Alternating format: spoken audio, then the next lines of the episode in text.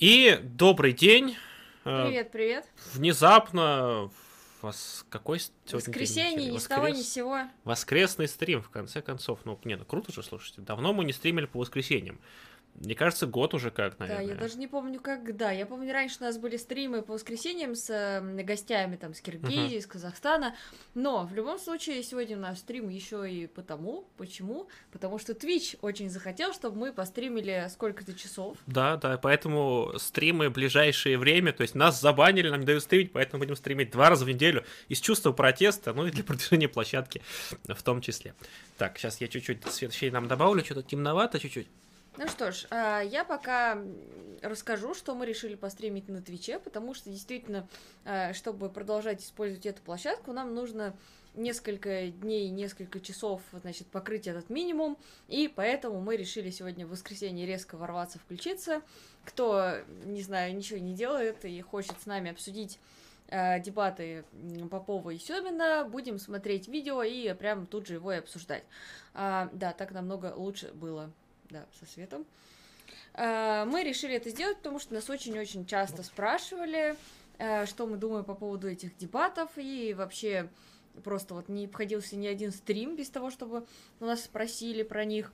А я вот лично вообще ни сном, ни духом. До прям сегодняшнего момента я вот вообще ничего про это не знала. Поэтому сейчас буду в первый раз смотреть, обсуждать будем. Вот с вами, Да. кто в первый раз тоже хорошо, кто не в первый раз. Ну, вы уже, значит, знаете, можете заспойлить, что там дальше. В любом случае, присоединяйтесь к... к... Ух, как это выглядит странно. К нам, к нашему обсуждению, да. Вот, нас смотрит онлайн сколько-то человек. Причем в разных местах он показывает по-разному, но в любом случае... Ну, кто-то досмотрит. Кто-то смотрит, Очень да. рады вам. Да, всем. А, вот, вижу, что кто-то новые, даже новые лица. А были дебаты, ну, как сказать, э, можно назвать это дебатами. Вот мне Зао- кажется, заочные, да, что это возможно. не совсем все-таки можно рассматривать как дебаты. То есть, когда вот все спрашивали, типа, а что думаете по поводу дебатов э, Семина Попова, я думала, что они реально там встретились, площадка, да, или в интернете, а, подебатировали, и на этом кончилось. А здесь это скорее, ну, какой-то обмен любезностями, так скажем, да, то есть сначала одно видео, Мгм. потом другое. Ну, вроде как бы некая полемика. Насколько она удалась, насколько она, в принципе, э, научно или Мгм. просто вот, например, такая вот полемика, э, скорее как вот уровня там шоу, дебаты, я Уровня пока Б. не знаю. Но мы сейчас это выясним. Вот, но чтобы вы не подумали, что мы голословны, мы ознакомились с позициями дебатирующих не на словах, Да, а на да. деле. Мы прочитали книги. Книги. Вот, это книга Константина Семина, Гитпроп, Идеология Победы, Четвертая мировая. И вот. книга Михаила Попова «Диалектика. Ключ к истине». Так что мы познали истину, познали идеологию победы. Вот, это вполне себе повод сказать, что мы компетентны. Это шутка, если что. Вот, а вообще, в целом, пока напишите, куда вы стримите, а никуда мы не стримим, сразу в... а сразу только на Твиче. Только Twitch. с- On-, only Twitch. Да, э, как мы уже сказали, нам нужно эту площадку развить, чтобы они нам Да. разрешали дальше стримить. Поэтому, да, для тех, кто вдруг смотрит в записи, да, и кто пропустил, а, эти стримы вот у нас воскресные будут идти только на Твиче, и записи выкладываться никуда не будут, кроме Твича. Поэтому, кому вдруг интересно, а, успевайте. И Вот. попробуем формат обзора видео, которому у нас руки так и не доходили. Пишут, что я тиховата. Тихановская. Вот так лучше не будет? А, ну и мы будем смотреть видео. Если у вас есть еще идея, какое видео посмотреть, э, будем тоже всегда за. Ну и вопросы по классике пишите в чат, пишите капсом. Я даже не знаю, как делается на Твиче. Ну, короче, пишите вопросы. А, Я думаю, что мы никого сегодня не пропустим. Сегодня все обсудим. А, Вполне может, можем вполне обсудить это, я бы так это назвал. Вот, э, взяв и тезис, антитезис, и вывесить некий синтез, да, вот у меня вообще была идея, да, то, что вот Попов и, э, и Семин, да, что это э, Попов это тезис, Семин это антитезис, а наш стрим это синтез вот этого всего, всего, собственно, лучшего. Не зря я читал Ди- Диалектику, книжку. да, я познал. Между прочим, у нас не одна книга Попова, гораздо больше. Вот Михаил Васильевич снабдил нас своими трудами, за что ему большое спасибо. Константин, к сожалению, не, не подарил нам своих книг, нам пришлось самим покупать. Случайно нашли, мы были э, у наших товарищей из Да, Казани да. в гостях и зашли э, в книжный магазин, чтобы посмотреть на то, как там продаются книжки нашего тоже товарища, э, замечательного писателя Булата Ханова. Кстати, они там продавались, книжки классные, на самом деле действительно очень, э, очень интересные и э, даже вот, э, вот мы радуемся знакомы с настоящим писателем. А, и случайно на полке рядом там где-то в А, разделе в каком? Э, Я, кстати, не помню, то ли политика, то ли история, то что-то такое. Мгм. Обнаружить книгу известного историка и политика Константина Семина. Вот. Да, и не удержались, вот э, приобрели, э, чтобы почитать на досуге. Вот. Так что давайте мы сейчас начнем, э, посмотрим сегодня, наверное, наверное, все ролики не успеем, потому что Михаил Васильевич накатал то ли три часовых ролика, то ли даже четыре. Боюсь, что все четыре мы просто не осилим сегодня, но посмотреть хотя бы исходное видео со Стариковым попробуем. И хотя бы ответ Семина. А если ну, мы не вполне раскроем тему, то, наверное, в следующих видео попробуем посмотреть следующие видео и как-то их тоже откомментировать. Если действительно это будет каким-то образом интересно.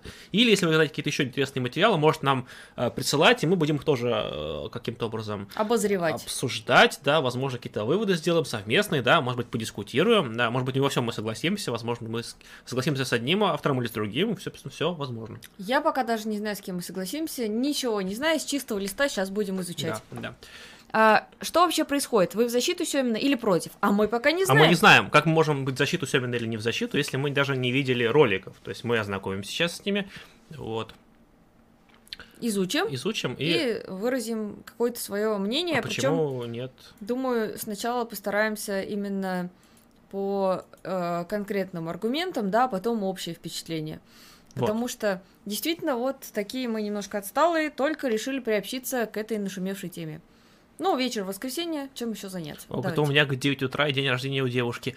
Поздравляем, а, Максим, поздравляем девушку, вот. а, Поздравляем. Вот, да, это, это всегда здорово.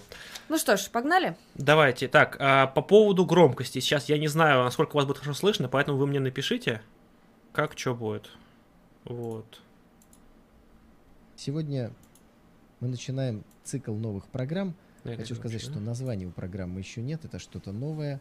В новой студии мы будем звонить нашим старым знакомым, общаться с ними, потому что, к А сожалению, если мы будем коронавирусные смотреть на ограничения еще X2, не закончены. выяснять важные вопросы. видно на X2? Поэтому первая просьба, которая есть к вам, уважаемые зрители, пришлите, Да. пожалуйста, а точнее напишите под этим роликом название программы, которую вы считаете правильным для э, нее. Ну а сегодня мы продолжаем беседу. Сегодня у нас в гостях Михаил Васильевич Попов, доктор философских Слышно наук. нормально? Михаил Васильевич, Серега, привет. день. Привет, Серега. Здравствуйте. Михаил Васильевич, я э, представил вас нашим зрителям, но они вас прекрасно знают, и я не побоюсь этого слова любят. После одного Ну, видимо, из это какая-то новая программа. Мгм. где мы с вами разбирали Давайте, по- давайте попробуем на полтора хотя бы. вопросы, вспоминали, что такое социализм. Ну и для справки скажу тоже, э, что с творчеством Старикова я коммунизмом. Я знакома сказать, тема тоже только в формате книжек, которые крайне мне не нравятся. Хотя э, его издательство издавало ряд э, Ряд даже неплохих, на самом да. деле, книг. А, ряд таких вот довольно... постпарту, то есть это именно не его какие-то труды, а подборка архивных документов из его издательства. Вот э, некоторые такие книги изданы только в его издательстве. вызвала громадный интерес. Вам спасибо огромное за интересный рассказ, и сегодня хотелось бы, чтобы наша беседа была еще более Давайте в сделаем. интересной. Будем стараться. А, Некоторое время назад, когда мы с вами познакомились, Михаил Васильевич, э, я знаю, что вы стали смотреть э, предыдущие, более старые выпуски программы по-стариковски, и в том числе посмотрели программу, где моим собеседником был Константин Семин, известный публицист и Мгм. журналист. Контекст по понятен. Смотра, Михаил Васильевич, возникли вопросы, Да, которые... у меня, у меня даже ответы возникли, потому что, честно говоря, я не ожидал таких ответов, которые дал уважаемый Константин Викторович, потому что я, э, так сказать, и у него записывался, и знаю, что он такой глубокий интерес проявляет к теории, что он, так сказать, так сказать, считается защитником вот, а, марксистских позиций. Вы его представили как э, главного марксиста интернета, и вдруг э, в его ответах э, я услышал то, с чем боролся Ленин, с чем боролся Сталин, ну и я бы сказал, что просто такие вещи, которые говорят о непонимании вообще того, что такое социализм. Звучит интригующе. Честно скажу, мне уже немножко страшно. Вот, что же там такого наговорил Константин Викторович, потому что как-то жутко. Что уже его выписали из Да, левых, да, еще вот так За- вот. Только что как выписано из- Ну, что ж, ну, нет, возможно, заслужил. Мы, опять же, пока не знаем. Вот. Ну, Так, многообещающе. многообещающе. Пишет, что Мария, улыбайся, тебе идет. Спасибо. Ну, спасибо. Надеюсь, Спасибо, сегодня, сегодня у нас будет Много поводов для много этого. поводов, да. Все-таки сегодня у нас такой не совсем прям суперсерьезный стрим. Так, а, то, что пишет пока на этот счет, кто за ППУ, кто за Семина. Так, пишет, что раз уж Стариков идет вместе с Поповым единым фронтом, то сразу идет оба лесом. Ну, ш- ну, я думаю, что мы сейчас, не знаю, должны либо убедиться в этом, либо опровергнуть, так что будем по ходу разбираться. Так, ну что, продолжаем. Что такое его построение? Вроде такой фразы, как «построить социализм до конца». Это очень какая-то ненаучная фраза, что ты построить до конца. Давить до конца можно, а построить до конца Построить нельзя. назад нельзя. Потому что конца у социализма нет. Потому что социализм, как низшая фаза коммунизма, он переходит просто в высшую фазу и все. Это разве конец у коммунизма? Есть конец. А у коммунизма вообще нет конца, потому что это второе отрицание. Сначала был первобытный коммунизм, потом было отрицание этого первобытного коммунизма. Это отрицание заняло три формации. Рабовладение, феодализм, капитализм и, наконец, второе отрицание, то есть снова возвращение к коммунизму. Но к какому? Обогащенному всеми достижениями предшествующих формаций, в том числе и эксплуататорских, потому что все равно культура развивалась, производство развивалось, человечество развивалось, и нельзя относиться к этому делу так, что дескать, если там капитализм, то мы вообще не хотим знать, что там было. Все, что Ну, для начала э, я вижу, что вырывается из контекста некая цитата, да, то есть берется цитата Константина, довести там социализм до конца, и начинается анализироваться, да. А дальше оппонент приводит, собственно, свою аргументацию. А, Если бы это были дебаты, это так нельзя делать, да. То есть в рамках полемики окей, но если бы это были прям дебаты, конечно, это бы не было бы научно, потому что не совсем понятно, вырвана ли это из контекста фраза чисто, да, потому что в разговорной речи сказать э, что-то довольно сложно. А, Тем не менее, мы видим классическую концепцию, да, пятичленки, да, и вот... э, Не, ну тут, кстати, нет пятичленки. Тут, Мгм. видите, то есть с него доэксплуататорские формации, эксплуататорские Мгм. Ну формации, не эксплуататорские, собственно, снова уже там постэксплуататорские Да. формации, что, в принципе, кстати, ну, я не вижу ничего против. То есть, в принципе, как, ну, как э, именно вот такой вот э, процесс разложен, в принципе, верно. То есть, тут как бы, мне кажется, нормально все. Да, ну, про первобытный коммунизм и вот его... Ну, Что такое, мне кажется, больше такое название, больше, ну, оно не совсем объясняет сам феномен до конца, то есть, как бы, это такое, скорее, описательная вещь, но я бы, наверное, не стал в анализе пользоваться таким термином, потому что это не, это не совсем коммунизм все-таки, да. Э, Я бы использовала это скорее вот в агитации, потому что, Мгм. например, когда мы по женскому вопросу делаем, то это часто именно в агитации Мгм. используется, потому что э, это хорошо отражает то, что, например, Да-да. семейные отношения того периода, они были, э, ну, ку- куда, скажем, мягко лучше, чем, например, в следующие периоды, и от этого иногда отталкиваются, когда разбирают Энгельса и происхождение Да. семьи. Ну, Ну, это в рамках важно агитации- показать, что, типа, многие говорят, что, типа, что эксплуатация была всегда. Да. Ты говоришь, нет, не всегда, были доэксплуаторские, вот, был Да. коммунизм, то есть в этом формате я бы потреблял. в капитализме и даже в рабовладении, наверное, пользуемся теоремой Евклида и теоремой Архимеда. Это в рабовладении было Ну, изобретено. Боюсь, что придумано. со- современные пользователи не все помнят, когда были изобретены или написаны важнейшие Но, постулаты. мы- но есть люди, Точно но так. есть люди, которым вообще положено помнить, по крайней мере. Поэтому я был тут очень удивлен, потому что, ну, как, особенно меня привлекли такие ваши э, симпатичные разговоры, что у, у Константина Викторовича за плечами 13 томов э, Сталина. А вы сказали, что и у вас за, за спиной 13. У Ну, меня за спиной, Сейчас они у меня, конечно, только фигурально за спиной. у меня 18 э, за спиной, еще 55 томов Ленина, которые у меня за спиной. Еще у меня есть вот главный ленинизм, поскольку я прочитал эти все тома, и 18 томов Сталина, и 55 томов Ленина, и книгу издал довольно давно, уже в 2004 году, где самые главные положения имеются, и можно дос- достаточно быстро освоить это. Хорошо, Михаил Васильевич, Вот. я, я хотел бы Поэтому сначала... я, даже, честно говоря, удивился тому, что услышал. Михаил Васильевич, я хотел бы сначала пояснить нашим зрителям, почему у нас с вами разное количество томов Сталина. Просто э, это будет, наверное, важно. Я хотел напомнить уважаемым зрителям, что при м, жизни Иосифа Виссарионовича было принято решение начать публикацию его собрания сочинений. Вот при жизни Сталина вышло 13 томов. И как-то сразу было принято решение больше томов не печатать. Ну, знаете, как-то Иосиф Виссарионович почему-то вдруг сразу стал неинтересен и не актуален. А уже в наше время, то есть в постсоветское, даже я бы сказал, в пост-постсоветское, энтузиасты, специалисты собрали сталинские выступления, речи, и вот получилось 18 томов. Ага. Отсюда и разница. Еще интереснее, Николай это, это получилось так, что американский институт Гуверовский э, войны мира и революции значит, собрал то, что так сказать, было, и решил издать на русском языке продолжение. Сколько у нас томов Сталина? А сколько у вас, Мгм. товарищ томов Сталина, стоит Это- за спиной? На самом деле, за спиной у нас, по-моему, не стоит томов Сталина, потому что, Э, нет, за- именно за спиной нет. да, Сталин у нас закрепился на другой полке. Да, Ну, да, тоже присутствует. Тут вопрос в том, что давайте будем да, углубляться там в, а, в, этом, в издание Сталина, там, да, вот американское было издание. В России было после перестройки два издания, да, одно из них там, сколько там, 24 тома, да, в самом большом. Ну вот, который, собственно, готовил в том числе Ричард Иванович Косолапов. Проблема в том, что туда включали всякого, в том числе того, что Сталин не говорил, то, что, типа, его какие-то речи по чужим воспоминаниям, и там куча непроверенных документов, всяких офигительных цитат, типа там, что там, что там, что после моей смерти на мою могилу там нанесут мусор, но ветер истории развеет его там. Очень часто духе, используем Да, да это вот, мер тоже оттуда, это вот такие вещи, которые, ну, Сталину не принадлежат, а точнее, принадлежат ему по, по словам других людей. Да, документально не подтверждено. Не подтверждены, да. То есть, возможно, то он их и произносил все-таки. Ну, фраза, конечно, красивая. Ее вот на картинке клеят только так. Так. А, Пишут, скажи... Стариков просто докапывается и вырывает из контекста. Зачем Попов ему подыгрывает? А mm. мне кажется, Попову нравится то, что делает Стариков, потому что, в принципе, именно если брать историческую позицию, она у них довольно похожа. Так mm-hmm. что, ну, почему нет? А, когда идет подмена диалектики формальной логикой, получается упрощенная конструкция, вроде отрицания отрицания или перехода количества в качество, которое используется людьми в качестве догматических формул без, без переосмысления их значений. Такое часто происходит, это безусловно, особенно когда, например, а, человек только недавно начал изучать марксизм, uh-huh. да, и там прочитал, грубо говоря, только учебник Корнфорта, больше ничего. Ну да. Потому что, конечно, если ты читаешь и Корнфорта, и другие источники, то создается иная картина. Не, ну там ведь начинают использовать вот, э, схемы там про кипение воды, вот про вот это все.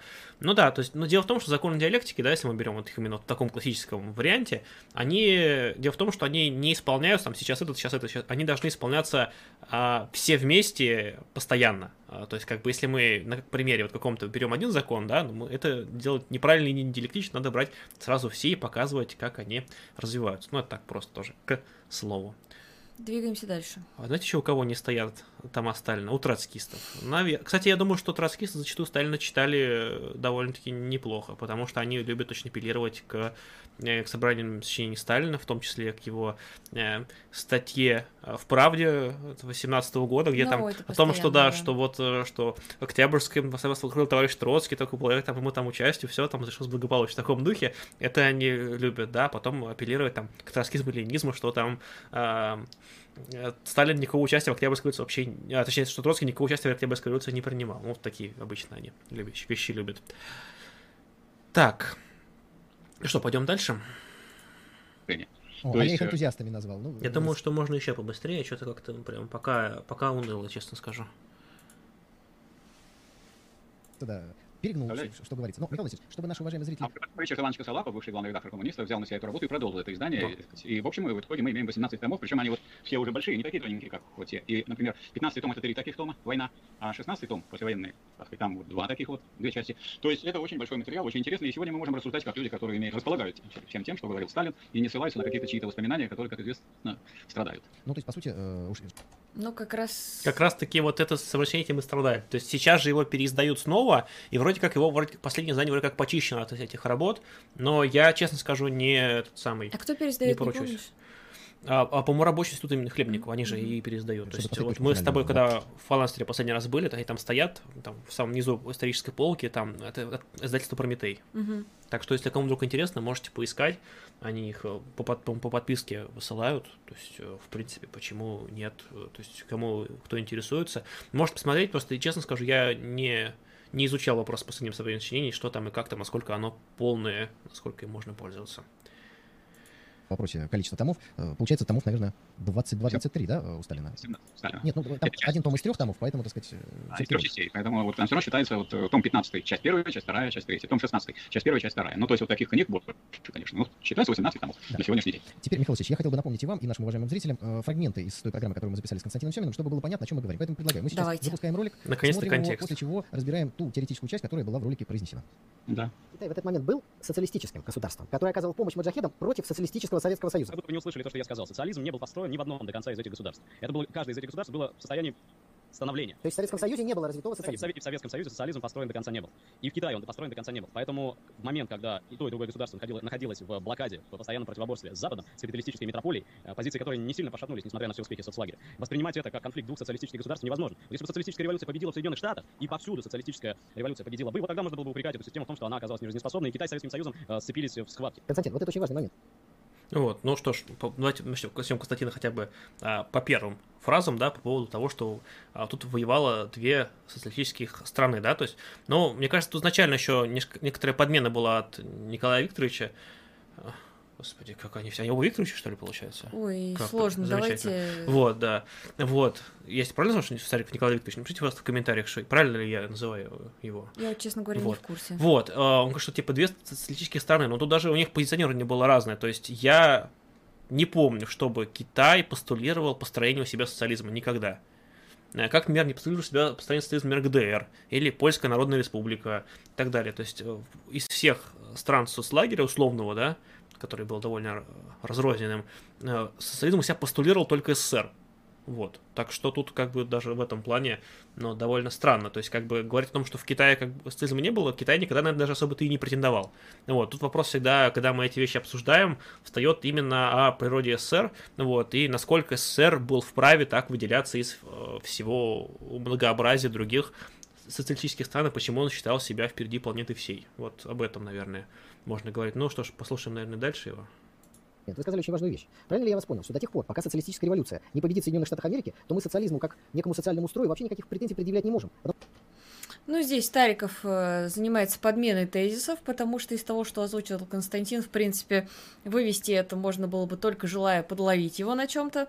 Э, естественно, что когда он говорил о революции э, в Штатах, как я это поняла, он имел в виду как раз-таки э, концепцию того, что если мы рассуждаем о победе в, например, странах центра капитализма революции, да, то тогда ситуация становится куда как проще, и, соответственно, это идет такое вот, э, ну, чисто марксовское марксовская концепция развития э, социализма, где сначала в странах центра, вот таких вот прям капиталистических самых, а потом это уже переносится на другие страны. А, то есть говорить о том, что если революция не победит в Штатах, то не победит нигде, да, такого явно пока не было озвучено.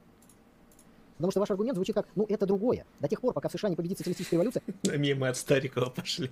Вы не понимаете, это другое. Мы не можем говорить, и дальше вот вы ответили на тот вопрос, который я задавал. Вы совершенно законный задаете вопрос. До тех пор, пока э, социалистическая революция не победила в каждом крупном капиталистическом государстве, говорить о победе и об установлении социализма в мире невозможно.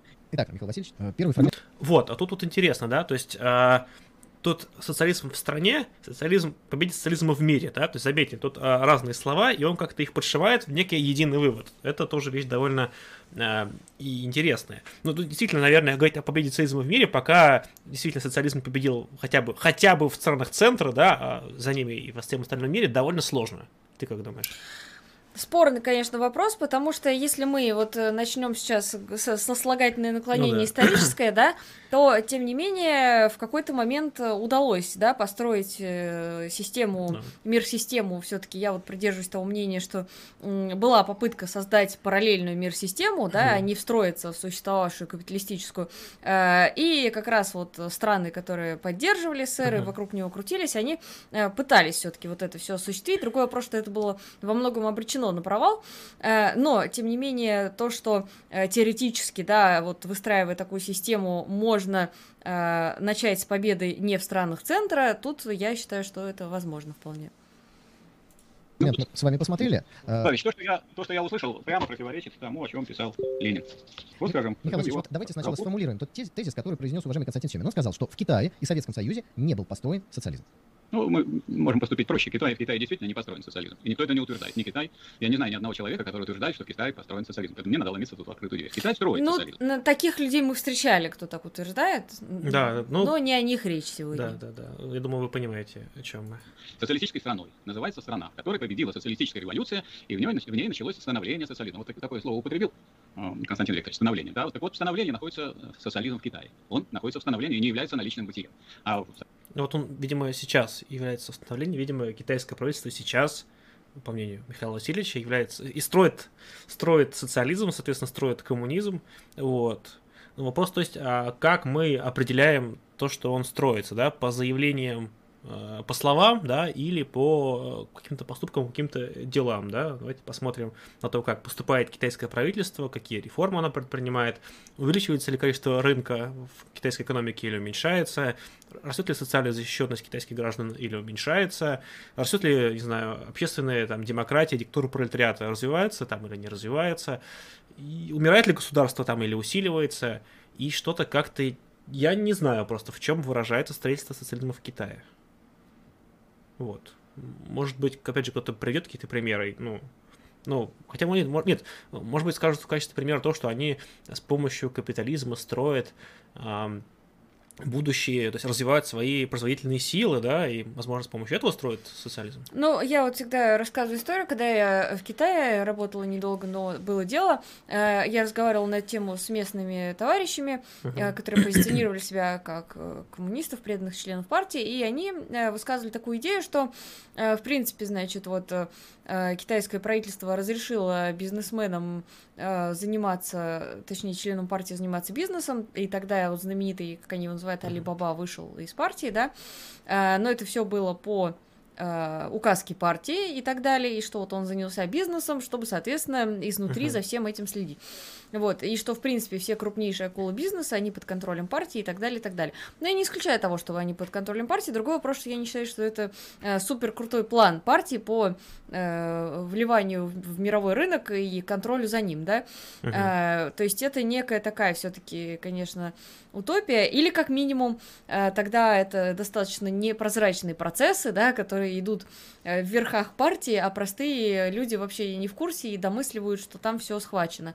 Это, конечно, э, сильно не импонирует вообще в плане того, что там происходит.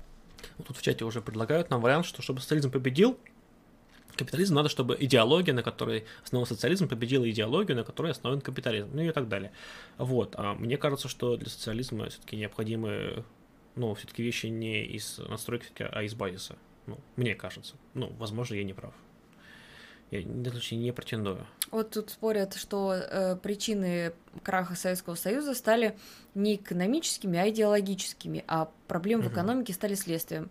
Ну, это крайне спорно, потому что э, все же нельзя отрицать того, что многие проблемы в экономике, они были далеко не следствием какой-то не объективной реальности, а внесенной партии там и так далее. Uh-huh. Ну, тут опять же можно отсылку сделать к лекциям Алексея Сафронова, где он, на мой взгляд, весьма подробно расписывает, какие противоречия появлялись в какую пятилетку, почему их не могли решить, и как они в дальнейшем очень сильно отзывались на экономике спустя уже несколько пятилет. Ну да, то есть как бы странно. Как бы, а почему тогда нигде капитализм из- из-за проблем социологии капитализма не разваливается в феодализм или не Мы разваливается пропали? в социализм? Кстати, да, э, что-то как-то пропало. Ты можешь пока смотреть, а я пойду посмотрю. Ты так не включишь?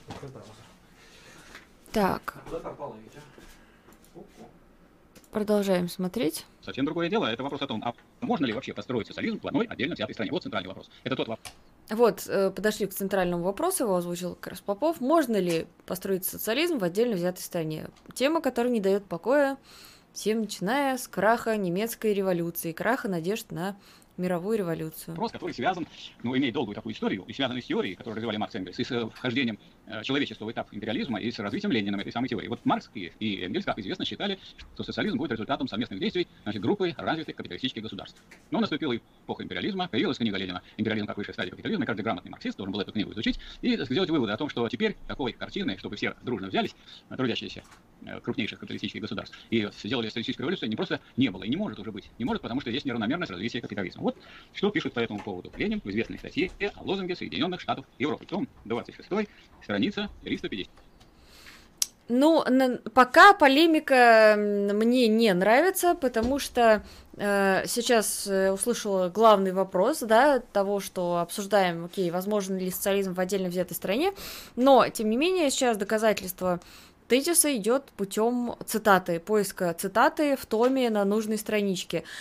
Я опасалась этого, когда думала о том, как мы будем разбирать эту полемику, потому что если она как раз будет сосредоточена э, вокруг обмена цитатами, например, там с одной стороны или с двух, пока не знаю, как Константин ответит, тем не менее, это будет очень печально, потому что этот уровень полемики, он крайне, ну, такой, своеобразный. Я думаю, все вы понимаете, что мы можем найти, особенно те, кто смотрит наши стримы по Истпарту, найти нужную цитату Ленина на любой случай жизни. Э, и это не будет означать глубокого знания ленинской теории.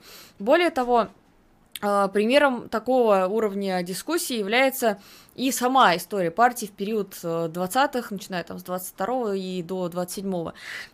Ну, пожалуй, тут пиком стал 23-24, когда Сталин, Зиновьев, Каменев с одной стороны и, собственно, Троцкий с другой, да, обменивались на страницах «Правды» в рамках дискуссии цитатками, которыми наносили огромный урон репутационный uh-huh. друг другу.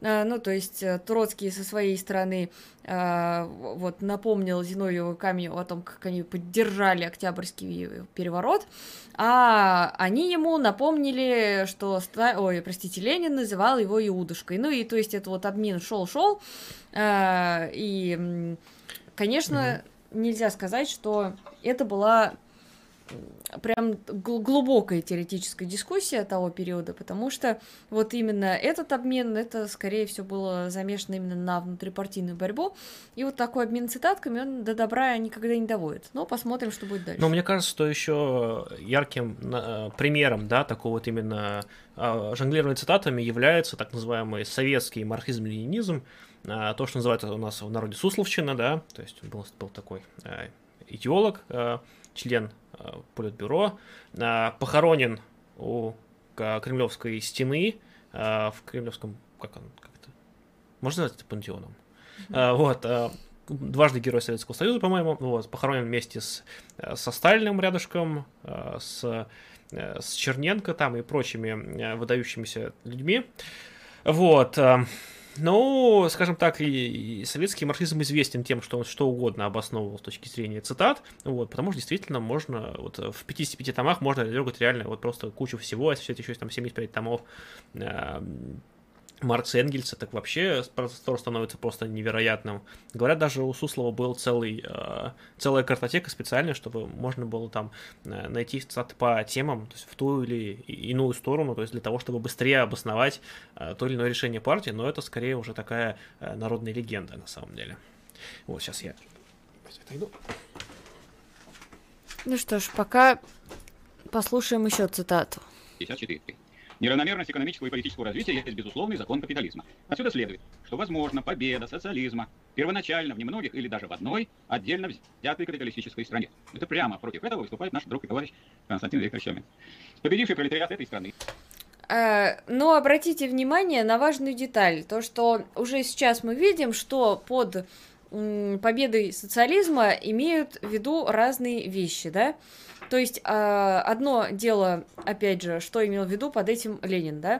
То есть победа социалистической революции это одно, это понятно, окей, революция победила, но социализм не наступает мгновенно. Более того, естественно, даже если мы посмотрим на историю, а, были вынуждены перейти к политике военного коммунизма, потом к НЭПу, потому что объективные условия не предполагали того, что, в принципе, возможно тут же построить э, крепкий социализм, да? Э, потому что понятно, что происходило на тот момент с промышленностью. И э, с огромным трудом удалось вообще потом уже после гражданки хотя бы подтянуть до уровня э, царской России, но, как мы знаем с вами, НЭП не был рассчитан на то, чтобы все-таки с производством дела стали достаточно хорошо, и можно было совершить именно скачок, да, и поэтому нужно было переосмыслять. Это мы напоминаем про историческую такую вот ликбез небольшой, э, потому что э, то, что имеет в виду Ленин, то, что имеет в виду Стариков, то, что имеет в виду Попов, я боюсь, здесь вообще очень разные вещи имеются в виду под победой социализма. Давай дальше. Экспроприировав капиталистов и организовав у себя социалистическое производство, что и было сделано в Советском Союзе, стал бы против остального капиталистического мира, привлекая к себе угнетенные классы других стран. Вот вам и Китай, вот вам и Вьетнам, вот вам и Корея, вот вам и Лаос, вот вам и Куба, и вот вам европейские страны.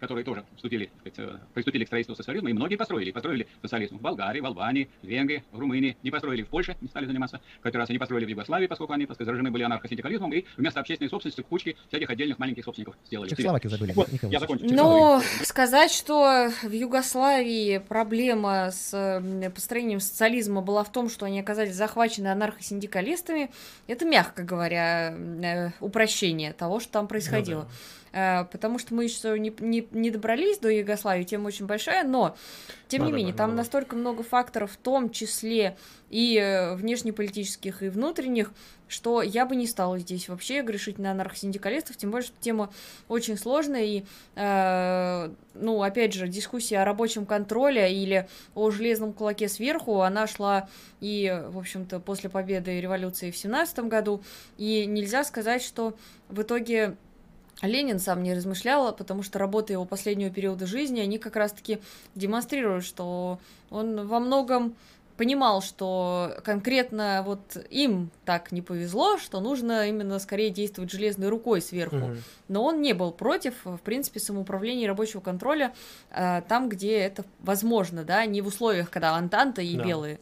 Просто да, у него значительная часть активных работ, посвященных именно, скажем так, работе именно в СССР, посвящены гражданской войне, когда по-другому-то просто было и нельзя. И э, вообще в целом поэтому э, часто любят ссылаться на работу того периода, но проблема в том, что они написаны совершенно конкретный э, период э, с совершенно конкретными задачами. Да? Если мы будем смотреть, допустим, на его более ранние работы, там они имеют совершенно другой оттенок и совершенно... Государство и да. революция. Ну да, опять же, их можно вспомнить.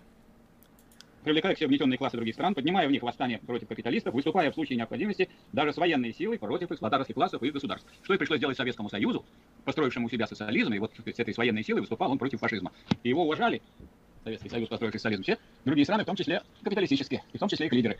Значит, а вот другая работа. Не знаю, почему Константин Викторович ее не использует, это не секрет. Это том 30 военная программа пролетарской революции.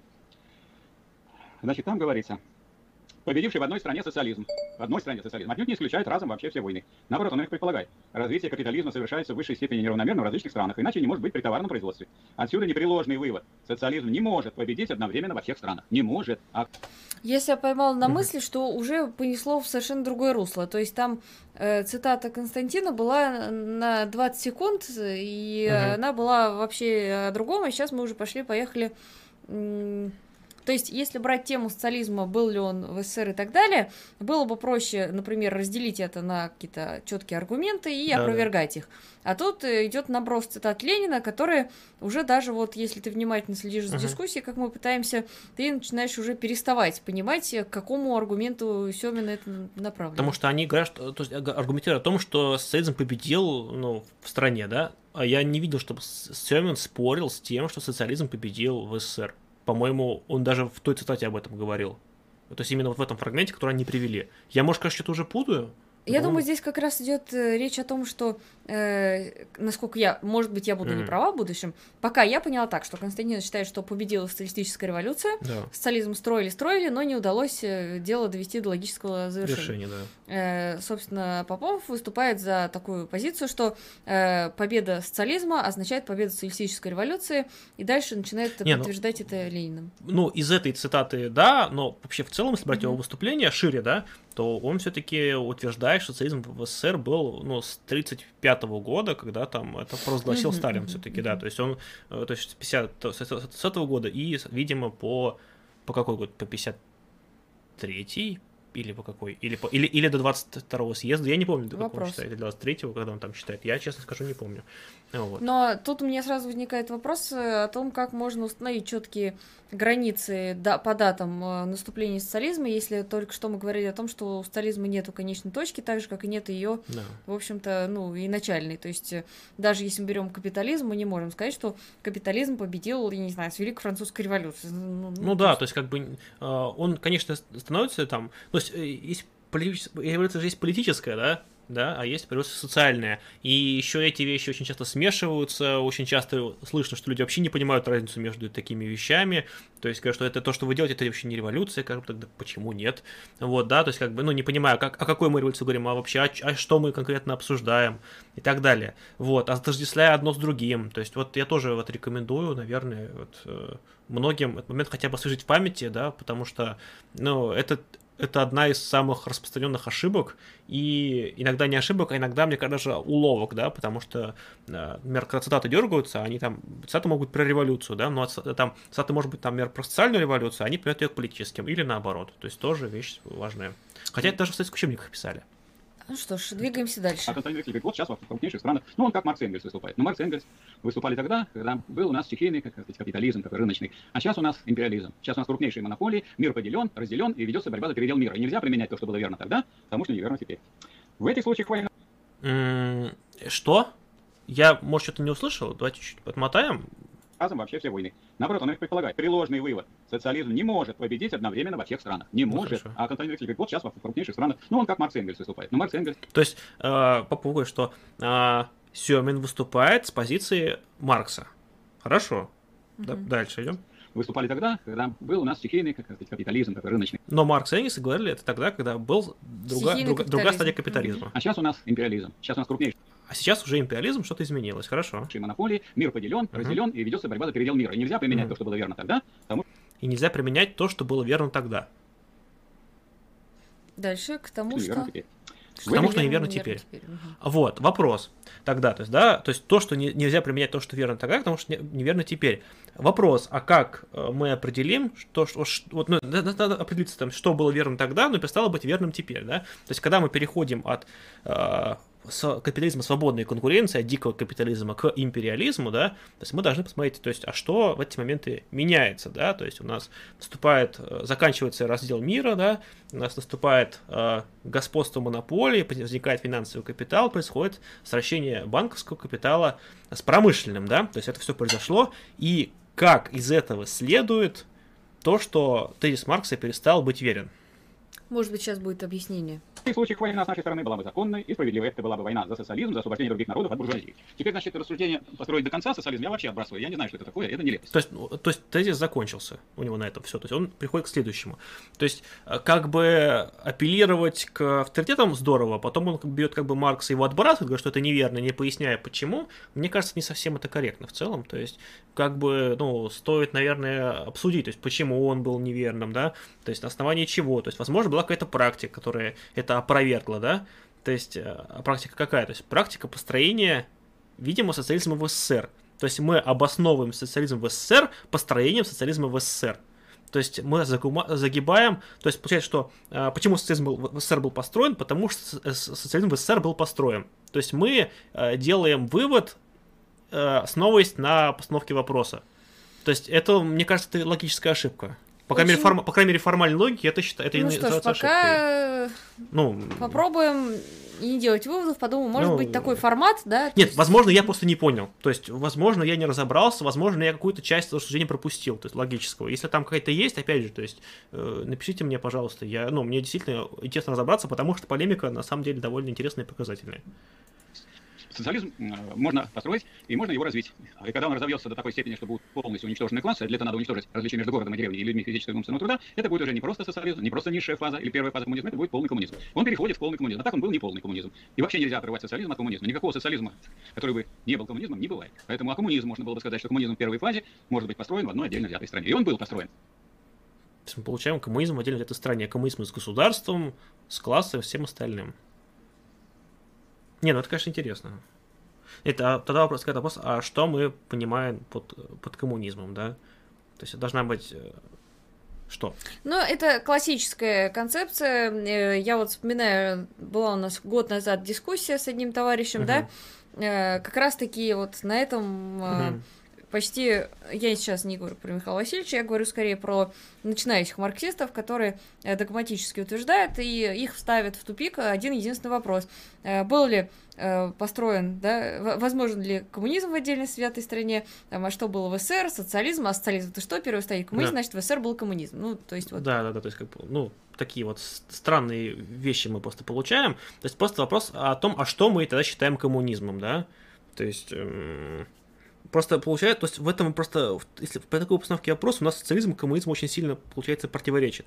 Понятное дело, что он обладает какими-то там э, родимыми пятнами, да, понятно, там, но пускай социализм будет там каким-то движением, да, ну, почему нет, да, допустим, но все равно у них должны быть какие-то вещи, которые их, ну, а, уже, ну, как-то определяют, да, когда у нас он идет не совсем в ту сторону, как-то странно, наверное, его так определять. Ну, допустим, что-то, может быть, дальше будет другое. И по этому поводу Михаил Васильевич, я хотел бы уточнить ту формулировку, которую А, как? использовал... Он Константин прервал его? или- социализма, который бы не был коммунизмом, не бывает. Поэтому о коммунизме можно было бы сказать, что коммунизм в первой фазе может быть построен в одной отдельно взятой стране. И он был построен. И по этому поводу Михаил Васильевич, я хотел бы уточнить... Как будто бы там была цитата, ее вырезали. Да, просто, возможно, что-то важное было. То есть мы опять в данном случае сделаем, ну, скидку, наверное, да, на то, что, возможно, там Николай Викторович какую-то часть аргументации подрезал, и мы не вполне поймем его позицию из-за Ну, этого. как-то вырезано было, честно говоря, криво. Прям на полусловие, как Мгм. можно было и поаккуратнее. уточнить ту формулировку, которую использовал Константин Семин, потому что это очень важно. Вот он пишет, до тех пор, пока социалистическая революция не победила в каждом крупном капиталистическом государстве мира, говорить о построении социализма невозможно. То есть получается, что если вот эта самая социалистическая революция не победила везде, то социализм хоть где-нибудь, хоть в некоторых, одной, двух, трех странах строить вообще невозможно и бессмысленно. Откуда вот А, а мне кажется, ты фразу перервал, прер- переврал. Я вижу, что он идет опять занимается подменой тезисов, Да, потому то что э, он говорит, что э, бессмысленно строить социализм в отдельно взятой стране, если не побеждает странах центра. Но, опять же, в изначальной цитате Семина не было ни слова о том, что бессмысленно строить социализм. Мгм. Ну, этого не было. Ну, Так. пока у нас э, здесь э, эм, Стариков демонстрирует себя, пожалуй, Не, Так давай, крайне я просто странно. что-то мне, мне кажется это очень странным. Я с вашего позволения от сейчас или как это сделать лучше? Давайте мы еще одним поиском зайдем, да? ты хочешь еще раз фразу послушать? Еще раз, мне просто мне кажется, что Семин говорил другое. Просто, ну вот у меня подозрение, что тут немножко переврали его фразу. Давайте мы еще раз найдем. Это было после шестой минуты точно. Да? Потому что до шестой минуты вообще контекст был не ясен. Давайте, давайте мы еще раз Константина полностью послушаем, чтобы просто понять, о чем вообще речь. в этот момент был социалистическим государством, которое оказывало помощь маджахедам против социалистического Советского Союза. Как будто бы не услышали то, что я сказал. Социализм не был построен ни в одном до конца из этих государств. Это было, каждое из этих государств было в состоянии становления. То есть в Советском Союзе не было развитого И в, социализма. Сове- и в Советском Союзе социализм построен до конца не был. И в Китае он построен до конца не был. Поэтому в момент, когда и то, и другое государство находило, находилось в блокаде, в постоянном противоборстве с Западом, с капиталистической метрополией, э, позиции которой не сильно пошатнулись, несмотря на все успехи соцлагеря. Воспринимать это как конфликт двух социалистических государств невозможно. Вот если бы социалистическая революция победила в Соединенных Штатах, и повсюду социалистическая революция победила бы, вот тогда можно было бы упрекать эту Повсюду. Систему в том, что она оказалась нежизнеспособной, и Китай с Советским Союзом э, сцепились в схватке. Константин, вот это Мгм. очень так, важный момент. теперь Вы что сказали очень сказал? важную вещь.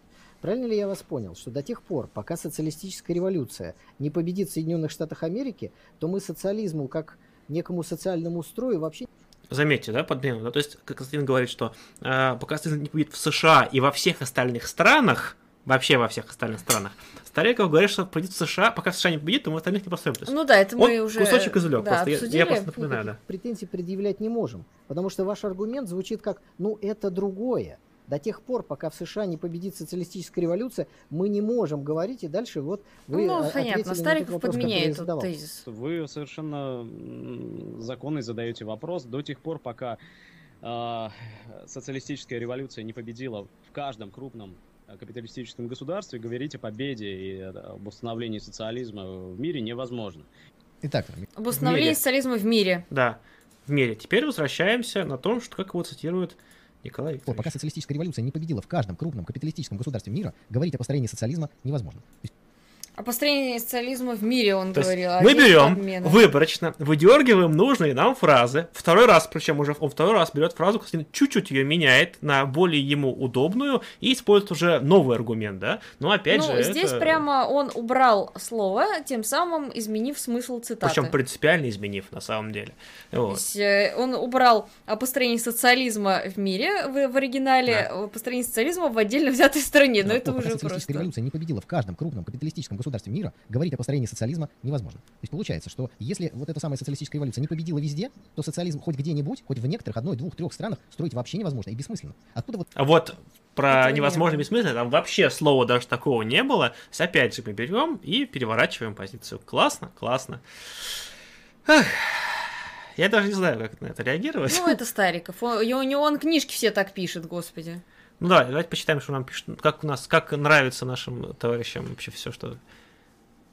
А, я увидел фразу «ты пробовал писать на стенах туалета», не знаю, к чему это.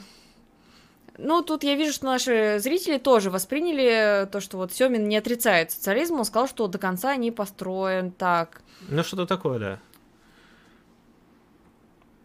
Ну что ж, давайте двигаться Ну, короче. дальше, пока я не вижу, чтобы кто-то... Ну, то есть мы увидели, что Стариков явно, явно прям вот манипулирует. вот Нет, взялся так. тезис? Некоторые в группе крупнейших это неопределенная такая фраза. Я не знаю, откуда взял Константин Викторович такую теорию. Ни у кого из Так э, он ее и не брал. нет. Точнее, он второй раз, второй раз, но он скорее уже выведен был на эту фразу, потому что первый раз он говорил вообще по-другому. Что в какой-то группе капиталистических стран. Вот у Маркса и Энгельса было э, раньше, что социализм предположительно победит сразу в крупнейших капиталистических стран. Это было. Это ушло. Это прошло. Об этом, так сказать, Ленин писал, что это характерно только до империализма. То есть вот Константин Викторович стоит на до империализма. А где он про это писал? Не, просто, может быть, я пропустил. По поводу чего?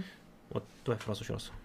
Это ушло. Это прошло. Об этом, так сказать, Ленин писал, что это характерно только до империализма. То есть вот Константин Давай еще раз. в какой-то группе капиталистических стран. Вот у Маркса и Энгельса было э, раньше, что социализм предположительно победит сразу в крупнейших капиталистических стран. Мгм. Это было. Это ушло. Это прошло. Об этом, так сказать, Ленин писал, что это характерно только до империализма. То есть вот Константин Викторович А где просто это? Я, просто не знаю. Нет, я, ну понятно, что он Я- говорит как раз о работах Ленина, которые он писал в тот период, когда э, шла дискуссия, это Мгм. июльские тезисы, и когда шла полемика о том, э, нужно ли сейчас Мгм. брать власть или же не готово, потому что вот многие тогда и меньшевики апеллировали к тому, что Мгм. Маркс и Энгельс считали, что в странах центра. То есть, опять же, Ленин говорил об этом в конкретный исторический период, и реально тогда оно именно вот к этому и относилось. Но все же я бы не стала, наверное, голо- вот взять и потом отрезать весь опыт СССР. То есть вот опираться на работу Ленина в июле 17 года, но отрицать то, что было в СССР сделано, и не делать из этого каких-то выводов. Хотя, опять же, может, мне создается впечатление, что, э, э, может быть, э, Михаил Васильевич до конца не понимает позицию Семина, потому что он судит по ней в пересказе Старикова. Может ли быть такое? Не, ну, он вначале, в начале э, Михаил Васильевич говорил, что он смотрел тот выпуск, и тот его крайне возмутил. Мы, собственно, собственно, первые шесть минут этому были посвящены, насколько я помню. Ну, я так понимаю, что его возмутило, что там ПСС не то стоял. А, ну, возможно. Что там не, не столько томов, сколько нужно. шло. Это прошло. Об этом, так сказать, Ленин писал, что это характерно только до империализма. То есть вот Константин Викторович стоит на доимпериалистической стадии, так сказать, понимания того, как совершается социализм. Вот Ленин, э, я беру теперь Сталина, шестой том, собрание сочинений. Сталин хорошо знал Ленина, как известно. Он вообще, так сказать, изучил все, что писал Ленин. Раньше считали, Ну, это вот э, крайне странный аргумент. пишет Сталин э, в работе об основах ленинизма. Раньше считали победу революции в одной стране невозможной, полагая, что для победы над буржуазией необходимо совместное выступление Знаете, кто еще хорошо знал Ленина? Троцкий. Троцкий, да? И тоже писал, тоже был ближайшим соратником, вторым человеком в партии, да, там, э, как ска- писал, э, там, Ленин, там, и не было лучшего большевика, да, вот давайте цитаты начнем выдергивать, как бы, и это мы все, как бы, знаем, мы все эти цитаты читали, как бы, но... э, Странно. пролетариев, пролетариев всех передовых стран. Обратите внимание. Теперь эта точка зрения уже не соответствует действительности. Теперь нужно исходить из возможности такой победы. Ибо неравномерный и скачкообразный характер развития различных капиталистических стран в обстановке империализма, развитие катастрофических противоречий внутри империализма, ведущих к неизбежным войнам, рост революционного движения во всех странах мира, все это ведет не только к возможности, но и к необходимости победы пролетариата в отдельных странах. Оно, между прочим, ведет даже к тому, что капиталистические страны Опять же, по-моему, победы слово звучит. Опять же, по- победа социализма. Вот, мы, опять же, вот мы идем вот на, на том, что уравниваются два слова, скажем так. А Победа вот- социалистической революции равно победа Да, социализма. вот давайте просто Сталина еще раз цитату послушаем, потому что я не обратил внимания на формулировки, да, чтобы, ну, было все точно. Раньше считали их победу революции в одной стране невозможной, полагая, что для победы над буржуазией необходимо совместное выступление пролетариев, пролетариев всех передовых стран. Обратите внимание. Мгм. Победа, да, ну как бы кто спорил. Теперь эта точка зрения уже не соответствует действительности. Теперь Мгм. нужно исходить из возможности такой победы. Ибо неравномерный и скачкообразный характер развития различных капиталистических стран в обстановке империализма, развитие катастрофических противоречий внутри империализма, ведущих к неизбежным войнам, рост революционного движения во всех странах мира, все это ведет не только к возможности, но и к необходимости победы пролетариата в отдельных странах. Оно, между прочим, ведет Эти, опять же, заметьте, победа социализма, победа пролетариата. Это не подмена в данном случае. Почему? А, Это Сталин писал. Потому что очень долгое время, начиная с Маркса точно, а то и до, наверное, него, а, социализм имел значение не только как общество, но и как движение за освобождение, и как движение за построение того самого социализма, ну или коммунизма, как вам более, может быть, более привычно. То есть, и поэтому Сталин, например, в своих текстах уравнивает, данном случае, победу социализма и победу пролетариата.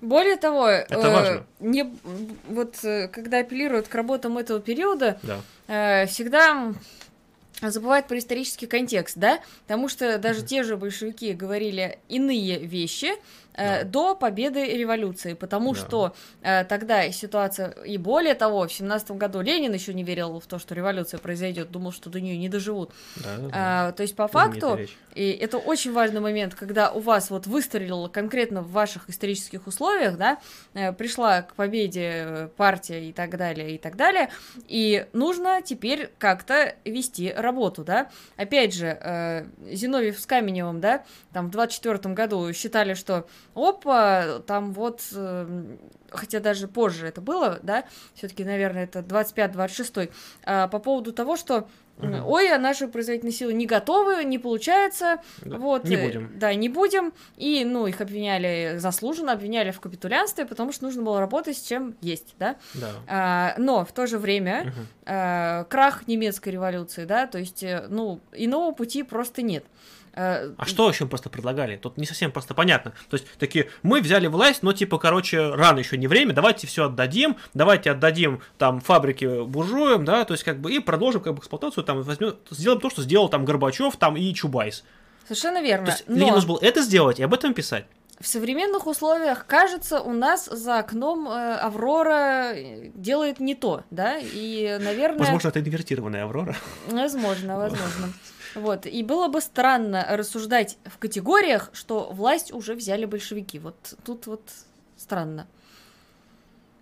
Рад вас видеть на Твиче, и мы рады видеть вас, товарищ Скайуолкер 1180. Нет, 183 просто. Правильно против Ютуба пишут э, та-та-та, не сторонник Семина, а в данном конкретном случае обвинение Попова в хранительстве он прав. Но мы сейчас пытаемся разобраться в их дискуссии в, не относительно их деятельности. Да. Вот пытаемся именно сейчас вот э, не ангажированно, да, вот ничего не знаем ни про Попова, ни про Семина. Вот просто смотрим за их дискуссии, как двух вот просто людей, которые полемизируют. Пишут, что мы бойкотируем YouTube, отвечают, что это YouTube нас бойкотировал. А, ну да. Но есть отчасти, такое. отчасти верно, шутка хорошая, спасибо. Ну что ж, пойдем дальше. идет даже к тому, что капиталистические страны некоторые, спасаясь от фашизма, упрашивали соединиться с ними, как Франция упрашивала Советский Союз, чтобы мы подписали акт. Как э, Англия и Соединенные Штаты Америки пытались координировать свои действия, понимая, что они не в состоянии справиться с фашизмом. А социалистическая страна, которая победила, которая победил социализм, она могла это сделать. И они Ну тут э, можно вспомнить э, Сильно, а, распуск Коминтерна, да, да.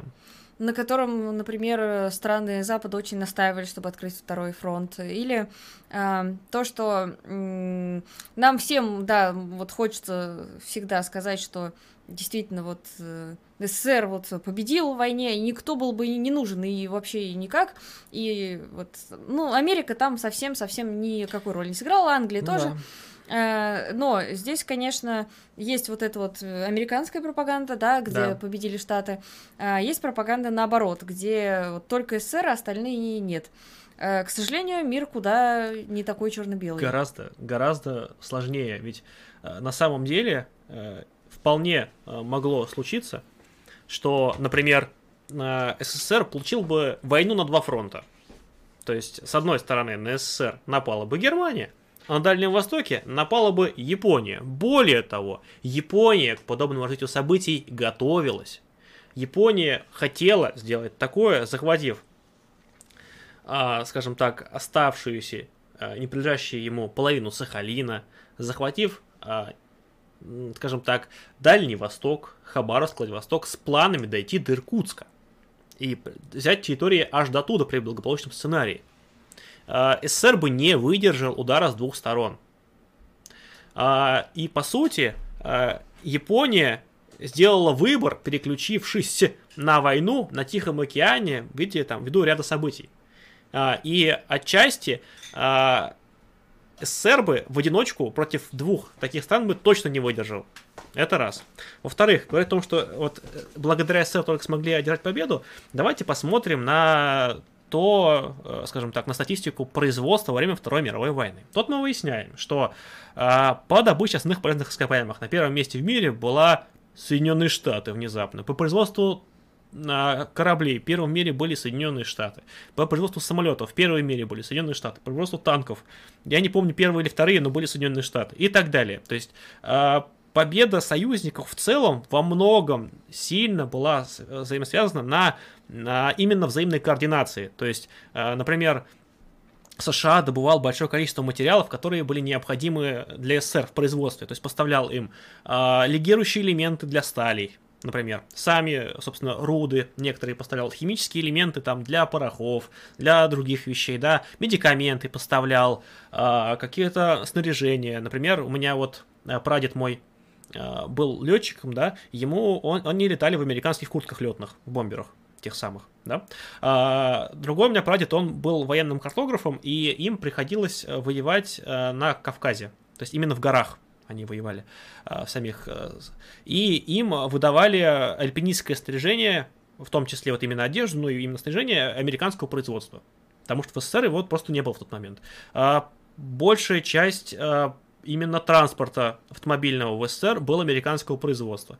Вот, поэтому я не говорю, что США победила в войне в одиночку, да, но то, что влияние, что СССР бы без США, вря, скажем так, вряд ли бы смог обойтись даже такой кровью, как обошелся тогда. Возможно, победил бы, но гораздо э, это было бы сложнее. Какое влияние там имели вот поставки, то есть ленд действительно имел большое значение, причем не только для СССР, но и для Великобритании. Великобритания свое довольно-таки большое влияние имела. И большая часть ленд-лиза шло, кстати, в СССР, в Великобританию, и так далее, и так далее. То есть э, тут э, все-таки понятное дело, что СССР был одним из ключевых участников и ввез одну из, наверное, даже ключевую роль в, разгром фашизма, но абсолютизировать его, говорят, что, только, что это были только мы, это то же самое, да, как вы, Мария сказал, что то же самое, что и американский вариант, только наоборот.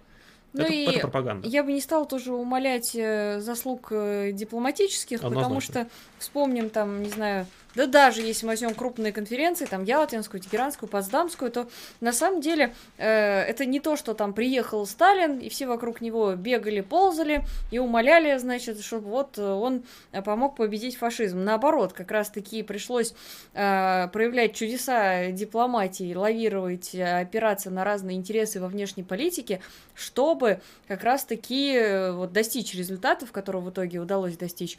Так что э, здесь вот эта идеализация, она во многом э, вредна, к сожалению, потому что она создает ложную картину, э, что вот в СССР все было идеально, другие страны завидовали и просили им помочь, а по итогу почему-то э, СССР все равно развалился, и это не дает нам ответа на главный вопрос.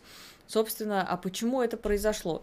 То есть нужно ли сейчас, когда у нас на дворе не социализм и даже близко не победа революции, а, считать, что вот в СССР все было идеально и хорошо, я не уверена. Если бы у нас сейчас был бы, да, вот замечательный уже очередная пятилетка и построение социализма и мы бы вели такие беседы и идеализировали прошлое, в этом бы ничего прям супер крамольного, может быть, бы и не было, да? Но в наших условиях это зачастую бывает такое себе. Ну что ж, смотрим дальше. Потому что вообще частая ошибка в аналитике – это рассуждать о процессах в мире в категории государств, стран, национальностей. Все мы живем на одном шарике по имени Земля, и размежевание идет не по границам и цвету кожи, а по морально-нравственным устоям людей. Есть люди хорошие, есть плохие. Главная граница прохождения именно здесь. Мне кажется, что главная граница приходит, что есть пролетариат, а есть буржуазия.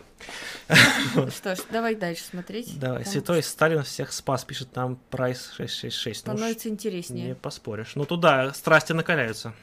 Они еще и присылали сюда и корабли, и самолеты, и участвовали в совместных операциях. Поэтому я думаю, что то, что тут как говорил, Константин Викторович, это я не знаю, как это очень выглядит очень странно. Это очень странно, потому что, скажем, ну были люди такие, как Троцкий, которые считали, что э, нет, в Советском Союзе социализм не построен, и вообще он не может быть построен в одной стране. И я думаю, что присоединяться к этому я бы не советовал, Константин Викторович. Я думаю, что от этого надо отсоединиться. Так, еще раз, можно назад? Поэтому я думаю, что то, что тут как он говорил, Константин Викторович, это я не знаю, как это очень выглядит очень странно. Это очень странно, потому что, скажем, ну были люди такие, как Троцкий, которые считали, что э, нет, в Советском Союзе социализм не построен, и вообще он не может быть построен в одной стране. И я думаю, что присоединяться к этому я бы не советовал, Константин Викторович. Я думаю, Вот. Ну, тут, конечно, сильное упрощение идет, потому что э, с одной стороны, Троцкий считал, да, что социализм не построен в СССР, ну и, в принципе, э, конечно, вот сейчас, когда мы говорили а, о том, что в Китае, да, тоже построен, не построен, то какие-то очень странные критерии вводились. То есть э, по одним и тем же критериям в Китае он не построен, а в СССР построен. Тут дело в том, да, что если брать того же самого Троцкого, то он не выступал против строительства социализма в СССР. Он говорил, что не, в итоге оно упрется просто, скажем так, и до конца не получится. Но э, неверно будет сказать позицию, что он там был он против курса, да, то есть он в целом, э, советский курс в целом одобрял, экономическую политику в целом одобрял, он не одобрял то, как э, был политический Ну СССР да, устроен. В первую очередь, то есть его критика направлена именно на это. То есть поэтому э, Троцкий, собственно, считал э, СССР хоть деформированным, но рабочим государством, и признавал его прогрессивность, и призывал защищать СССР, да, в отличие, например, от его оппонентов. Да, А, даже на московских процессах, э, собственно, когда он комиссии это говорил, он, э, когда его спрашивала комиссия, она еще потом там, в мемуарах они писали, что удивлялись его ответом, что несмотря на все произошедшее, он говорил, что, ну, в его словах, диктатура Сталина это, тем не менее, более прогрессивная, Да, да. форма, чем диктатура царя, которая была до революции. Да, то есть он это признавал, несмотря ни на что, скажем так. То есть, ну, э, скажем так, в э, с его позицией были многие не согласны, то есть, в том числе, например, его жена, то есть, у него были из-за этого большие споры, то есть, э, был раскол в интернационале в четвертой значительной степени из-за этого, то есть, да, то есть, э, часть людей не соглашалась с позицией Троцкого и считала, что СССР, э, там, госкапитализм, что там, они там социал-империалисты и вообще не являются прогрессивными, поддерживать их не нужно, но не стоит их всех мазать тоже одной краской, там очень, э, очень сильно разные подходы. Я думаю, что от этого надо отсоединиться, и чем скорее, тем лучше. Михаил Васильевич, вы чуть-чуть забежали вперед. Мы практически с вами э, э, разобрали весь этот участок, ну, в- весь этот отрывок. Я хотел обратить еще... Это в целом. Мы теорию только разобрали, а теперь мы можем пойти по, по разделениям, по частям. Да, ну завершая вот этот первый отрывок, э, опять хочу обратить ваше внимание, получить ваш комментарий на следующий э, тезис. Э, Невозможно построить социализм в отдельно взятой стране, пока он не победит в Соединенных Штатах Америки. Михаил Васильевич, сейчас я прошу вас не ответить. Но, а, опять же, это подмена тезиса, мы уже говорили об этом, да, давайте... а, ответить после того, как мы и наши уважаемые зрители посмотрим следующий фрагмент интервью с Константином Семеновым. Вы сейчас ответили не на тот вопрос, который я хотел вам задать. Вы сказали вещь, которой согласился любой здравомыслящий человек. Пока социалистическая революция не победила в каждом отдельном крупном государстве, говорить о строительстве социализма во всем мире невозможно. Ну, очевидно, что невозможно. Вопрос, Очевидно. а можно ли построить социализм в отдельном одном крупном государстве? В одном государстве. Этот социализм попробовать построить можно, как попробовала это сделать советская власть на территории Да. одной шестой части суши. Но, как показала история, этот эксперимент, этот э, опыт в значительной степени зависит от той борьбы, от ее исхода, которую мы сейчас упомянули. Если, в это, если этот эксперимент является локальным, если строительство социализма заканчивается строительством социализма в определенных границах, в определенных пределах, рано или поздно эти границы взламываются, и э, дни этого социализма сочтены. Более того, он будет из- изнутри, это строительство будет приобретать э, уродливые очертания, потому что вот эта постоянная блокада, постоянные провокации, давление, невоз- невозможность вести э, э, обмен э, хозяйственный с э, сопредельными территориями, эм, невозможность нау- в полном смысле научно-технического прогресса и прочее, да, то есть всегда строительство этого э, социалистического государства Не будет поняла про невозможность научно-технического прогресса, про- там прослушала слово или как-то Давай, давай, давление, невоз- невозможность вести э, обмен э, хозяйственный с сопредельными территориями, эм, невозможность в полном смысле научно-технического прогресса и прочее, да, Ну, в полном смысле, если он, имеет в виду международный суперпроект. Он имеет в виду, видимо, то, что изоляцию, в том числе научную. То есть то, что ты не можешь пользоваться заслугами Мгм. загра- заграничными. Ну, в целом-то, наверное, да. То есть у нас есть опыт, я не знаю, закрытия Китая, закрытия Японии, да, и то, к чему это приводило. Понятное дело, что это не совсем корректный наверное, до конца пример, но отчасти, отчасти оно так и есть. Но это что-то возникает, то есть я что-то пока слушал, мысль возникла, да, то когда мы говорим о построении соци- социализма в этой стране, вопрос, то есть, а, то есть, а что мы понимаем под страной, и в любой ли стране это возможно, да, то есть мы возьмем страну, там, я не знаю, можно ли Албания. построить э, в Эстонии, можно ли построить в Албании, можно ли построить социализм в Косово, или в Приднестровье, вот можно ли в них, или это другое, или это другие страны? То есть, а где критерии? Хорошо. То есть, вот вопрос то есть, в этом. То есть, если мы говорим о том, что возможно, то есть вопрос в том, а то есть в каких странах, если во всех, ну, тогда спорно, прям совсем. Если есть какие-то критерии, то я даже готов в этом части согласиться. Вопрос в том, какие критерии мы предложим. То есть, может быть, отдельно этой страной, может быть, весь мир может быть страной. Ну, тут, на самом деле, мы сейчас есть, придем ну, к крайне неутешительным странная. выводам, потому что возможен ли на Кубе, да? На а Кубе, был да. возможен, когда поддерживал СССР. Да. То есть, э, То есть уже не в отдельной этой стране, получается некий, да. некий блок, уже некая международная система, а в КНДР, да, опять же, вместе, возможно, по отдельности, но как мы видим, то есть, а в Вьетнам, куда сейчас Вьетнам движется? Сильно сейчас Вьетнам от Китая отличается, но не сильно, кстати, к сожалению. Давайте продолжим. Ну, в Китае получше ситуация экономическая. Экономическая получше, но эксплуатация для людей там плюс-минус та же. Э, обмена хозяйственный с, с определенными территориями, невозможность нау- в полном смысле научно-технического прогресса uh-huh. и прочее, да, то есть всегда строительство этого э, социалистического государства будет находиться в контексте продолжающейся той самой, я ничего не подменил и ни от какого вашего а, вопроса не уклонился, в контексте вот этой продолжающейся мировой классовой войны. До тех пор, пока в ней не будет определен победитель, uh-huh. ни о каком социализме, социализме, об окончательно построенном социализме говорить, конечно же, нельзя. Константин, а то есть, я, я понимаю так, что то есть, э, либо социализм распространится на весь мир, либо капитализм распространится на весь мир. То есть, один из них друг, другого неизбежно mm-hmm. заборет. Ну, это моя интерпретация. Опыт, опыт не только Советского Союза является иллюстрацией. Опыт Кубы, опыт Северной Кореи, опыт э, Варшавского договора в целом, опыт Китая, если хотите, доказывает, что этот процесс невозможно загнать в национальные границы. Он решается либо в одну сторону, либо в другую. Итак, Михаил Васильевич, э, возвращаемся. Ну, здесь Константин э, сегодня произнес очень много интересных фраз. Я предлагаю их разобрать, так сказать, по, по очереди. Да? Вот первый тезис. А который... вот это неверно по очереди разбираете. Это как раз-таки вообще не диалектический не анализ. Да. И Э, тут, конечно, на месте Михаила Васильевича отказаться бы от такого ну, и э, анализировать в целом. Тем более, как автор книг «Диалектика. Ключ к истине», вообще известного как э, сильный диалектик. Ну, посмотрим. Возможно, так и сделает, кстати. Мы в этом убедимся. Э, сказал, что строительство социализма, если заканчивается строительством социализма в определенных границах, то рано или поздно эти границы взламываются, и дни этого социализма сочтены. То есть, если вы строите социализм на какой-то определенной территории, в определенной стране или в группе стран, ведь так можно понять это, то этот социализм изначально обречен. Более того, вот дальше Константин говорит следующее, что изнутри, в случае строительства вот на этой ограниченной территории, социализм Опять э, подмена тезисов. Одно дело изначально обречен в принципе и невозможен, то есть вообще крест на нем. Да. И другая позиция, которая как раз-таки, по-моему, Семин и обозначил, это то, что он обречен, если в мировой борьбе победит не социализм. То есть это иное совершенно понимание.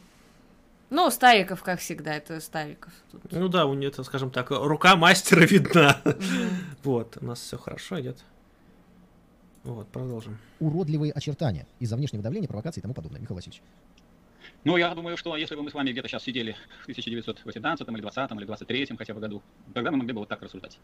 Но после того, как у нас создана была социалистическая промышленность, когда у нас производство планомерно, начиная с 28 года, подчинялось общественным интересам, когда у нас прошла коллективизация, когда у нас сельскохозяйственное производство с помощью машино-тракторных станций, я бы сказала, что если бы мы сидели сейчас в 2020 году, СССР бы не рухнул. Нет, и... если бы мы сидели в 1980 году, то, наверное, на речи Кустемина звучали бы очень смешно и крамольно. Но увидев, что как бы СССР как бы нет, и вроде как бы он так и получается. Я не знаю, то есть вроде как история это скорее льет воду на мельницу Константина, мне кажется, в данном случае. То есть странный аргумент в целом. Система создания совхозов на селе э, путем направления 20 тысяч, 25 тысячников на село. Когда у нас удалось и сельское хозяйство сделать социалистическим, когда у нас оказалось две формы одной общественной собственности, когда у нас не стало ни одного э, не социалистического уклада, у нас исчез уклад патриархальный, у нас исчез уклад э, мелкобуржуазный, у нас исчез уклад госкапитализма, и у нас э, исчез я вот сейчас вкину такую вот странную мысль, э, как вот я уже говорила, я не то чтобы сильно слежу за деятельностью Михаила Васильевича, да, угу. А, насколько я понимаю, он поддерживает действующую власть, да? Это спорно. То есть, по цитатам, он зачастую считает, что их действия некие прогрессивные. То есть, он поддержал, а, например, Крым. Он, насколько я знаю, возможно, нет, поправьте меня, он поддержал принятие поправок в Конституцию. Он считает, что Это Путин знаю, прогрессивнее да. Медведева.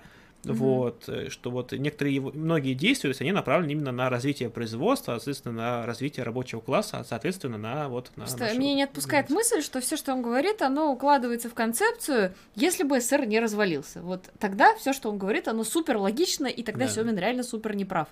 Но, как бы, интересно, я заинтересован. Давайте дальше. Так. За поправки голосовал. Так, тут продолжите тему про эту всякую хрень обсуждать в чате, я начну банить всех просто. Вот, вот сейчас тут, вот тут уже какая-то совсем уже дичь началась, вот тут там порно, не порно, там снимать, не снимать. Давайте завязывайте. Там свои, не свои, я не буду разбираться. уклад частно-хозяйственного капитализма. У нас остался один уклад. Один уклад это не уклад, это победивший социализм. После того, как социализм победил, говорить, что это эксперимент, но это, это означает неуважение вообще к героической борьбе и героическому труду советского народа. И второе, значит, а когда... А, ой, извините. социализм, А, победивший подожди. партию,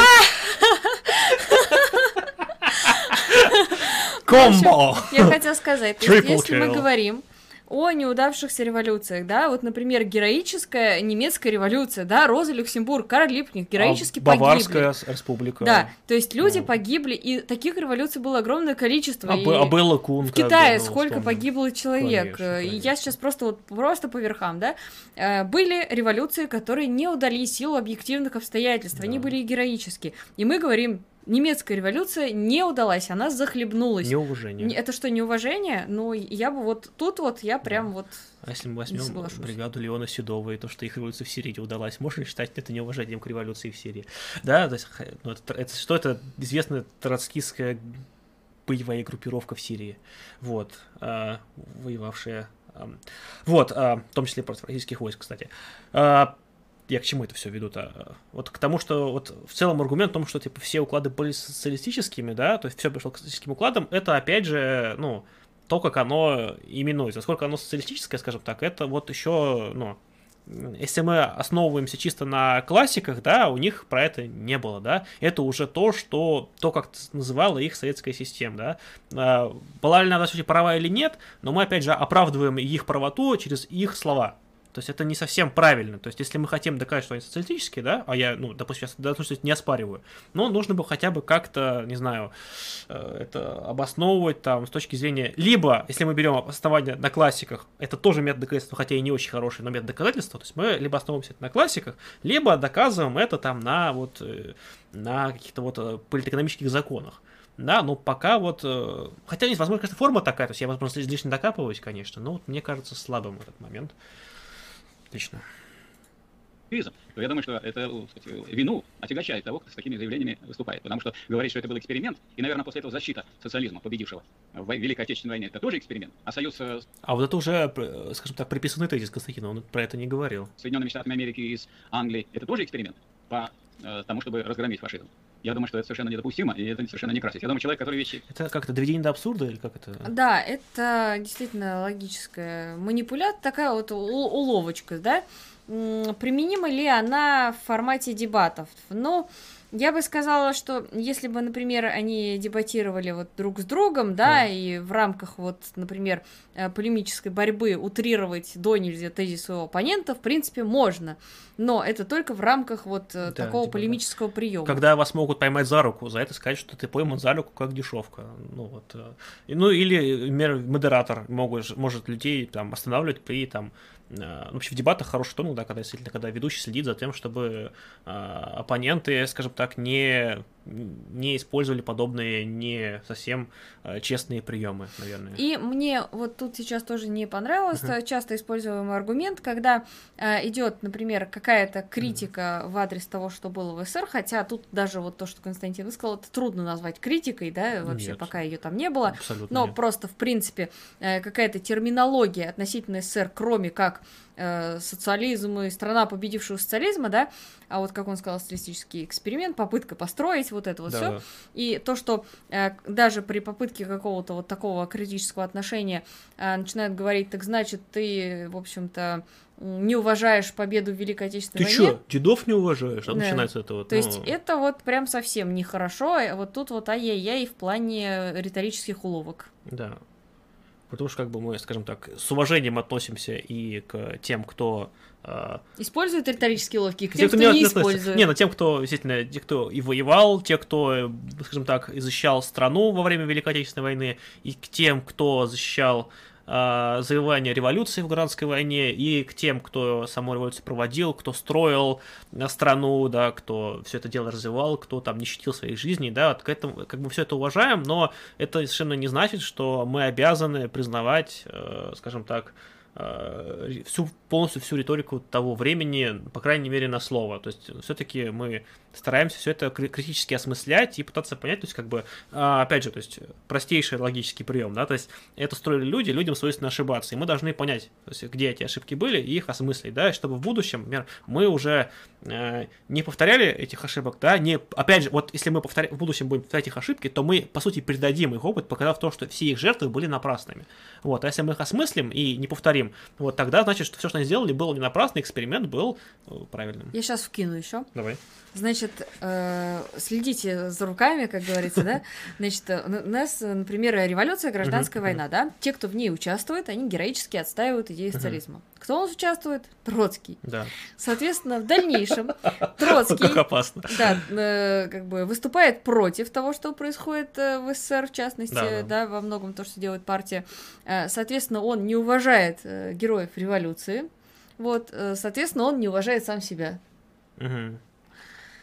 Семен сказал эксперимент, Семен сказал проект. Ну, хотя возможно, да, опять же, я вот, сейчас уж не будем перематывать, да, ну, вот возможно, что и даже такое было, вот. А... Что за чушь там в чате происходит?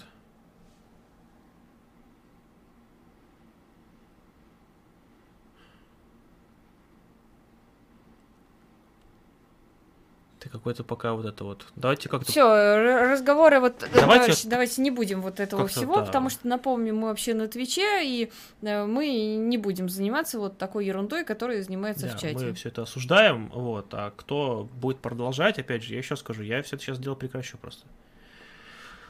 Вот, это дело быстрое. А, так, не то. Вернем экранчик вам, чтобы было видно Михаила Васильевича.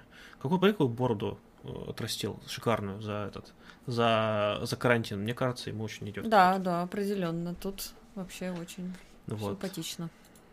И такие говорит, он сам себя ставит, э, так сказать, вне марксизма и вне ленинизма. А что касается вот тезиса... А почему вне марксизма?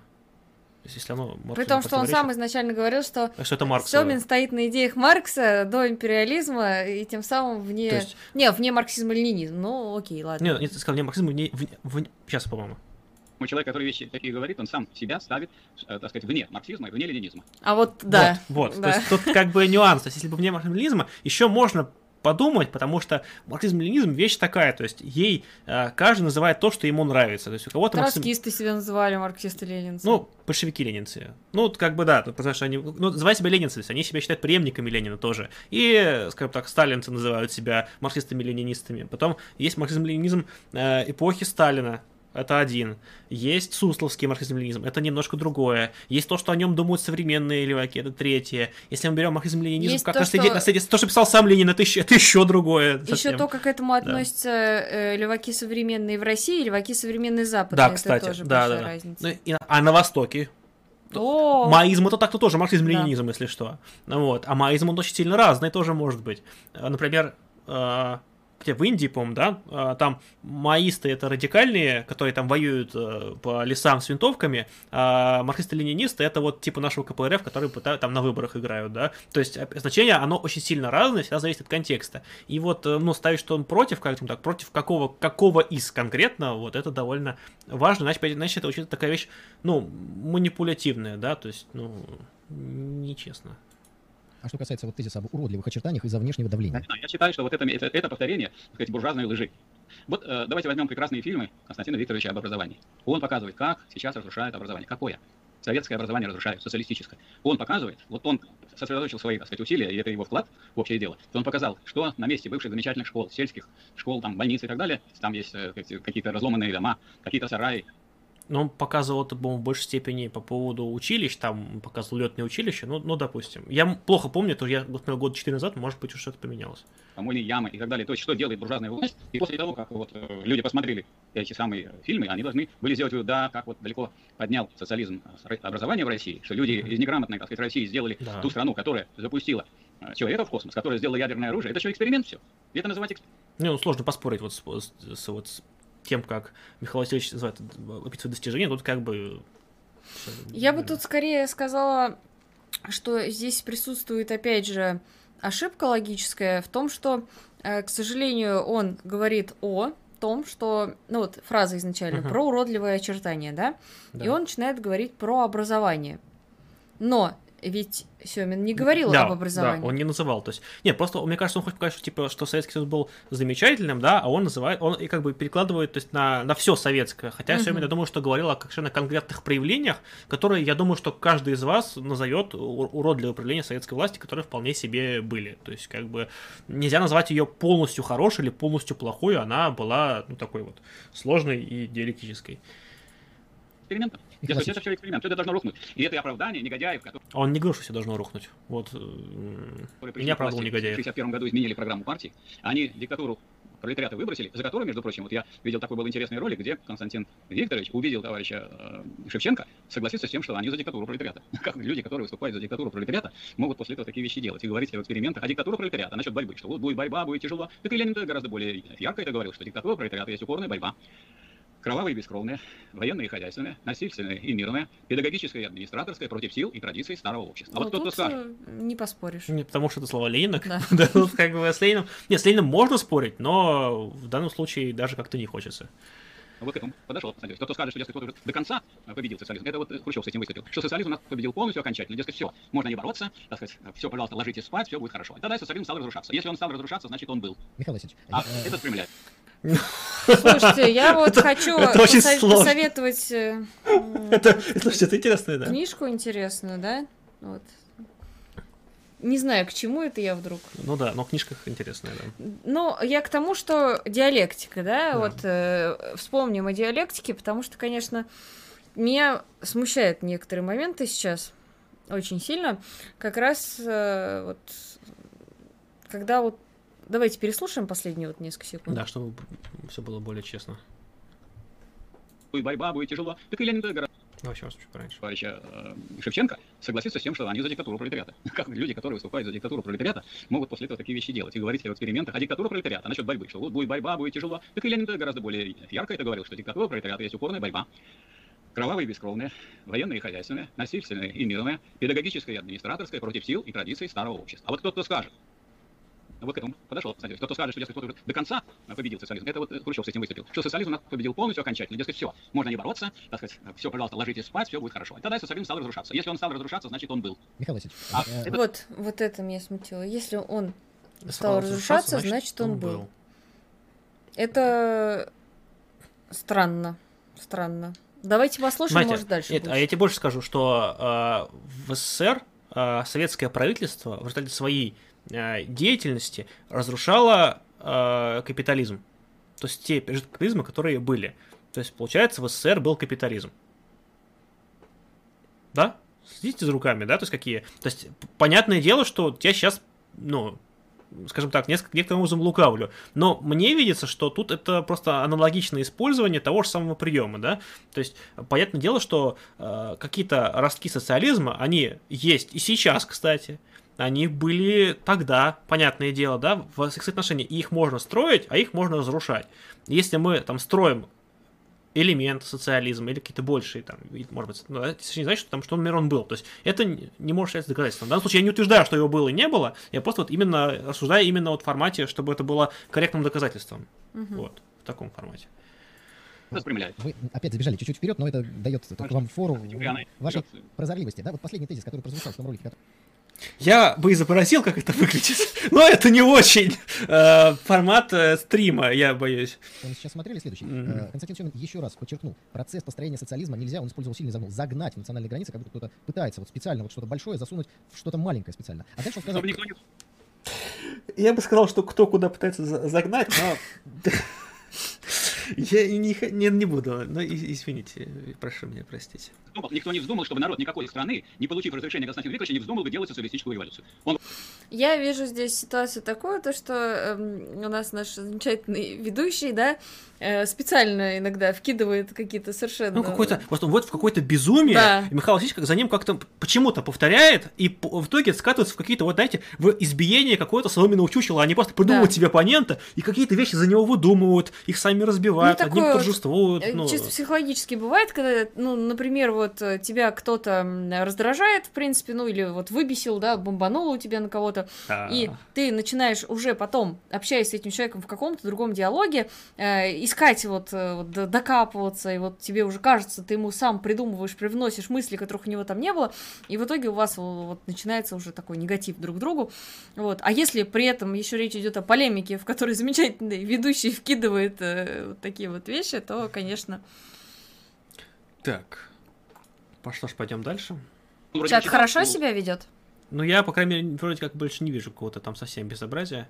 У вас есть вообще модераторы в чате, хоть кто-нибудь? А то что-то я чувствую, что там как-то все очень это спокойно слишком. Вот, что-то я пока не этот, не наблюдаю. Кстати говоря, на Твиче я предлагаю через какое-то время раздать модераторки. Да. Вот, я вот одному сейчас товарищу дам. Вот, если еще кого увижу, хорошим тоже еще дам модераторку. Вот, кто себя будет хорошо вести, вот, э, раздам модерки. Вот, так что этот, скажем так, наиболее активным э, зрителям, вот, э, наиболее, скажем так, проявившимся с лучшей стороны в плане вопросов, в плане вот в целом, то есть мы, э, если вы думаете, что мы ваши комментарии не читаем, мы все всегда читаем, вот, и даже если мы что-то не читали, мы это запоминаем, и в следующий, скажем так, раз мы это учитываем. Да, Ивану тоже дай сразу. Где Иван?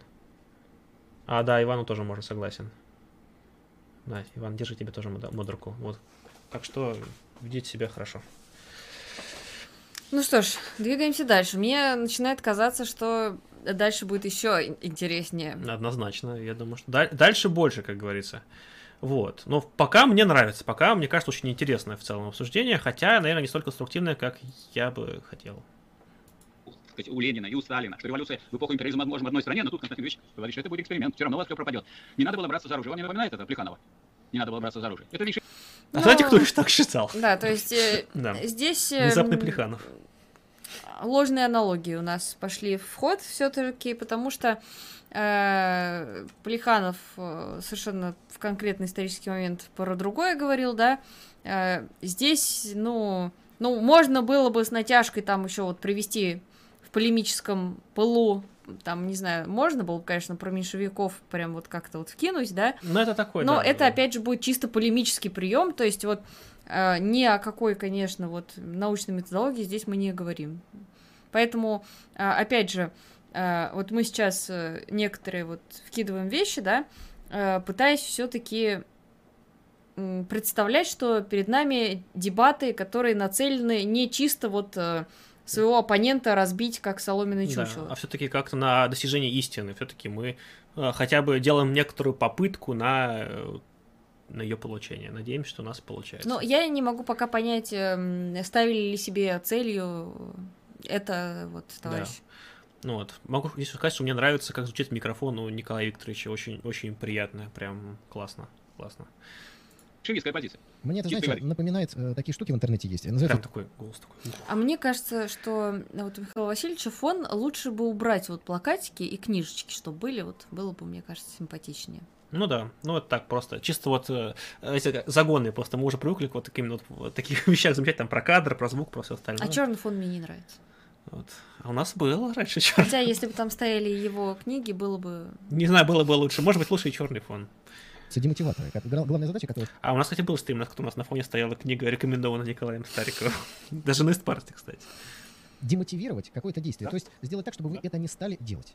Вот это Да. мне очень напоминает. Ну и последняя фраза, которая заслуживает внимания, э, э, значит, в том фрагменте, который мы посмотрели. Но вот эм, рассуждая об опыте СССР, об- обвинять все-таки именно в том, что он сейчас пытается демотивировать людей. э, Мне кажется, он наоборот пытается их как-то типа, ребят, давайте что-нибудь это двигаться там То есть туда-сюда. я не могу сказать, что я во всем согласна с Семиным, во- многом с ним не согласна, но Да. все-таки я бы не стала отрицать его заслуг как э, пропагандиста и именно ну, человека, который много людей сагитировал в левое движение. Более того, его личную эволюцию, да, то есть как он все большей степени, как мне опять же видится, двигается вот именно от такой более диванной позиции в более какую-то деятельную, в более решительную. Но, возможно, когда мы дойдем до разбора его видео, Там что что-то- там будем там- его критиковать. Может, может, он выходит в, в, там, в костюме Троцкого такой выходит, просто демон революции.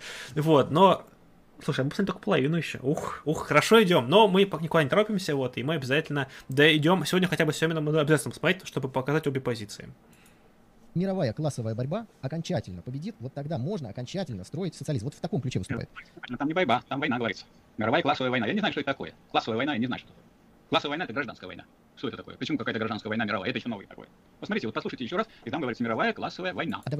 Это Ну, это по- все поняли, о чем он говорил, то есть можно до терминов Ну, привязываться, это как-то, мне кажется, немножко, ну, не в обиду, но это называется включить дурачка. Не, не, не называю никого в данном случае дурачком, ну, просто это такой вот именно как, вот, как прием такой называется. То есть, ну, все же, действительно, все же поняли, о чем, о чем речь. То есть, что имел Константин Семин? То есть, классовую войну, как войну там пролетариата против буржуазии. Ну, а можно ли назвать ре- революцию классовой войной? Можно, почему нет? То есть, ну, и странно, странно, странная у вас придирка в данном случае. Давайте сейчас еще раз освежим э, память и прос- прослушаем конец этого самого ролика.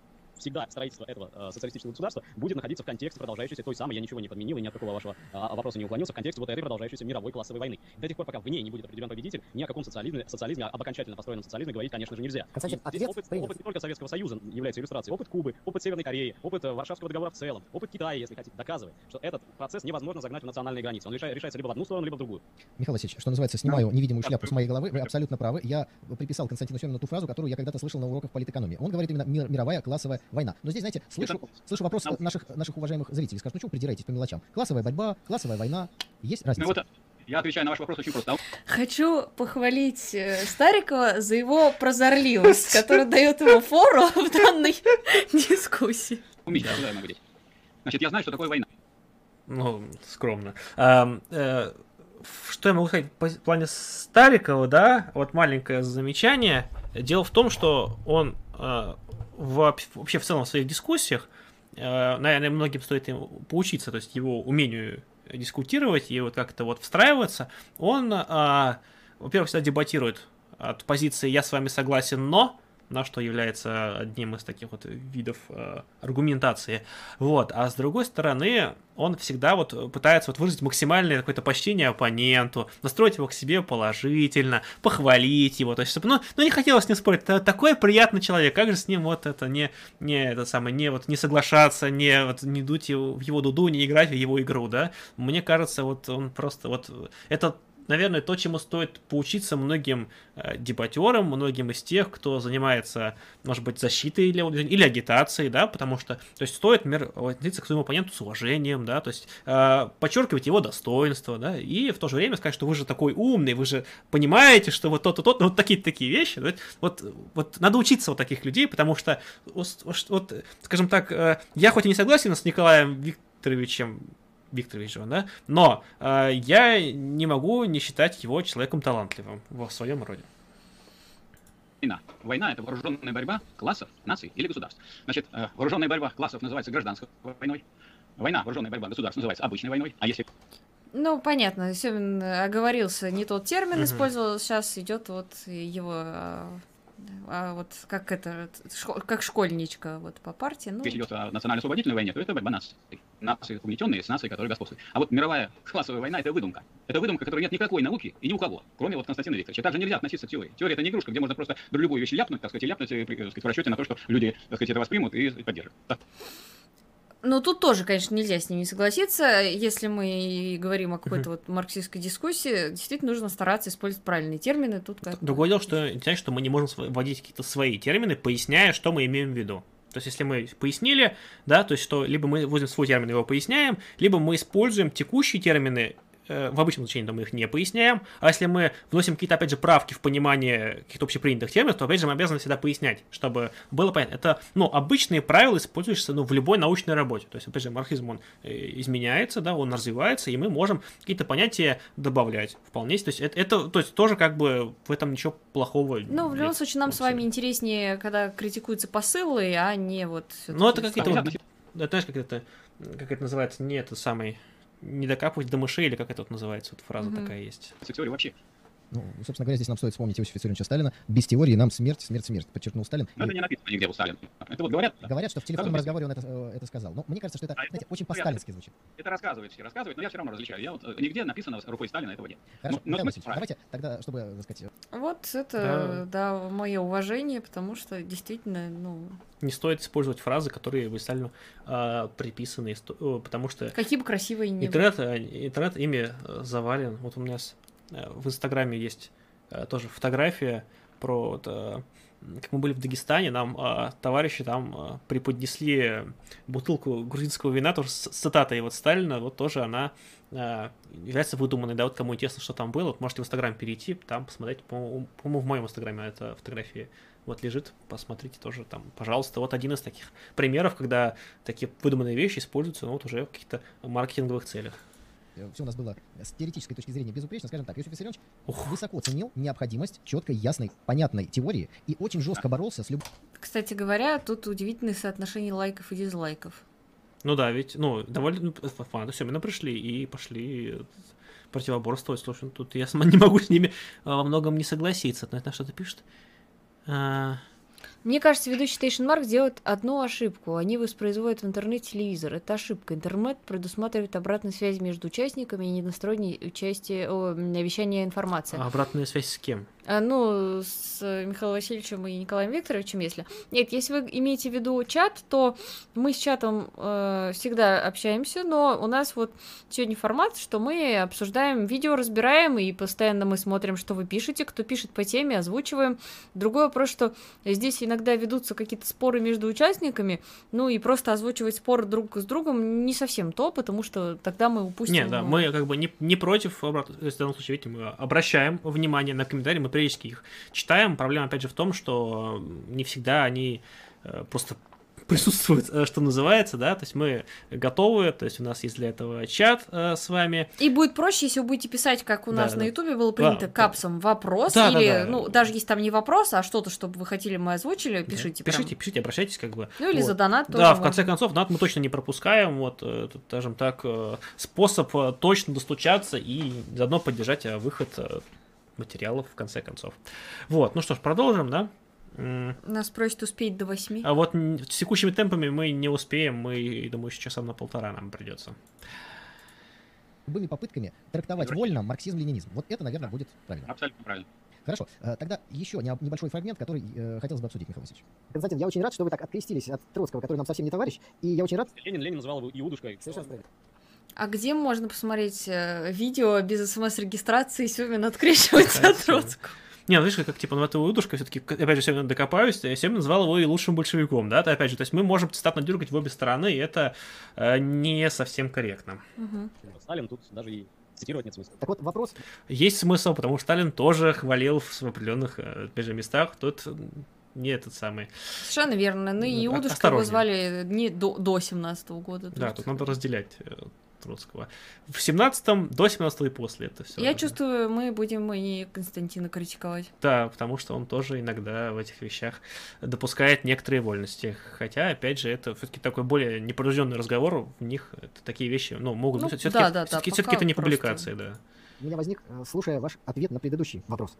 И звучит он так. Э, Сталинист Семин, у которого сзади стоят 13 томиков Сталина, беседует со сталинистом Стариковым, у которого 13 томиков Сталина тоже стоят на полке. Но при этом сталинист Семин говорит, что социализм не был построен в Советском Союзе, и не мог быть построен в Советском Союзе, и не может быть построен в отдельно взятой России. А товарищ Сталин строил социализм в отдельно взятой стране, сказал, что построил, и что социализм будет укрепляться и развиваться. Так кто противоречит товарищу Сталину? Да, Товарищу Сталину противоречит действительности. Товарищ Сталин был в первую очередь не выдающимся э, государственным деятелем, царем, содержителем и кем-то еще, он был в первую очередь марксистом. Марксисты умеют признавать свои ошибки. Я убежден, что если бы сейчас Сталин, оглянувшись на руины Советского Союза, которые мы видим перед глазами, мог оценить э, то, как развивался социализм, как строился социализм в нашей стране, он пришел бы к точно такому же выводу. Он бы согласился со мной в том, что торжество э, победы, торжествовать победу в строительстве социализма в 50-е годы, а он мог, как вы понимаете, э, анализировать ситуацию только до 53-го, так вот, торжествовать победу было преждевременно, потому что социализм построен в полном смысле не был. Что это означает? Во многом сохранились пережитки предыдущих отношений, капиталистических отношений, даже феодальных отношений. Эти пережитки уже начали преодолеваться при Сталине. Ему казалось, что этот процесс будет неизбежно, обязательно завершен, успешно завершен. Но выяснилось, что это не так. Он не мог этого знать. Но мы знаем это сегодня. Эти пережитки, эти бациллы, эти раковые клетки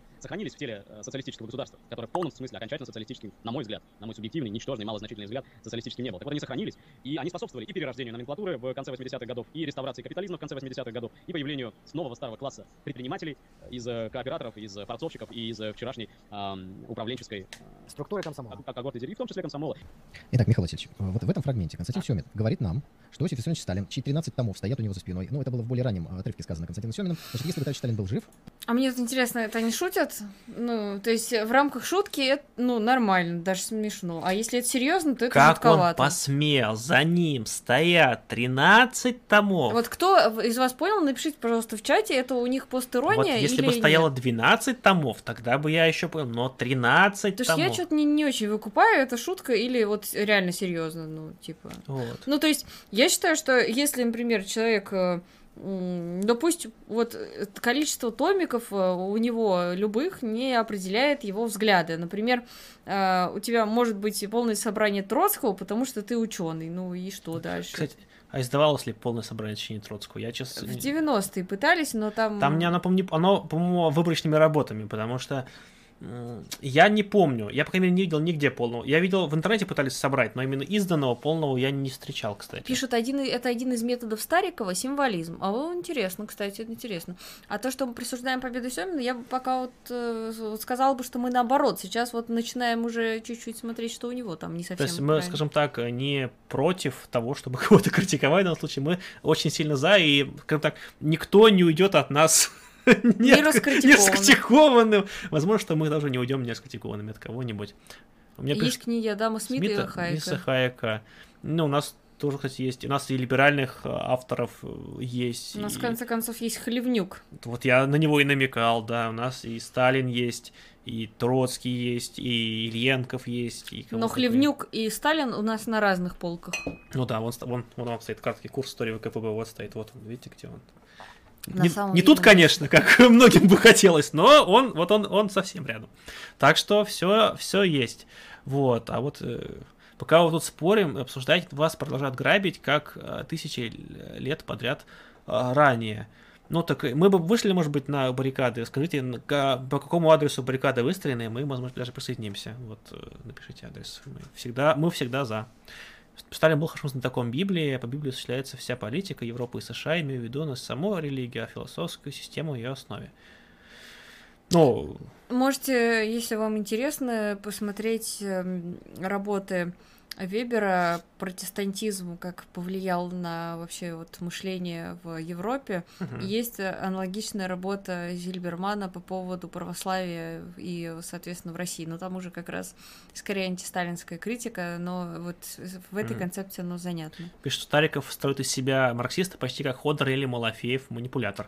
А вот он не строит себя марксистом, он называл себя сталинистом, но я не видел, чтобы он называл себя э, марксистом нигде. Более того, мы можем найти э, Старикова, где он очень, очень сильно критикует Ленина. Очень сильно. Э, Напомню, что по Старикову Ленин является английским шпионом. Ой, да, ну, ну, я Просто, вот сказать. просто элементарные вещи. То есть тут э, как бы он, знаете, в чем дело? Стариков отделяет Ленина от Сталина. Как, кстати, троцкисты тоже делают. Да, в этом смысле он троцкист. Конечно же, нет, это шутка. Вот. а, Он отделяет Ленина от Сталина, ставя Сталина как а, красного монарха, да, как строителя вот справедливого общества советского. Ух.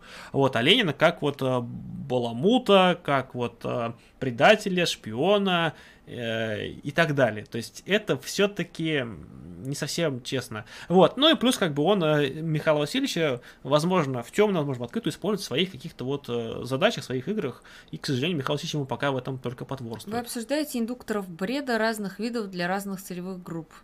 А просто настолько много возникало вопросов по этой теме, что мы решили, что мы должны дать максимально подробное обсуждение, э, с, в том числе совместно с вами, э, дорогие товарищи, да, чтобы мы могли вот вместе с вами прийти к неким выводам, то есть, то есть чтобы мы говорили, да, вы нас, например, критиковали, если мы где-то неправы, да, то есть мы могли обсудить более полно тему, да, то есть э, раскрыть ее во всем многообразии и тогда Когда ты сказал, дорогие товарищи, у меня появились много-много Кончаловского. И что-то как-то сырок захотелось, да, наклассированный. Кто не понял о чем, мы смотрите наши видео по этой теме. Ну что ж, смотрим дальше. продолжим, а то мы не успеем никогда закончить. Поскольку Сталин марксист, подчеркивает э, Семин, то Сталин бы согласился с Семиным, который утверждает, что социализм не был построен. Это первый тезис. Второй тезис еще интересней. Э, социализм не был построен, потому что социализма сейчас нет. И именно это бы убедило товарища Сталина, по словам Константина Семина, что социализм Сталин так и не смог построить. Константин Семин э, отличным защитником был бы тех врагов социализма, которые его разрушили. Потому что для всякого нормального человека ясно, что если социализм построен, а потом разрушен, значит он был. А если люди говорят, что раз его разрушили, то его не было, то это называется издевательство над историей, над народом, над трудящимся, над людьми, которые участвовали в гражданской войне. Над людьми, ну, которые, мы уже это разбирали. Это... Да, это просто повторение тезиса да. идет, тут ничего нового. Строили наши города, заводы, фабрики, над людьми, которые создавали колхозы, над людьми, которые имели темпы роста. Еще при, первую пятилетку 20 с лишним процентов, они э, ничтожные нынешние там один, полтора и так далее. Это издевка вообще над э, великим подвигом советского народа. И вместо той картины, которая должна быть нарисована, что благодаря вот этому подвигу русского народа и русского рабочего класса у нас появилась Оп, оп, оп, оп. У меня что-то рука к солнцу потянулась резко. Да. Ну, извините, но тут я вот при всем моем уважении, но это ни в какие ворота, потому что я вот всегда лично выступаю против да. вот этого русский рабочий класс, русский вот это вот, это вот противоречит это, знаешь, всему, что это, говорил Ленин. Это 28 панфиловцев, что мы русские воюем за Россию, да? да. Вот это вот, а да? что, казахи не русские? Все, все мы русские. А будем говорить за Казахстан, все будем казахами, да? Вот, ну, ну то есть, конечно, даже вот э, в полемическом таком этом, да, я, я не могу себе, я могу себе представить э, использование, например, типа э, вот такой вот фразы или что-то да. такое. Например, когда у нас какие-то баррикады, и человек приехал в Национальную Республику, да. и ему нужно поднять народ на борьбу против чертовых эксплуататоров, да? да. И он такой говорит, ну, там, мы, дагестанские рабочие, да. ну, тут даже не совсем, наверное, про Дагестан, мы, лезгины рабочие, должны... Да, да, да. Вот, вот тогда оно обусловлено. Сейчас же все таки ну, ну, ну, серьезно, ну какой русский? Вот почему русский? Ну, ну да, то есть такие вот не, не вполне честные какие-то эти вот э, э приемы. И как бы, то есть, Сталин, был ли Сталин русским рабочим? Ну, сложно назвать Джугашвили русским. Вот. Был ли Троцкий русским? Ну, довольно сложно человек фамилии Бронштейн считать русским. Был ли там э, Каменев русским? Да, был ли Зиновьев э, русским? Вот, ну и так далее. То есть мы Микоян. Сейчас... Микоян, там, и прочие. Там. А знаете, кто был русским? Хрущев, ну, правда, тут я да, тоже, конечно, а, чуть-чуть. Он все-таки украинцем да, скорее был, украинец, но...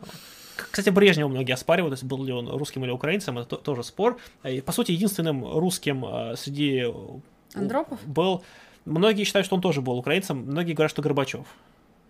Вот, как бы... Ну, великие русские. Великие, да, то есть русские развалили СССР, можно сказать, да. То есть, ну, там, очень, скажем так, многие в руководстве СССР были представителями национальных меньшинств, да, ввиду довольно-таки сильного, а, именно еще национального угнетения, дополнения к угнетению именно классовому, которое выступало отягчающим фактором во многом в Российской империи, которая была, опять же, по словам классиков, тюрьмой народов во многом. И поэтому влияние этих народов зачастую было не, не меньше, смотря на их меньшую численность.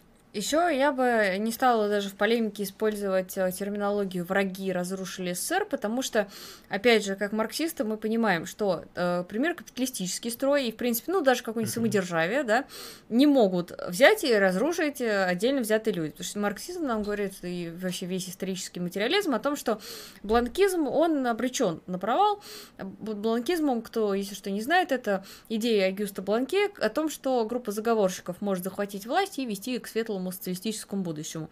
Наоборот, без борьбы классов, без как раз-таки революционной ситуации все это невозможно. Соответственно, э, враги тоже не могут, какие бы они ни были сильные, просто вот группа людей взяла и разрушила СССР.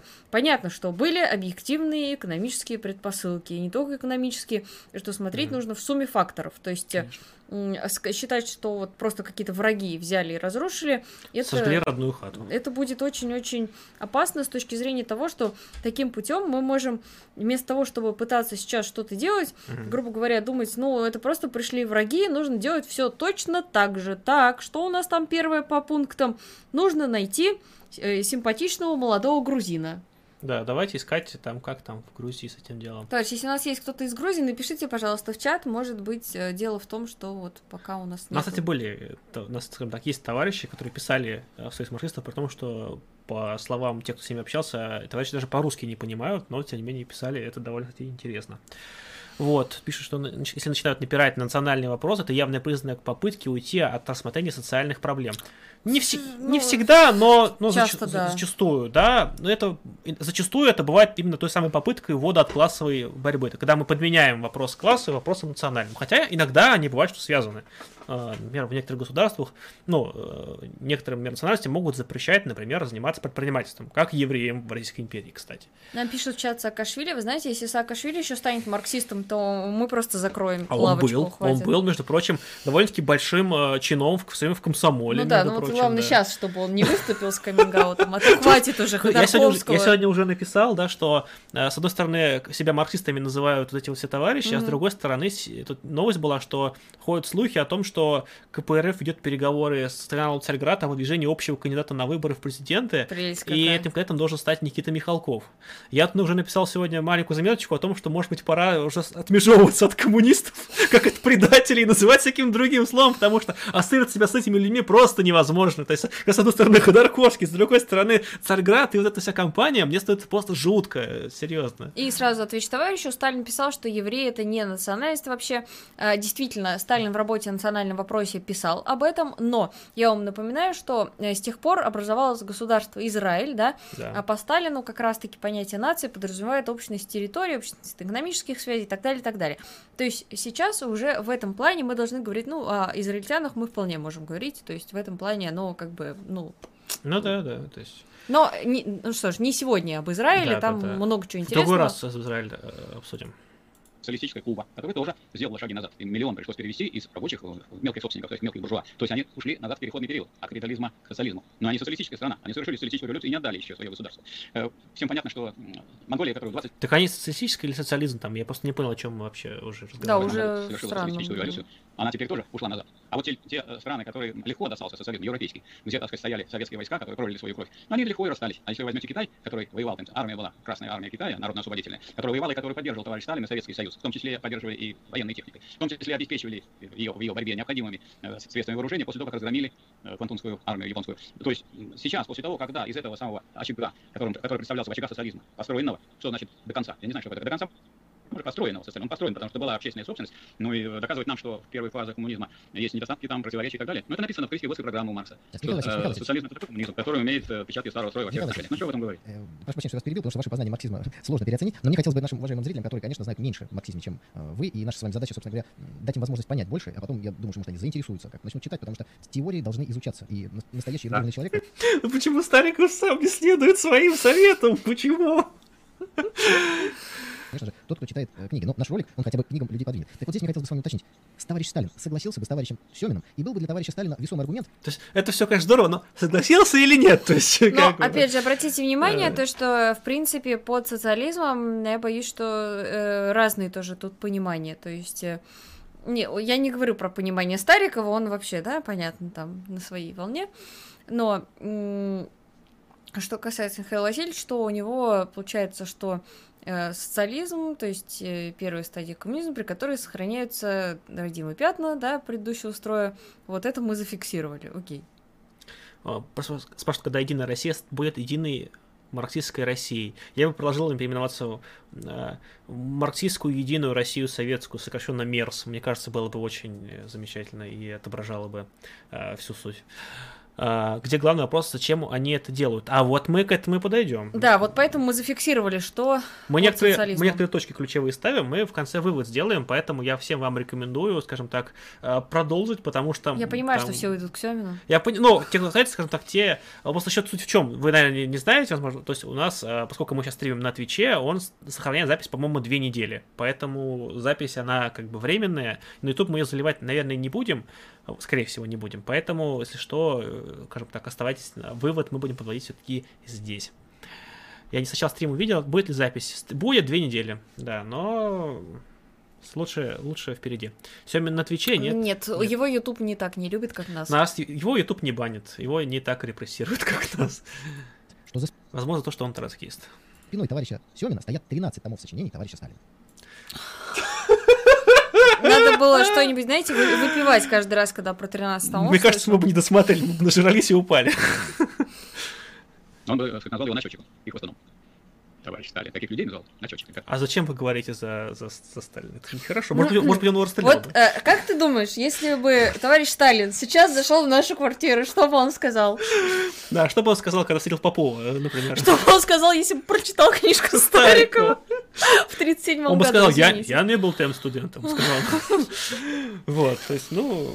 А между прочим, у Старикова есть книги про Сталина, и они в основном ему посвящены, поэтому да, да. Которые не разобрались в теории и не понимают значит, смысла той теории, которую они изучают. Такое впечатление, что товарищ вместо изучения теории высказывает то, что ему взбредет на ум. А то, что взбредают на ум, сейчас люди оторванные вообще от рабочего класса, от какой-нибудь политической партии, которая ведет классовую борьбу в условиях капитализма, они очень легко, так сказать, улавливают и Видимо, это рабочая партия России имеется в виду, вряд ли КПРФ. и транслируют в качестве марксистских, не марксистской, а антимарксистской концепции. Ну как так, когда у нас есть э, э, вот, миллиард четыреста миллионов, который строит социализм в Китае. А, Так, ну, надо тут сказать, что, конечно, э, вот это его обвинение, в принципе, в адрес Семина, оно часто звучит, что он э, плохо знает теорию и иногда косячит в теории, да? А, и вот в термине мы видели, что он ошибся. Но в целом, да, это, ну, претензии имеет право на жизнь, но, Да, с другой почему? стороны, я бы тоже отметила, что он сильно вырос за последние годы, тут как бы и Видно, что читает. все растут. Вот мы недавно тоже смотрели наши старые стримы, да, вот. Ну, и то есть там, как бы, понимаем, что сейчас, э, ну, намного больше же знаний по тем же самым темам, грубо говоря. А что Да. будет там еще через несколько Да, лет? да. Ну, Например, тогда мы не знали, кто такой Самонин, да, вот. А теперь, Да, а теперь да. стыдно не знать, да.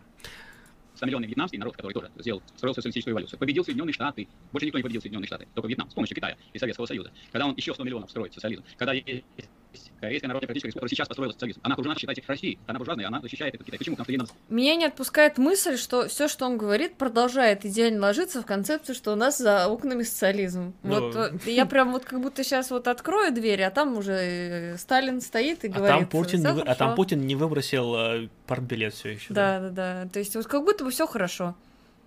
Самой спасаться. Потому что Россию теперь Китай защищает, которому помогал Советский Союз. Когда есть Лаос, который в 1975 году провел социалистическую революцию, не спрашивая ни Семина, ни Попова, ни никого другого, так сказать, сделал революцию, а ему начинает нотацию. Зачем вы сделали революцию? Она же не может победить. Она же всегда приведет, она, так сказать, к ужасу, кошмарам и так далее. И начинает рассказывать про жизнь в Советском Союзе, как про некий кошмар. Так где кошмар все-таки в Советском Союзе? Или когда разрушили Советский Союз? Я думаю, что когда разрушили Советский Союз, Тут, я думаю, лучше не вспоминать про историю китайской революции, да, и про то, там, что кому говорили и что строить, сто, сто, стро, стоит строить, а что не стоит, да, потому что там мы сейчас начнем в такие дебри уйдем, и так все кажется неудобно для, для, собственно, советского руководства. Да. Так что опустим эту тему, но заметочку поставим. Союз начался настоящий кошмар для трудящихся. Михаил Васильевич, вот это очень важный момент. жуликов, тунеядцев, хулиганов и врагов социализма. Михаил Васильевич, вы коснулись очень важного момента, потому что действительно, вы, вы этот тезис высказали, я просто хотел его еще раз подчеркнуть для наших уважаемых зрителей. Смотрите, если сказать, что социализма в Советском Союзе не было, то значит и не было предателей и разрушителей Советского Да, Союза. да, да. Ведь невозможно предать то, чего нет. Невозможно Конечно. убить того, кто не родился. Невозможно э, разрушить то, что не было построено. То есть Да. вот этот невинный тезис, он на самом деле дальше...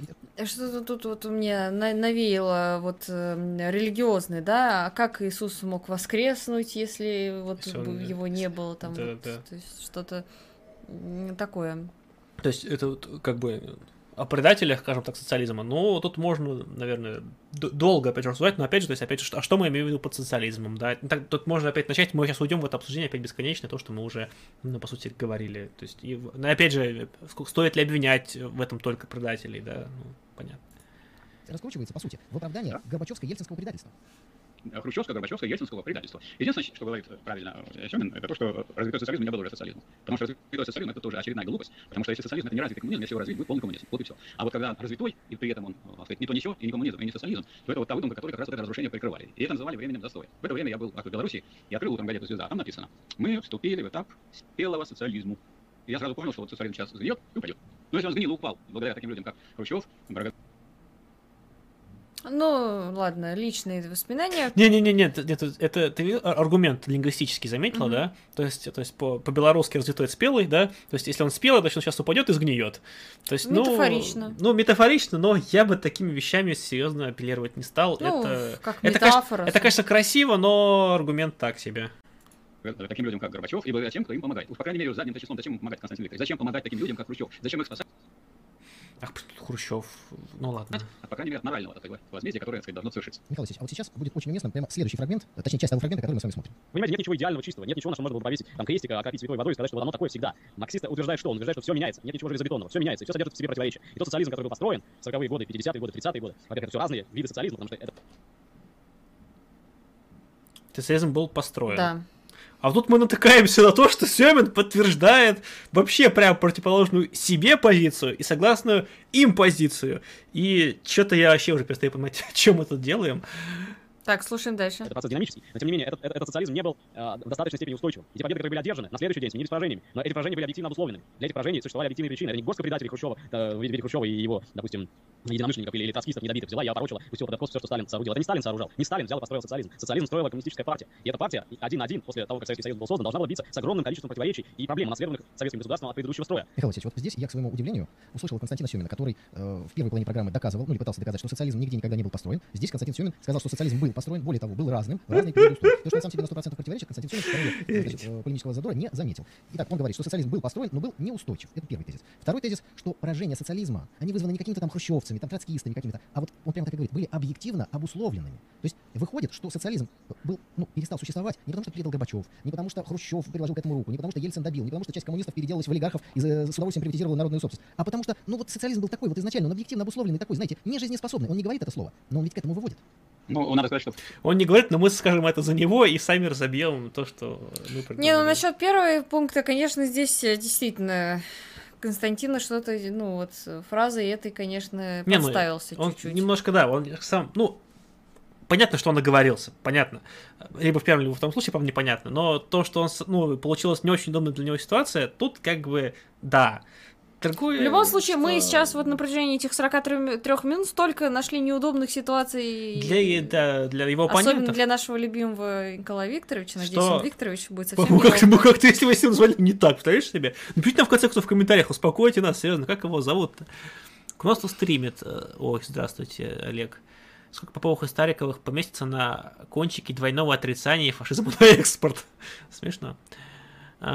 А, пирож- Слава богу, Викторович, все в порядке. Отлично, Называем всё, его так дальше. Все, тогда, видите, мы не, этот, не ошиблись. Мы... А то, знаете, было бы обидно бы сказать, потому что мы его там, а, там пере- а, переврали. Там, знаю. Дословно он сказал, не был построен в полной мере. Мгм. Ну, вот, как бы... Давайте переслушаем, что сказал Семин. Важный момент. Давайте я вам включу сейчас. Той водой сказать, что вот оно такое всегда. Марксисты утверждают, что он утверждает, что все меняется, нет ничего железобетонного, все меняется, все содержит в себе противоречия. И тот социализм, Во-первых, он говорит о марксизме, да, что, ну, кажется, опять же, довольно верно. который был построен в 40-е годы, 50-е годы, 30-е годы. Во-первых, это все разные виды социализма, потому что это процесс динамический. Но тем не менее, этот, этот- этот социализм не был э, Нет, он говорит, опять же, тот социализм, который был построен. То есть, говоря, видимо, о то- о- именно о том, что было построено. То есть, тот вид его, может быть, не развитый, может, еще какой-то. Опять же, то есть, тут понятно, что он, скорее всего, имел в виду, но если вырвать, получается, да, довольно в иронично. достаточной степени устойчивым. Те победы, которые были одержаны, на следующий день сменились поражениями. Но эти поражения были объективно обусловлены. Для этих поражений существовали Ну да, как бы объективно условленным, потому что в целом вообще марксизм, он и всегда про, скажем, там, про некоторые объективные обстоятельства. Ведь Горбачев взялся из ниоткуда, и предатели взялись не из ниоткуда, те самые, да, то есть, ну, сложно сказать, что они как бы были, потому что это безумие отрицать. Другой вопрос, что э, какой тут фактор э, является доминирующим, да, то есть э, фактор личностей, да, или фактор объективный. И на счет есть, собственно, замечательные э, марксистские труды, говорящие о роли личности в истории. В частности, это труды э, нашего с вами любимого Плеханова, к тому же вспоминали, да, у него есть прекрасные работы об истории, да, то есть о материалистическом взгляде на историю, там, как-то монистическом, да, А, то есть он там пр- прекрасно это все дело описывает, и я могу сказать, что тут, э, понятное дело, что существует роль и для субъективного фактора, и для объективного, но объективность всегда давляющий. И Константин в данном случае говорит именно о об объективных недостатках, которые привели к появлению тех самых предателей. И мне кажется, что его рассуждения в данном случае являются вполне марксистскими, по крайней мере, по крайней мере, по образу мыслей. Вот. Чисто методологически. Продолжим.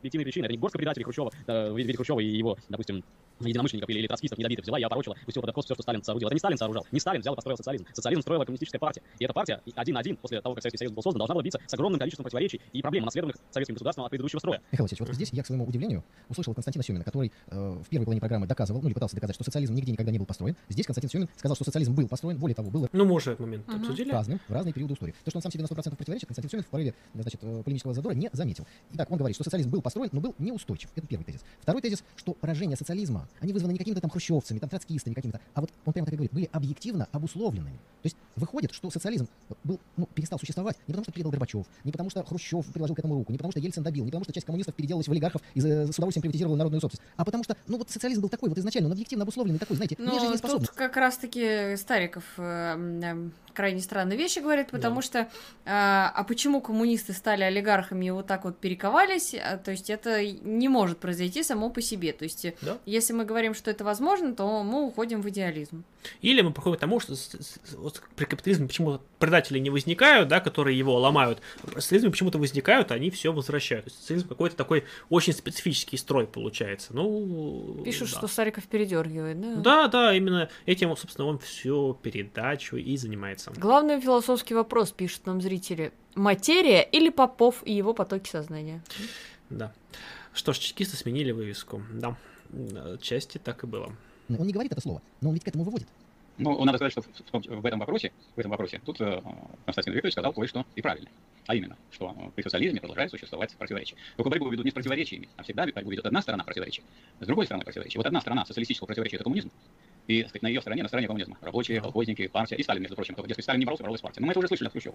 Ну что это за костящим повторять такие глупости? Как может партия бороться без Нет, там он не Сталин боролся, Сталин строил, с- как бы, действительно строил, как бы, не лично Сталин, строил действительно партию, тут, как бы, подменять все именно личностями, наверное, было бы неправильно, потому что именно социализм э, творит э, именно общество и социальные слои, в широком смысле пролетариат, в узком смысле партия, революцию строит и общество строит, так что тут все верно, Константин Викторович, на мой взгляд, сказал.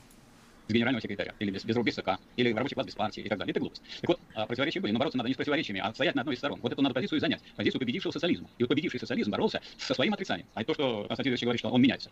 И это он одну сторону противоречия взял. А другая сторона, которая записана по теории изменения, он еще остается тем же самым. Вот Семин меняется все время, остается Семиным. И также Сариков, и также Попов. И все меняется в жизни, и все остается тем же самым. То есть от только одного, то, что остается тем же самым, называется в себе бытие, а то, что меняется, называется бытие для иного. И увидеть только одно бытие для иного, это значит быть безграмотным в. Вот что я тут наблюдаю. Конечно, были негативные тенденции. Как поэтому, как только был призыв такого рода, что классовая борьба завершилась, который сделал Хрущев, что социализм победил полностью и окончательно, вот с чем правильно спорит, Семен, окончательно. Все, если он победил окончательно, все, хватит бороться, перестали бороться, все, сказать, складываем руки и ждем, что будет. А что будет? Тогда те люди, которые олицетворяют собой негативные стороны социализма, а какие негативные? Стремление дать обществу поменьше и похуже, а взять себе побольше и получше. И Ленин говорил, сколько мы таких знаем рабочих, которых, сказать, мы еще не пригвоздили к позорному столбу. Это было и в ленинские времена, и в сталинские времена. И с этим партия боролась, и с этим рабочий класс боролся. Как только объявили, что бороться больше не надо, борьба прекратилась, ну, и забыли, что диктатура в порядке есть упорная борьба. Я уже это цитировал. Как только вы перестали бороться, значит, противоположные силы взяли верх. Ну, Если большая армия прекращает борьбу, а отмобилизованные единицы военные приходят, они его побеждают. Что-то непонятно, это ясно, как божий день. А тут вопрос все-таки хочется задать. Роль Хрущева, И, Горбачева. и я не поняла, где опровержение того, что говорил Семин. То есть там, по-моему, Ну, унесло не в другое Я место не- уже. Да, ну, допустим. Она. И это, Не, ну они обсуждают тут те уже тезисы, которые приписывают Стариков, тут вообще уже Семина как таковые не фигурируют. и это, Существенно. это организаторы контрреволюции в СССР. Враги социализма, враги трудящихся. Место им не в тюрьме, а место им, так сказать, на висельце. Почему Константин Семин говорит об объективно обусловленных а, обстоятельствах гибели Потому что мелкобуржуазность при социализме объективно обусловлена. Вот я социалистический трудящийся, мне выгодно увеличить общий пирог, правильно? Потому что все распределяется через общественные фонды, по труду и так далее. Но мне еще выгодно, пусть будет он меньше пирог, но если я получу большую долю этого пирога, мне тоже это выгодно. То есть объективно обусловлено то, что Ленин называл буржуазным правом при социализме, еще распределение по труду. Нельзя получить большую долю, хотя бы и меньшего пирога. И вот те люди, которые на эту дорожку становятся, это люди, которые ведут классовую борьбу против рабочего класса и против социализма. А если Ну, рабочий класс не ведет нельзя не согласиться. Да. Против мелкобуржуазности в социализме, он, так сказать, терпит поражение. Вот люди этого не понимали, не боролись. Да, но здесь Михаил, Это сейчас- Константин Викторович призвал бы тогда трудящихся Вообще, мне кажется, Семин про то же самое сказал, но другими словами. Есть такое Ну, ощущение. мне кажется. Возможно, он имел что-то другое, мы, конечно, немножко додумываем, но э, есть некоторые подозрения. Э, Как бы мы в этом случае не относились к Попову в становлении к охранительству, старой лекции, по другим темам у него огонь. Ну, определенные, да.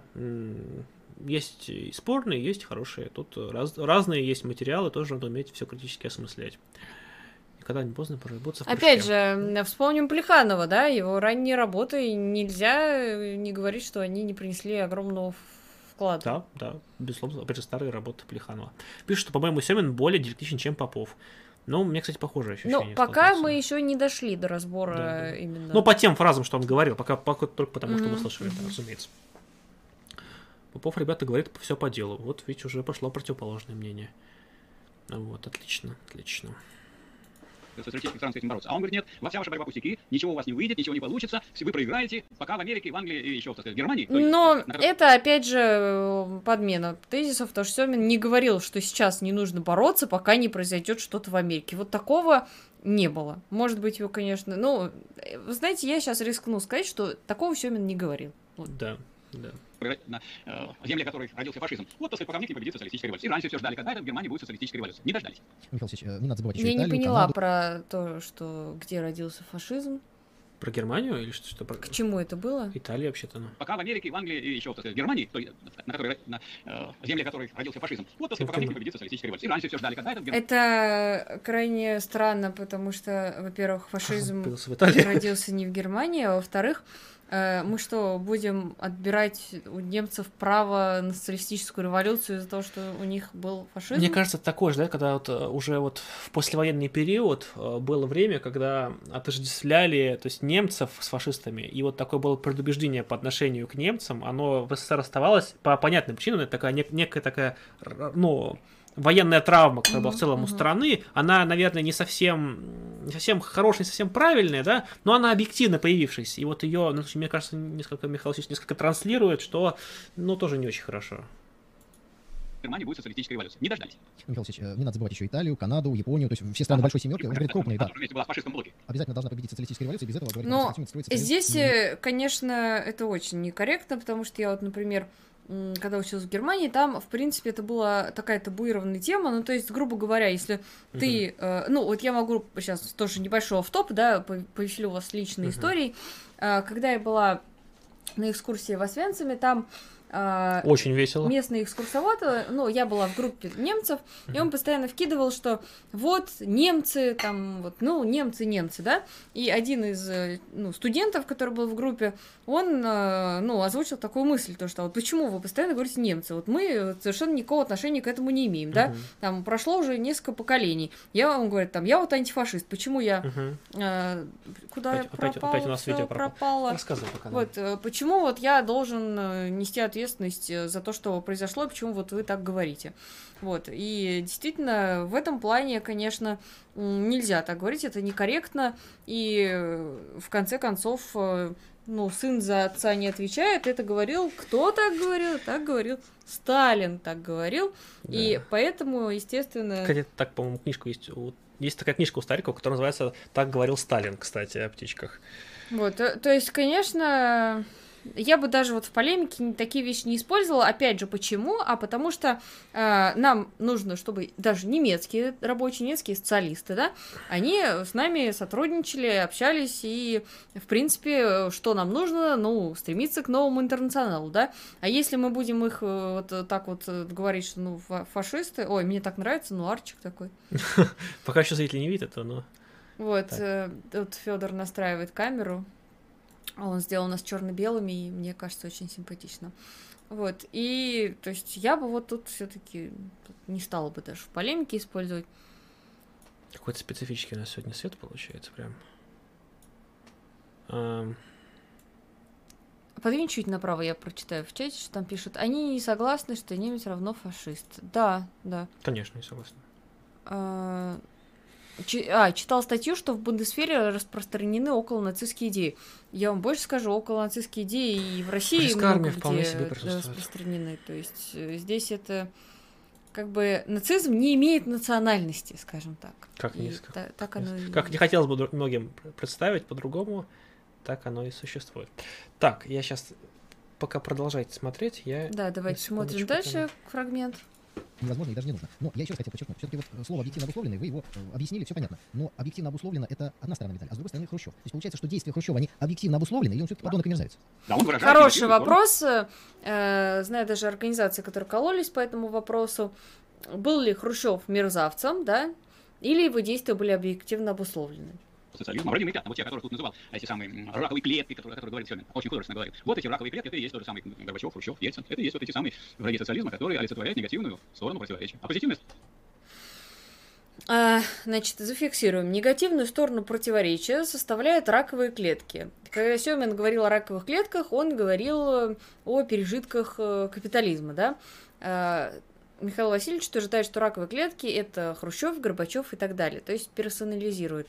А, Не очень я понимаю сейчас, это полемический прием или э, его действительно анализ. Потому что если это анализ, то это крайне спорная тема, потому что, опять же, не будем переоценивать роль личности и э, приписывать каким-то людям, что они могли действовать так, а не иначе, и разрушить страну просто потому, что они э, мерзавцы, при этом не... Просто потому, что могу. Да, просто потому, что могу. Страна противоречит коммунистическое целое, которое воплощает рабочий класс трудящийся. Хорошо, Михаил Васильевич, нам остался еще один небольшой фрагмент. Э, Надеюсь, у наших зрителей хватит э, терпения, да, и мы э, подведем определенный итог нашей программы. Итак, еще один фрагмент из выступления Константина Семена. Итак, вы говорите о том, что бороться за социализм надо в мировом масштабе, что невозможно построить социализм, пол- настоящий полномасштабный социализм в отдельной стране. Говорите, что он никогда не был построен. И вот в этом, говоря, что он никогда не был построен у нас, в Советском Союзе, вы противоречите, первое, товарищу Сталину, Сталину, который говорил о том, что социализм построен и развивается, товарищу Брежневу, который говорил, что у нас не просто социализм, а развитой.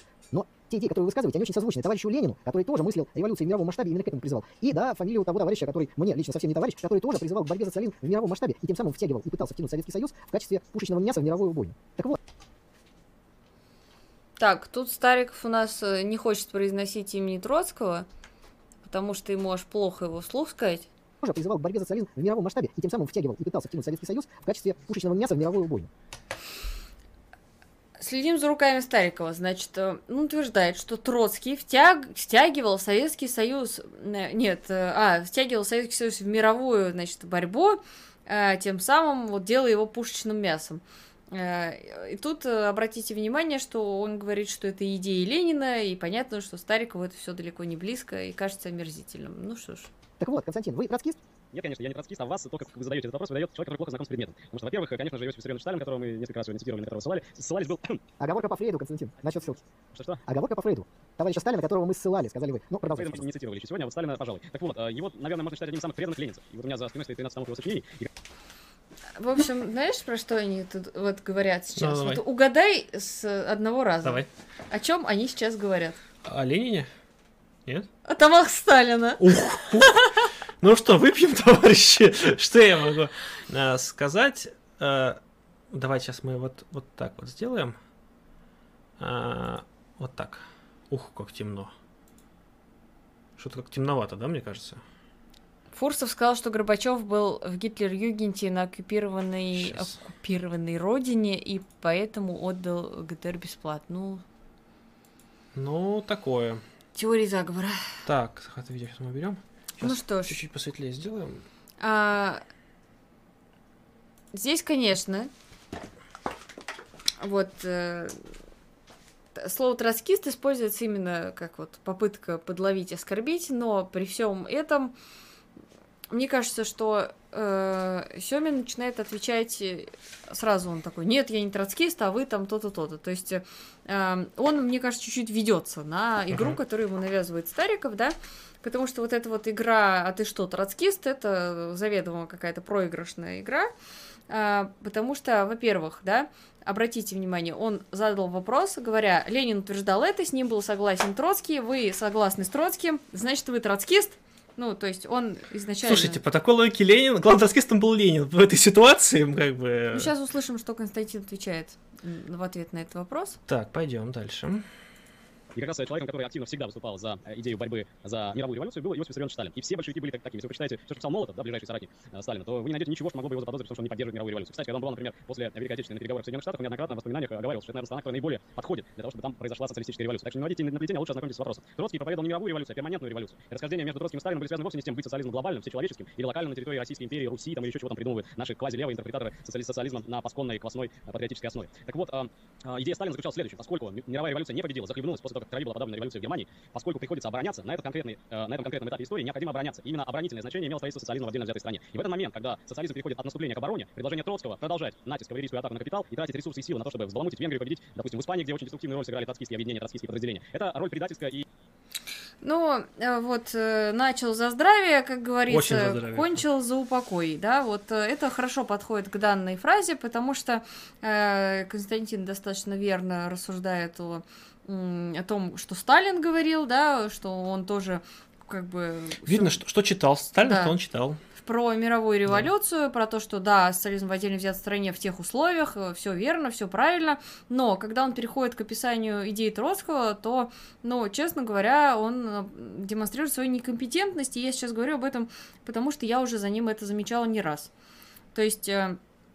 э, уже ряд стримов, на которых он говорил по поводу идей Троцкого, да, э, и он там транслирует э, не вполне верную фактически информацию. Кстати говоря, в группе Союз марксистов вышла замечательная статья нашего товарища Евгения по поводу вопроса как раз Троцкого, Мгм. Сталина и так далее. Там очень неплохо описывается такая основная фактура. Советуем вам ознакомиться с ней. Вот наш товарищ изучает вопрос очень активно и действительно очень неплохой материал. Но здесь э, речь идет о том, что э, Троцкий пытался втянуть э, СССР в значит, мировую войну и пример Испании, да? Да. Но здесь он как-то 20 лет жизни Троцкого Смещает в один день да, в один день. буквально. То, что Испания была нифига не в то время, когда Троцкий был в СССР. И когда Троцкий был в СССР, его разногласия со Сталиным касались иного вопроса, да. Э, ну, давайте все-таки вспомним, что изначально, вот, точнее, ну, изначально там, ладно, Царицын, да, но если мы все-таки Да. возьмем контекст их противоречий, то это был вопрос о том, как строить партию. А, А, Это была дискуссия о профсоюзах, где они тоже занимали Да. разные вопросы, о, разные стороны. Но самое главное это именно то, как строить партию, какая там должна быть структура, демократическая дискуссия и так далее. И речи тогда не шло о том, чтобы втягиваться в мировую революцию. Извините, но э, Троцкий тоже не какой-то конченый дурак, да, который да. э, после окончания гражданки зашел и сказал, а давайте-ка это, в Венгрию сейчас да, да. пойдем. Пойдем Ну, это- Такого, конечно же, не было. Говорит, признавал необходимость строительства социализма. да, вот эту политику, которую вот этими оборо... к обороне, он это не отрицал никогда.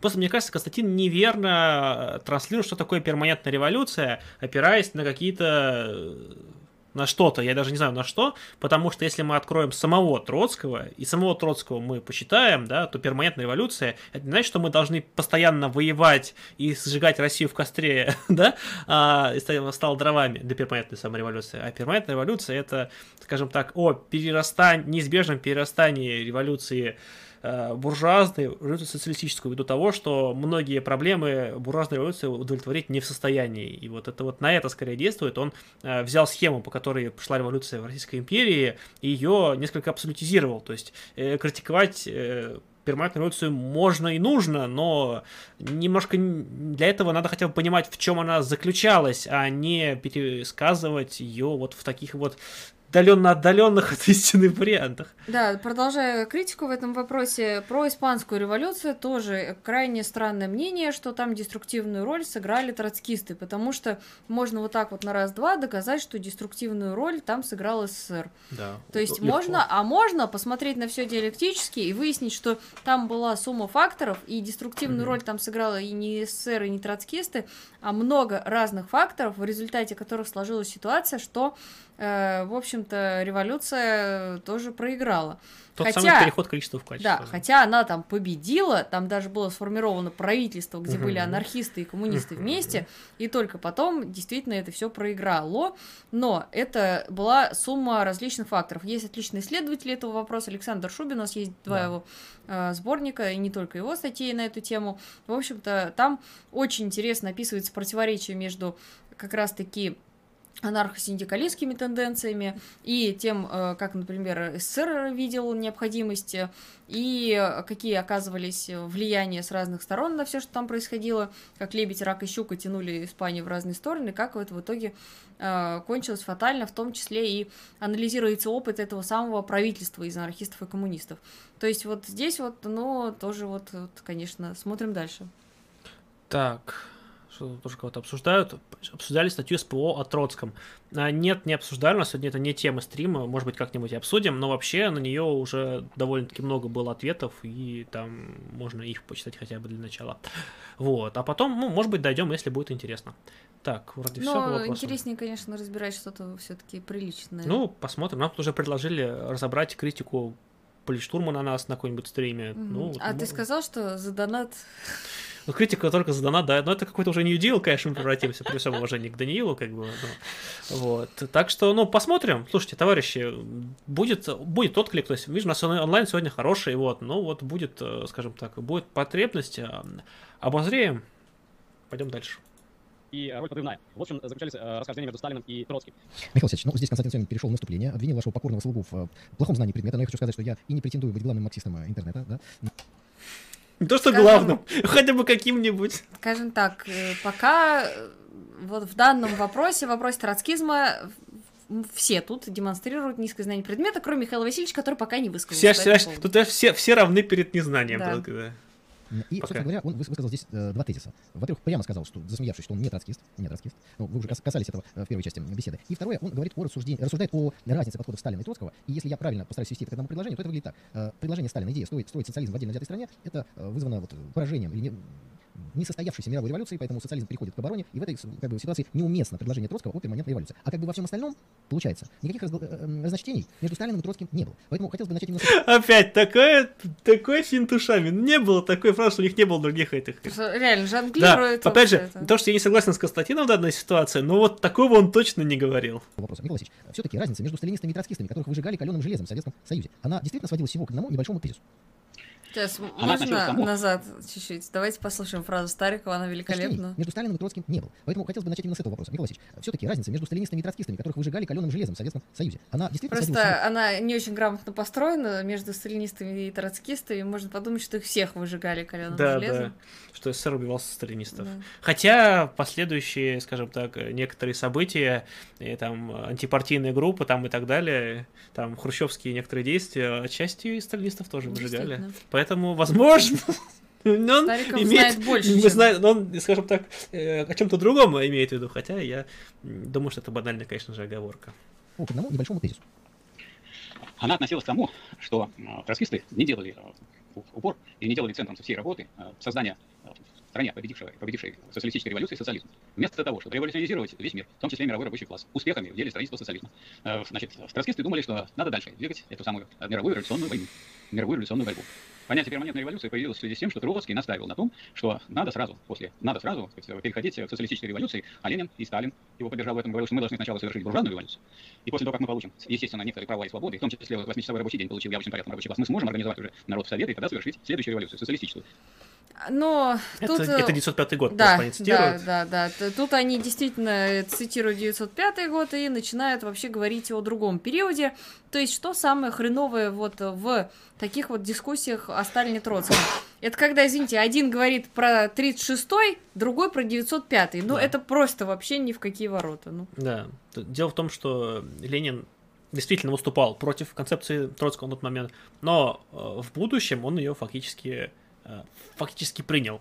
Да, то есть поэтому тут, скажем так, э, э, вопрос, опять же, который требует ну, большого рассмотрения, можем как-нибудь, кстати, сделать что-нибудь про это, какой-нибудь доклад большой, даже вне рамок истории партии, как, опять же, как некое вот уточнение, потому что действительно тема важная и хорошая, но вот э, так вот упрощать, конечно, действительно не стоит. Да, то есть э, вкинем чуть-чуть. Э, Речь идет о том, что э, сами большевики не говорили февральская революция, октябрьская революция. Да. Они говорили революция и октябрьский переворот. И то, что они использовали такую терминологию, тоже неспроста. А для Троцкого была перманентная одна, неважно, буржуазная, социалистическая, все идет революция, как бы без скачков, без э, вот этих самых э, отдельных боев, а как Нет, неверно. Она не была... Он писал о перерастании одной революции в другую, неизбежно.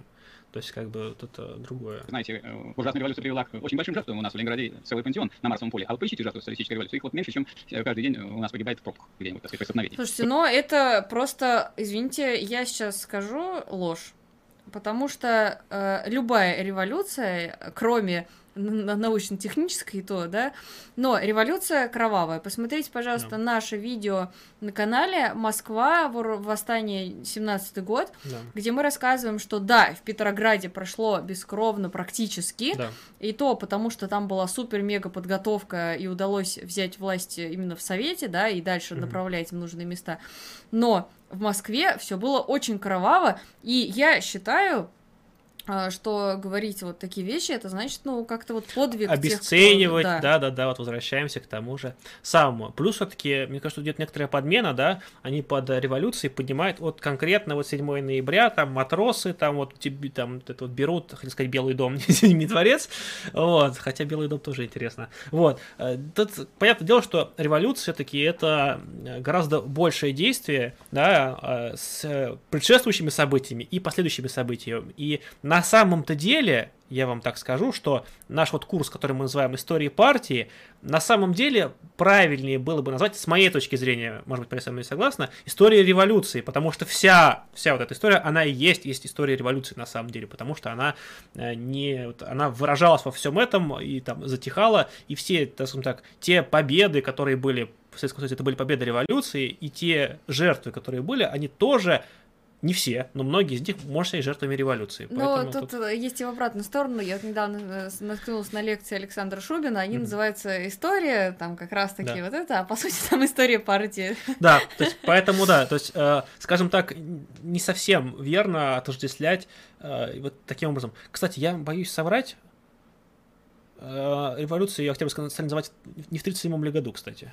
Но то, что Ленин использовал термин «октябрьские перевороты», ну, да. и, в общем-то, большевики... Я просто боюсь сейчас соврать, то есть это довольно такое, это, по какому-то юбилей в празднование начали. А также сказать. очень смущает вот это боюсь вот соврать. отрицание, то, что погибло столько же, сколько в пробке, потому что э, если мы берем только московские события, да, там да. тысячи жертв, а если мы берем гражданскую войну, а гражданская война это тоже продолжение, и э, то, что люди сражались и отдавали свою жизнь да. Э, как раз-таки Это революционная борьба, это была революционная борьба, да.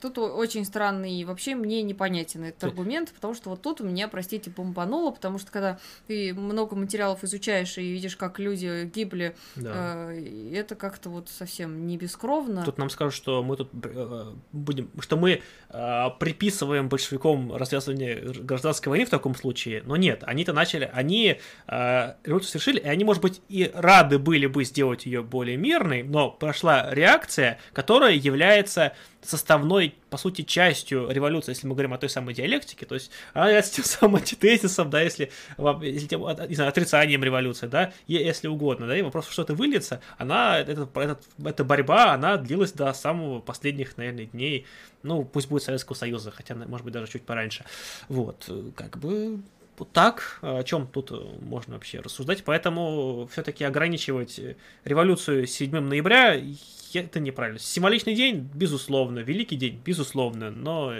не, не одним им была революция.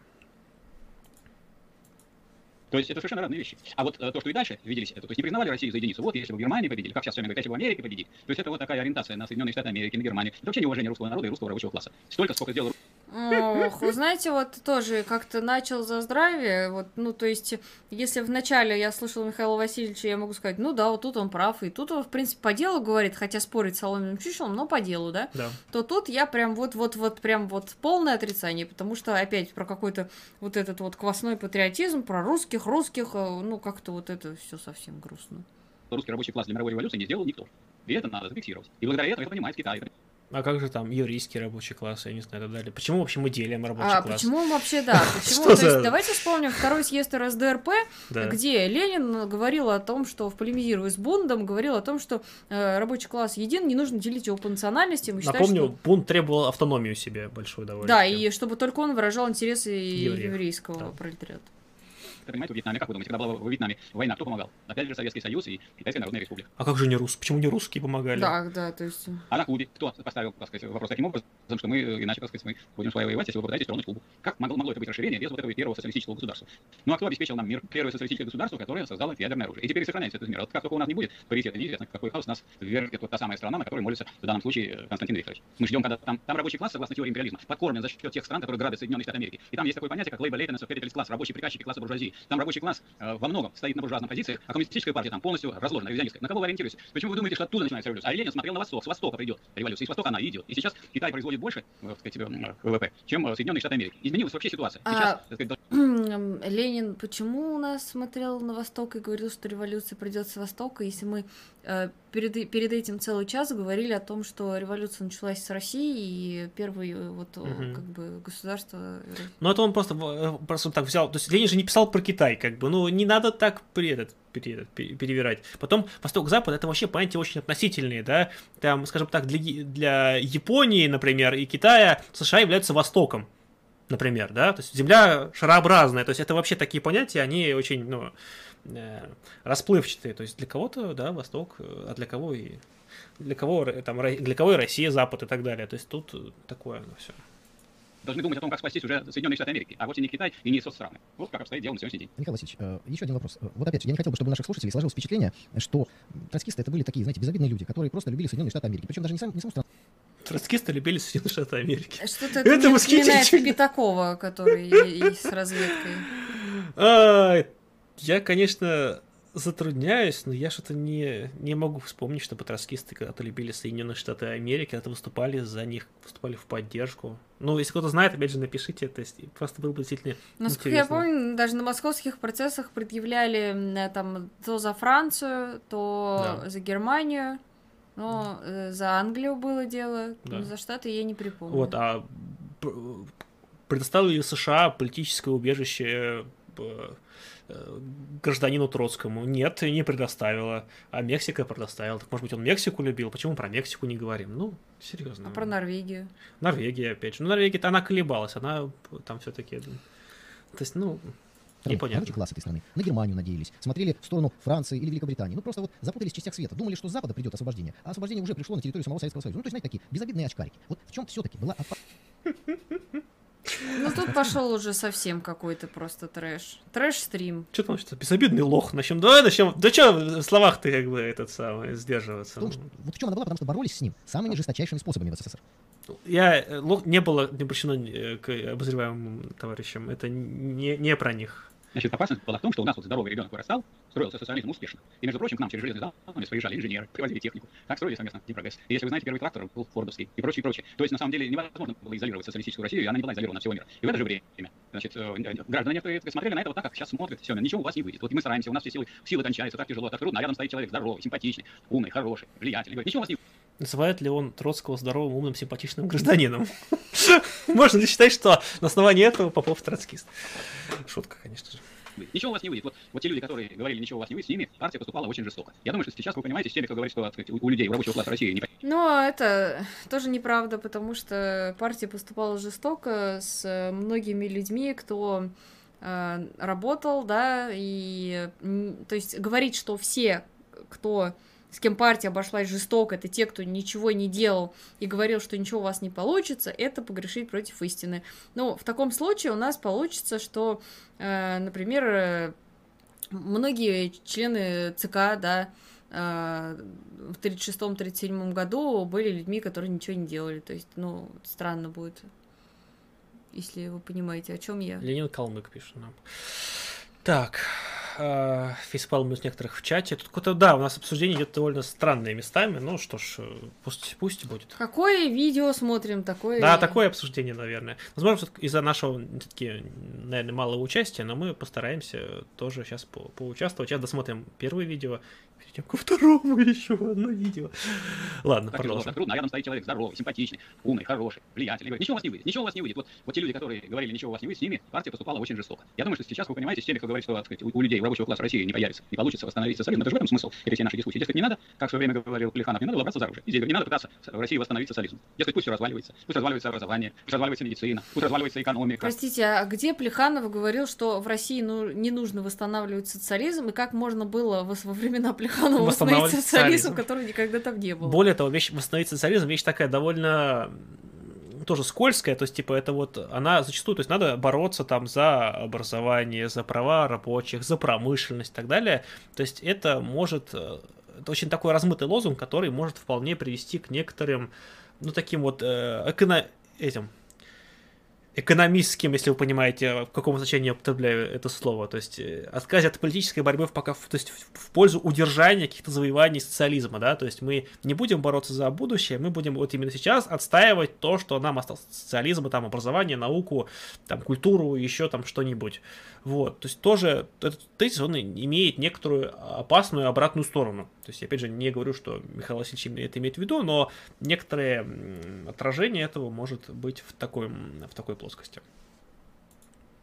Мы будем ждать, когда будут добрые вести, и может в Англии будет социализм, может в Америке, и Японии, и еще какой-то другой в Канаде, где-то в большой капиталистической стране. А здесь вы сидите так сказать, и э, готовьте прибавочную стоимость прибыль для наших жирных котов, которые развалили нашу экономику, и в два раза снизился у нас э, объем производства за 90 как обстоит дело. То есть это вредное совершенно учение. Но тогда, когда, когда люди строят, а им мешают, с ними расправляются беспощадно. Михаил Васильевич, все-таки вот Семин улыбнулся и сказал на мой вопрос, вы троцкист? Он сказал, нет, конечно. А как бы вы сказали на этот вопрос?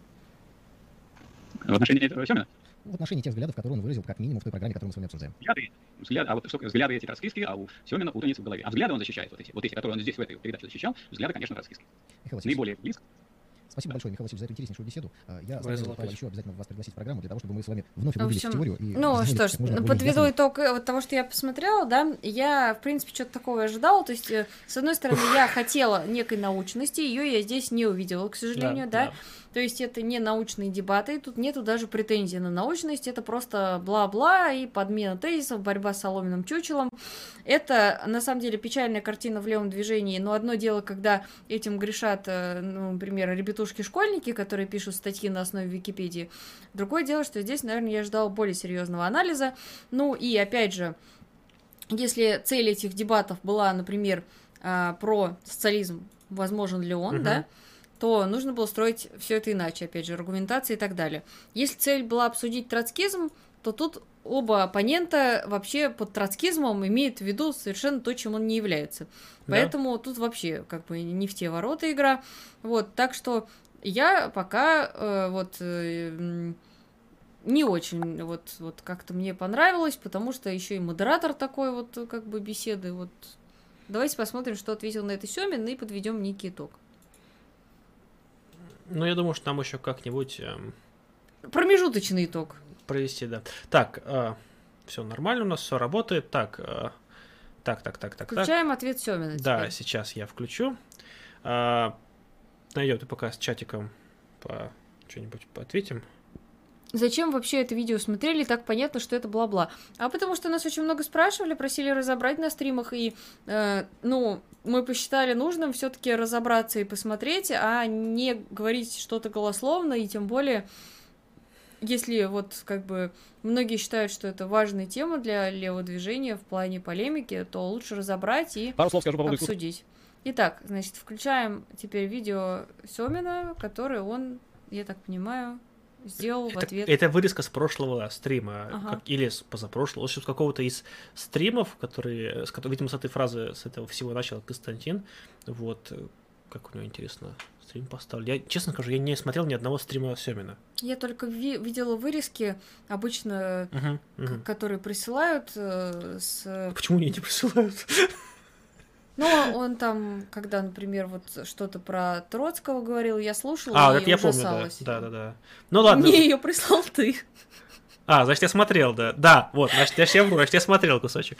Но там он как-то по-другому сидел. Я просто потому что я помнил, что вот именно вот такого вот плана, вот я первый раз вижу, возможно, там как-то он по-другому их оформлял. Ну что ж, а почему вас вычеркнули из марксистов, с кем вы построились? Сейчас можете глянуть, он стримит. А кто нас э, вычеркнул? Никто нас не вычеркивал. Мы, э, мы как были, так и существуем. Мы, и, э, более того, последовательно придерживаемся марксистских взглядов, последовательно вообще- применяем марксизм не только как теорию, но и как руководство к действию, организовываем э, именно, ну, являемся одним из участников Союза марксистов, который именно и- является м, теми, кто практически применяет э, принципы марксизма в жизни, и поэтому Нет, я просто, может быть, конца какой-то человек, понимаю. которого дома как э, тетрадь смерти, только тетрадь марксистов, он тут вычеркивает марксистов. Ну, как бы, боевых, понимаешь, во-первых, знаешь, как, типа, лучший футболист по мнению того, знаешь, типа, премия по версии журнала такого, то вот вычеркнут из марксистов по версии, там, журнала, там, не знаю, газеты «Жизнь», там, я не знаю, ну, может быть, кто-то и вычеркнул, как бы, ну, что ж мы сделаем, ну, вычеркнул, ну, значит, ну, ну, так, не считают, ну, это Мо- их право. Можем включить стрим э, 300 Сёмина, марксистов. задать ему вопрос про поводу этого, и это будет рекурсия в рекурсии. Но, тем не менее, мы посмотрим старый Давайте стрим. посмотрим, посмотрим старый. К сожалению, у Константина Викторовича есть проблемы в стримах. А, Как я понял, возможно, опять же, я не прав, потому что я по пересказам слушаю, что он в них не общается с чатом, а отвечает на заранее заданные вопросы. То есть, как бы в этом, мне кажется, с- зачем там делать стрим, если можно сделать не стрим? То есть, Вот э, тут я не знаю. не ничего, если понимаю, то честно. есть, Вот, практически отвечает. Ну вот да, вот я об этом. То есть, а зачем это делать, если ты можешь делать в записи и более качественно? То есть, весь смысл стрима в каком-то личном общении. Как мы с вами, может быть, не так много в этот раз общаемся, что видно по донатам, кстати, сегодня. Ну, у нас Да, и первый равно. опыт обзора видео именно на стриме такого прям плана. вот. Да, да, да. Вот, донатов нет. Так у нас тоже сегодня нет, кстати. Не то, чтобы я это, но, но показательно. Возможно, из-за того, что мы слишком мало поддерживаем Константина или Михаила Васильевича. Ну что ж, смотрим. Да, пойдем. Давай Так, сразу на Ка- X2. Есть качество тут а, нормальное, 720. Давайте на 1080 включим. Вот. И на, на X2. Ну, Семен говорит быстрее, но ну, посмотрим. попробуем. Ой, все. Я понял тебя. Можешь не продолжать. Интернет сказал, что не Пару слов скажу по поводу искусно э, раздутого, раздуваемого конфликта нашего с Михаилом Васильевичем Поповым. Нашлись провокаторы, которые сумели такие разжечь пламя этого заочного спора. Вижу, что Мне кажется, это отчасти про Старикова, но, видимо, не только про... Хотя, мне кажется, учитывая, как он это раздувал, это все-таки именно про него. подбивают Михаила Васильевича снимать и комментировать, э, говорить что-нибудь Да, да, да, да. Семина. Воспрепятствовать этому не могу, но и радость от этого, конечно, не испытываю. Понимаю, что каждое новое мое слово только поможет провокаторам цели добиться. Вот, поэтому хочу еще раз повторить, что отношусь к Михаилу Васильевичу с огромным уважением, совершенно под э, сомнение его авторитет не ставлю. И если я Михаила Васильевича обидел или задел где-то, то прямо сейчас совершенно искренне хотел бы за это у него попросить прощения. А Я также абсолютно с ним согласен в том, что теории надо бы посвящать больше времени, что пробелов у меня в теории хватает. Но все же, пока народ не собрался еще в большом количестве на стрим попробую пояснить, что имел в виду, когда обрушился на неких последователей Михаила Васильевича, а, не на него лично, а на последователей. Что я хотел сказать? Смотрите, в чем тут главный момент. Э, Не сам Михаил Васильевич, а некоторые неразумные люди, э, считающие себя его э, учениками, адептами, рассуждают следующим образом. А, Это я возвращаюсь к материалам стрима и спровоцировавших разговор на эту тему в ходе стрима роликов. Рассуждают так, раз авангардом рабочего класса является фабрично-заводской рабочий, а фабрично-заводского рабочего у нас в России исчезающий А тут пошло немножко другое обсуждение. То есть он сейчас, по сути, не отвечает не Попову или формально не Попову. Мне кажется, это некоторая такая вот пока уловка, возможно. Он отвечает на какие-то взгляды, да, больше, вот, которые нам, как сказать, окружают окружают Михаила Васильевича, по крайней мере, может быть, не его самого, а его сторону. То есть как-то немножко от темы вот он как-то вот уходит. Не думаешь? Я не очень Хотя, поняла, может быть, почему он извинился, учитывая то, что в видео Старикова ему приписывают то, чего он не говорил, и разбивают Мгм. это же. То есть, э, ну, я не очень здесь поняла. То есть, ну, нет, то, что он извинился, если обидел, это ладно. Я тоже извиняюсь перед теми, вот кого обидел, Перед- перед Михаилом Васильевичем, если он обиделся. Перед народными А, некоторыми. э, да. Вот перед э, Николаем Викторовичем Тоже. тоже, что, что мы не помнили его отчество, в конце концов. Надо, Да. зна- знать надо, Ну стыдно и не перед знать. э, да. Константином тоже На извиняемся, случай, да. конечно. И перед... э, Да-да-да, я тоже про это хотел сказать. Вы поняли, да. В общем, да, я просто не очень поняла, в чем, почему, в чем проблема. Просто, ну, как-то вот действительно, ну, дебаты, там, полемику, то есть, ну, В этом нет ничего плохого. Ну. Но пока, видишь, по ответу, пока, э, пока они идут на какой-то другой вопрос, не до конца понятно почему. Ну, возможно, дальше будет понятнее. еще мало. Ну, если вы забыли, кто главный работодатель у нас? Магнит, РЖД, Роснефть, пятерочка, мало фабрично-заводского элемента. Давайте поможем в этом случае несчастному российскому капиталисту восстановить, построить производительные силы, производственные отношения, до состояния, когда фабрично-заводской рабочий появится, вырастет опять заново, нужно зачать, родить и вырастить. А поэтому пока, пока этого не случилось, будем, ну, вынуждены сожительствовать с капиталистом, вести ну, тут понятно это по поводу взглядов Попова на то, кто является пролетарием в России. Здесь мы не будем углубляться, но наши взгляды изложены в статье Союза марксистов, что такое пролетариат, там две части, Двух можете частях. ознакомиться. Объемная статья, очень хорошая, крайне вам рекомендуем к ознакомлению. В целом, пожалуй, тут э, по взглядам ближе мы к Семину, чем к Попову. Ну есть- да, по поводу пролетариата однозначно. Вот, э, тут как бы поспорить сложно, хотя все-таки отчасти вставлю, что в России фабрично-заводской пролетариат на самом деле существует весьма многочисленный, э, скажем так, благодаря политике российского правительства, да, во многом у нас э, довольно высокие ввозные пошлины на многие товары, и для того, чтобы их избежать, у нас организуются сборочные производства.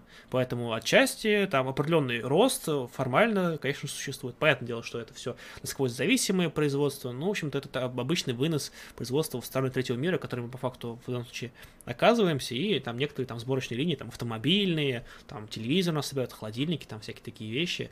Э, Да, у нас это в том или ином виде присутствует. То есть э, определенный там есть плюс, как бы там добывающая промышленность, обрабатывающая промышленность, есть хозяйственная, там у нас определенный промышленный пролетариат существует, хотя, ну, как, как это осмыслять, конечно, тоже можно по-разному. Вести борьбу будем, но очень нежную такую борьбу, вежливую и аккуратную. Будем писать э, жалобы в прокуратуру, будем обращаться к э, работодателю с просьбами и петициями, установить нам двухчасовой рабочий день, например. А, Мне кажется, Семин посмотрел дебаты Кожнева с Поповым, потому что очень похожие аргументы. Кстати, кто не смотрел, очень у нас на канале есть довольно интересные дебаты. Там Дмитрий Кожнев и Михаил Попов обсуждали именно тактику, а, именно то, как а, бороться с профсоюзом. Вот, тоже рекомендую. А, Есть конкретный пример того, как вот такая благоглупость э, доводит до очень печального конца. Сотрудники одного хлебозавода, приватизированного в 90-е, Московного, рядом с Московного, решили таким образом вот достучаться до собственника. И помощники у них были из числа рядом. А, Можно было по-другому пойти, бастовать радикально, требовать погашения долгов по зарплате. Но нет, пошли иначе. Решили действовать иначе. Просьбы, петиции, ходатайства. В итоге хозяин исчез, прихватив кучу денег, а людям, решившимся, когда уже было совершенно поздно бастовать, заботливые власти отрубили зимой электричество. И вот сидят они а, в холоде и голоде практически и просят поддержать их акцию протеста информационно. Мы, конечно, чуть-чуть э, прерву, у меня мысль пошла. А вот э, когда Семин написал такой вот довольно-таки гневный пост про Забастком и вот то, что они там сдались, сдали непопятную, это было во время этого конфликта или до? Просто чтобы было понятно, потому что там довольно резкий был выпад. Вот. И да, не вполне Не, обусловлено. мне кажется, не вполне должна быть Потому что там уже в администрации этой группы другие. Да, да, да. То есть, но это как-то просто это связанные вещи или не связанные? Вот напишите, пожалуйста, в комментариях. Просто мне действительно интересно понять. Поддерживаем эту историю и показываемся, но было ясно, что проиграно давным-давно дело. Не без помощи упомянутых последователей их рассуждения о фабрично-заводских, значит, прелестях. Но самое важное, разрешение вопроса фабрично-заводских рабочих приобретает вот в каком контексте, друзья. Раз у нас эта логика может быть не Михаила Васильевича, но эта логика совершенно отчетливо используется его сторонниками, не надо тут требовать конкретных имен, фамилий, есть такое. Раз у нас чахленькие, покуда и слабенькие капиталисты, не способны произвести на свет революционных, надобных нам фабрично-заводских рабочих, все, все весь остальной пролетариат, он хоть и хороший, но недостаточно авангардный. А Вот не раз не имеется у нас фабрично-заводских, которые всех похоронят, значит, наши капиталисты, в сравнении с теми, у кого фабрично-заводские есть, это заведомо мальчики для битья, заведомо пострадавшая страна, заведомо не агрессоры. Слабейшие они на мировом рынке, пожалеть их надо. А значит, в случае столкновения капиталистических держав, ну, начнется у нас какая-нибудь большая раздача, под которую попадем и мы.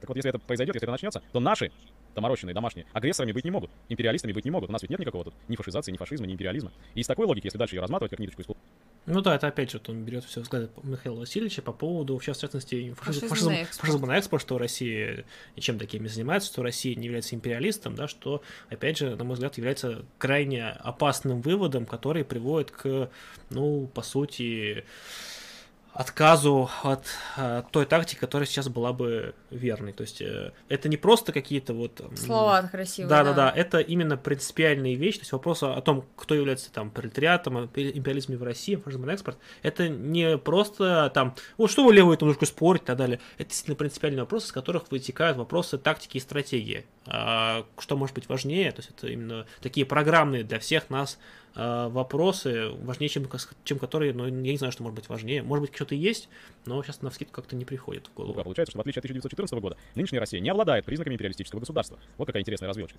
Ну и, соответственно, может оказаться Россия такая жертва американского фашизма на экспорт, говорят нам. А это что означает? А это означает, что в случае вооруженного конфликта с какими-нибудь более зубастыми капиталистами, по такой логике, необходимо конфликт этот воспринимать не как империалистическую войну, а как агрессию против общего с нашими чахлыми капиталистами отечества, внешнюю агрессию со стороны развитого капитализма против неразвитого. У того развитого есть фабрично-заводские, а у нас нет, и поэтому нам бы нашего надо защитить. Ну и родину заодно. И называть это все следует уже отечественной войной. То неважно, за Крым, Донбасс или за что-нибудь другое.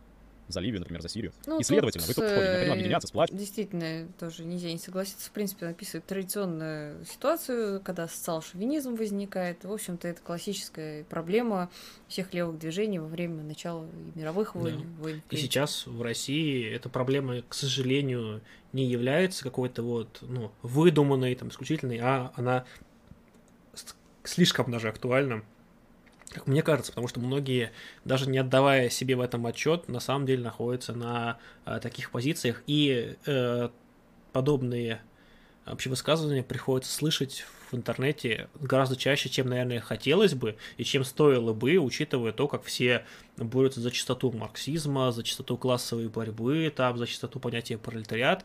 Наверное, при этом всем им стоило бы, ну, как-то, ну, хотя бы, не знаю, как-то ознакомиться вот с этими вещами, с этими понятиями, как-то углубиться в изучение, вот, а не там слепо повторять какие-то вещи. Но, конечно, вот э, в тезисах, которые мы сегодня рассматривали, там вот э, сегодня то, что мы смотрели, Михаил Васильевич там про это не говорил. Там Да, все-таки есть- на другую тему был. с правящим классом для защиты своего отечества. Узнаете риторику? Понимаете, куда клонит такой последователь? Михаил Васильевич. Так вот, увиливать от этого, там, прикрываться книжками можно сколько угодно, но всем все понятно. И перекресток тут вырисовывается именно такой. Именно поэтому последователи Михаила Васильевича, даже если они этого не осознают, даже если они не понимают этого, считают, что они там верные ленинцы, и замечательно выучили наизусть э, какой-нибудь очередной труд классиков, вроде Великого Почина. Так вот, эти люди крайне удобный материал в руках современного охранного отделения. У нас ведь есть охранное отделение, правильно? Закрывающее глаза на бурным цветом расцветающую революционную рабочую работу просветителей. Почему? Потому что охранного отделения одна единственная забота – защита конституционного строя и национальной безопасности укрепления. И коммунистические идеи, подлинно коммунистические идеи, ленинские идеи, в их первозданном смысле, конечно же, никак не способствуют укреплению того и другого. Является ли свободная трактовка Ленина последователями Михаила Васильевича ленинской? Нет, конечно, не является. Это искажение всего, к чему Ленин призывал. Такая интерпретация Ленина является чистой воды меньшевизмом, оппортунизмом, оборончеством, помните такое слово? И более всего, не хочу, опять же, обидеть никого, но давайте говорить честно и прямо. Более всего, например, рассуждение Георгия Валентиновича Плеханова в разгар Первой О, сегодня прям в атаку перешел, прям уже так вот, хоть и иносказательно, но вполне себе, мне кажется, явно для всех понятно обвиняет, хотя в случае, в случае чего, если вас спросят, сказал, ну я не это имел в виду. Вот мне как раз это смущает. То есть я, в принципе, не вижу ничего плохого в полемике, да, и мне кажется, что нету ничего такого, чтобы прямо тоже, то есть один другого назвал Плехановым, ну и в ответ тоже может. То есть я не очень понимаю, почему он увиливает. Мне кажется, этого в данном случае полемического- Константин э, не хочет ввязываться вот в какую-то ну, вот в эти вот все интернетные баталии, чтобы это, эти фанаты поняли, эти не поняли. То есть он не хочет, э, скажем так, оскорбить чьих-то чувств, возможно, по отношению к Михаилу Васильевичу, да, э, с одной стороны, да, чтобы не было такого, что вот он, как он, там очень часто аргументы, да, когда ты кого-то критикуешь, что как вы можете так с неуважением к профессору там относиться, или там к такому заслуженному человеку. И вот он как бы эту критику как бы обходит, уходя вот в эту сторону. Ну, я в данном случае считаю, что, например, вот у нас нет ученых степеней, мы не являемся известными журналистами, у нас нету фанатов, нас смотрит 5 человек на стриме, да? 50. Тем не менее, мы, э, ну, имеем право точно такое же, как и любой другой человек, э, попытаться поанализировать, покритиковать вместе, но при этом мы стараемся, да, не быть какими-то голословными, там, задавать вопросы, которые нам самим непонятны, вот.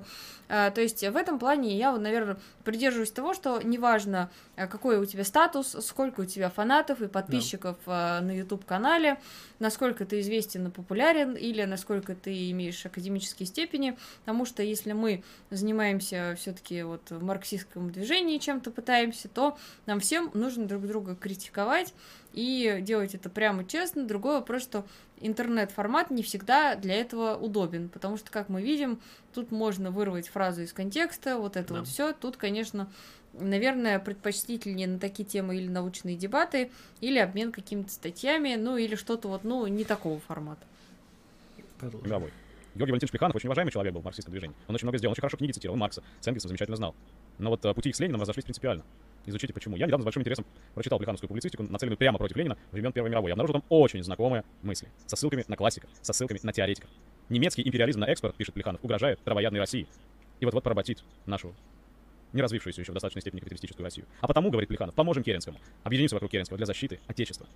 Правда, вот что бросилось Я напомню, да, чтобы просто э, понимали, там э, в значительной э, степени он следовал такой вот э, каутскианской немножко схеме о том, что все страны должны пройти определенные стадии, да, и не то, что там есть места, там, центр, есть места тех, кто в центр не пойдет никогда, да, а то, что все там страны могут пойти путь, который, например, прошла Германия, или там все страны могут пройти тот путь, который прошла Англия. И основываясь на этой логике, такой вот э, очень догматично-информационной, да, приходим к мы там меньшевики приходили к выводу, и многие советские марксисты, кстати, тоже, да, что необходимо вот все, чтобы все страны прошли, все эти стадии прошли, там, феодализм, прошли к э, капитализм, и там пришли после этого там к социалистической какой-то революции. То есть необходимо сначала окончательно там доразвиться, доготовиться и так далее. Это вот такая вот крайне распространенное заблуждение, вот, которое оказалось крайне опасным, и которое, к сожалению, до сих пор очень многие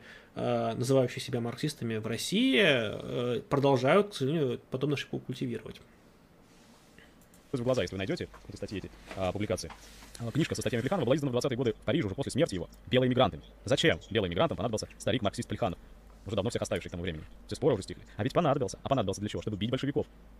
Но там есть еще более интересная подробность. На первой странице этого собрания плехановских текстов.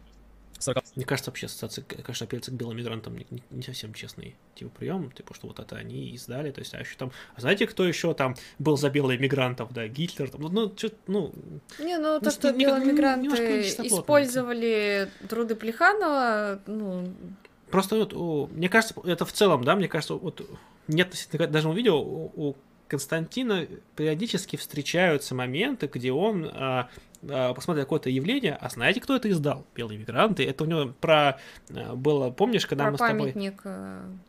Э, про, не про памятник, про, про Новочеркасск мы с тобой смотрели, да, что там вот тоже там вот, вот очень много апелляций вот к этим вещам. И это, мне кажется, в большей степени эмоциональная апелляция. То есть для зрителя это некоторая такая небольшая манипуляция, которая, ну, чисто вот, когда ты называешь агитпропом, она в принципе почему нет, но просто важно понимать, чем этот прием является. Просто мы в данном случае на это делаем акцент.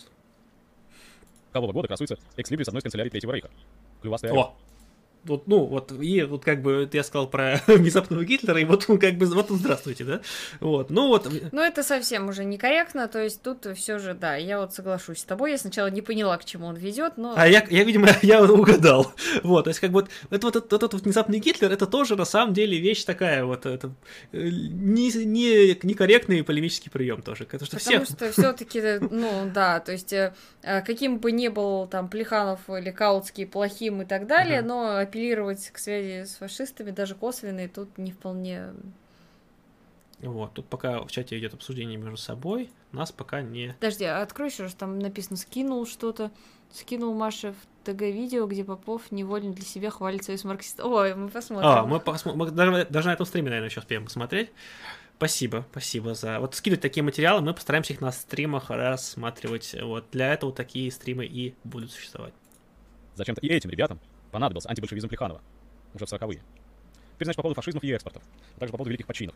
Когда Ленин писал о фабрично-заводских рабочих, как о стенобитном орудии революции, он, во-первых, не отделял их от остального пролетариата, не надо выдумывать за него. Во-вторых, он ни разу и нигде не говорит об исключительной роли на всего. О, а тут уже пошел как-то больше напрямую к Михаилу Васильевичу, вот, что уже мне лично вот больше гораздо импонирует в формате именно вот такой вот большей прямоты и больше открытости в дискуссии, когда ты не, ну, грубо говоря, не боишься смотреть в лицо вот Мгм. оппоненту и честно говорить, что ты думаешь. Мне кажется, это, это вот э, хорошо.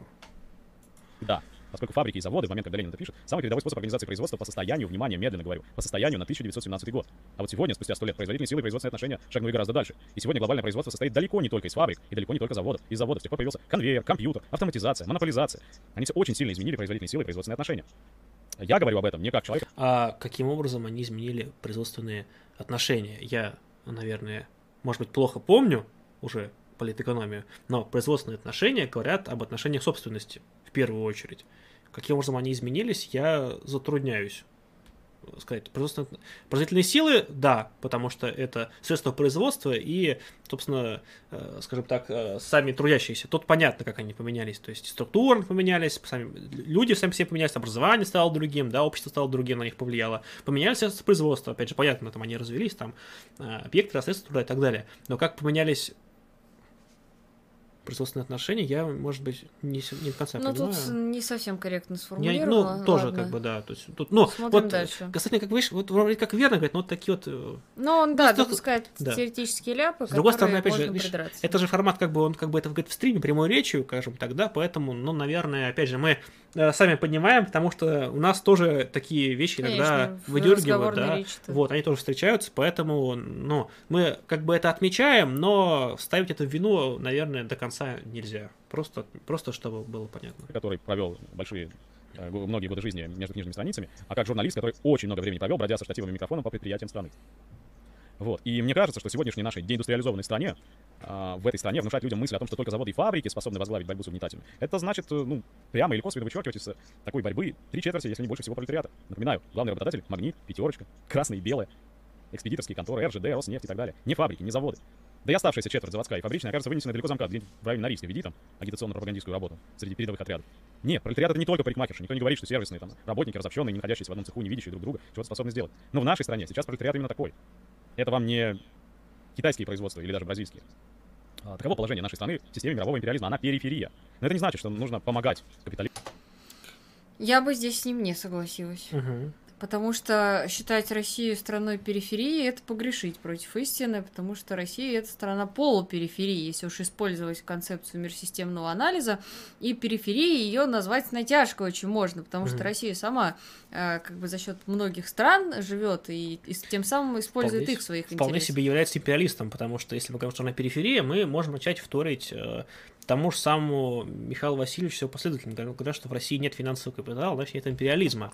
Вот, а потому что в России там как раз-таки есть, и это видно на примере постсоветских стран, это видно на примере Украины, это видно на примере Беларуси, это видно на примере Армении и Азербайджана, например, да, там прямейшее влияние э, Или какое-нибудь Приднестровье. Э, Приднестровье, Сирия э, и в целом вообще Ближний Восток, по неподтвержденным данным Афганистан, э, Центральноафриканская республика, э, Венесуэла э, и множество других э, примеров, не все из которых мы, наверное, до конца э, знаем, да, то есть они являются прям- вполне себе прямым э, прямым примером, да, э, именно российского империализма. То есть в плане там, что там нет в России вот именно какой-то вот э, создание производства там за рубежом, да, оно есть вполне себе, например, нефтяные концессии российские вполне себе есть. А то, что Россия, там, Россия какие-то компании там выкупает во, во множестве, как и не только Россия, между прочим, так, такой степени, например, и украинские олигархи тем же самым занимаются, это, имея тоже некоторые в этом плане влияние. Капитал, он имеет такую тенденцию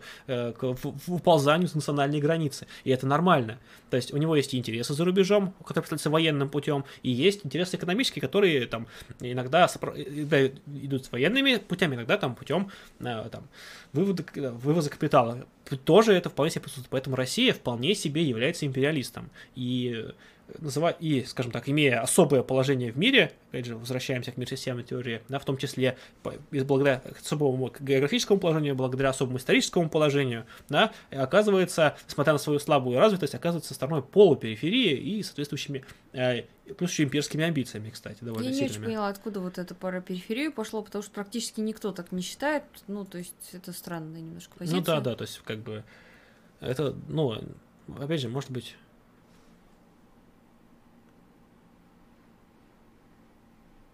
Ну, ну понятно, африканские страны, да-да-да, все верно пишете. Да. развиваться естественным путем. Ведь именно это предлагали делать меньшевики и плехановцы. Пусть он разовьется, и тогда случится то, что раньше на много-много лет решил организовать Ленин. Правильно? Ленин же критиковали за преждевременность. Ну, кстати, да, опять же, это все гаутскианство и вот его вот эта вот меха- механическая э, схемы, которые воспроизводили год за годом, в том числе, к сожалению, и советские марксисты. Что касается фашизма, то тут надо помнить, что при Ленине все эти явления существовали тоже. Дело это называлось э, национал-шовинизмом только. И э, дело это не исчерпывается формулой Димитрова. И не надо эту формулу как э, рулетку прикладывать каким-то конечностям. Не уменьшается фашизм эту формулу. Фашизм это фаши. А фаши это скрепы, связывающие классовые пучки в одну прочную вязанку. Фашизм имеет в основании своем очень простую идею. Идею насильственной солидарности, солидаризации классов и подавления классовой борьбы. Солидарность такая, как правило, насаждается силой, силой. И классовая борьба в этих условиях становится практически невозможной. Не обязательно, чтобы ходили банкиры и били кого-нибудь по голове сразу же. Не обязательно. Этот процесс случается не разу, не после того, как сгорает Рейхстаг или кто-нибудь избирается туда и получает там контроль над парламентом. Нам говорят, что в России этого не происходит. Да вы издеваетесь, что ли? Не происходит. Да не происходит. Только что вот буквально на этой неделе был жестоко избит рабочий, посмевший принять участие в организации забастовки курьеров Delivery Club в Москве. Избит непонятными людьми. Снял побои? Нету, не было. Никто не знает, ничего не видел. А, хочу обратить внимание на то, что снова его уносит вот в то, чтобы доказать, что сейчас в России идет фашизация, да. да, и здесь я бы тоже поспорила с тем, что одно дело в рамках, опять же, агитпропа говорить о фашизации России, о том, что... Звучит там... страшно, действительно. Да, потому что это очень хороший прием с точки зрения агитпропа, да. Что, Но... ну, кто любит фашистов? Ты что любишь фашистов? Поднимите руку, кто любит фашистов, и никто не поднимет руки, потому что даже фашисты скажут, типа, как- как- как-то стрёмно. Да, да, то есть, с этой точки зрения вполне можно использовать, но в то же время, опять же, если у него, а у него это прослеживается часто, а, вкидывать про то, что в России вот-вот-вот фашизм уже будет, да, угу. это сильно погрешить против анализа действительности.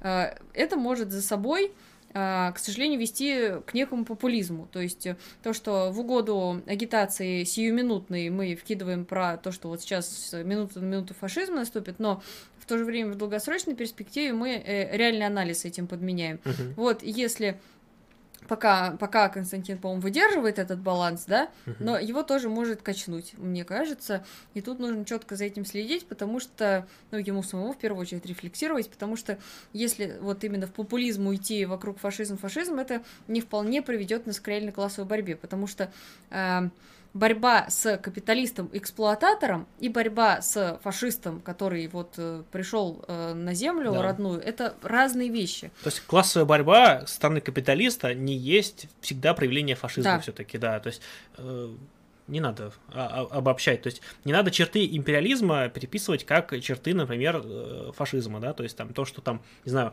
американские войска, там, я не знаю, расстреливают мирных людей, не знаю, где-нибудь там в Ираке, да, не надо считать, что они при этом фашисты. Это обычный империализм. И то, что там военные преступления, это не фашизм. Военные преступления, это вообще черта войны, любой. То есть это э, такое качество, которое вообще, наверное, имманентно вообще любой войне в целом. Другое дело, что э, она может иметь несколько другое содержание, и вот как раз таки содержание фашистское. Вот. И э, смешивание этих вещей, мне кажется, ведет к, обес... ну, просто к обесцениванию такого понятия, как э, фашизм. Мы просто все вокруг начинаем тыкать, что это фашизм, примерно так же, как э, на Западе э, консерваторы все тыкают, говорят, что это леваки. Мне кажется, это вот что-то подобное просто. То, то есть, да, действительно, к сожалению, что это... Ведь, что это все комму... коммунизм. У него Обама это такое, коммунист. И... Это что-то такое же. Мне, мне видится так. Опять же, не факт, что оно так, но есть подозрение. А фашизация – это естественный продукт монополизации капитализма. Да, но фашизм, он сопровождается там некоторыми вещами, там, запретом коммунистической партии, например, да, такими проявлениями, да, там, антирабочими такими э, политикой такой целенаправленной и так далее. Этим, с этим пока сложновато. Вы иногда такие вещи, что мне за вас страшно, как бы кто донес, не сделал, а Twitch оценил, что это неправильно. Ну, да, может быть, рисковато. Так. Диалога много информации экономика, безусловно. Полупериферия. Да, да, есть, мы о том и говорим. Между капитализмом и социализмом лежит за пределами экономических вопросов, определяется на уровне идеологии. Очень спорно. Я еще раз сейчас тогда поясню нашу мысль. То есть, смотрите, грубо говоря, был ли Николай II фашистом, да?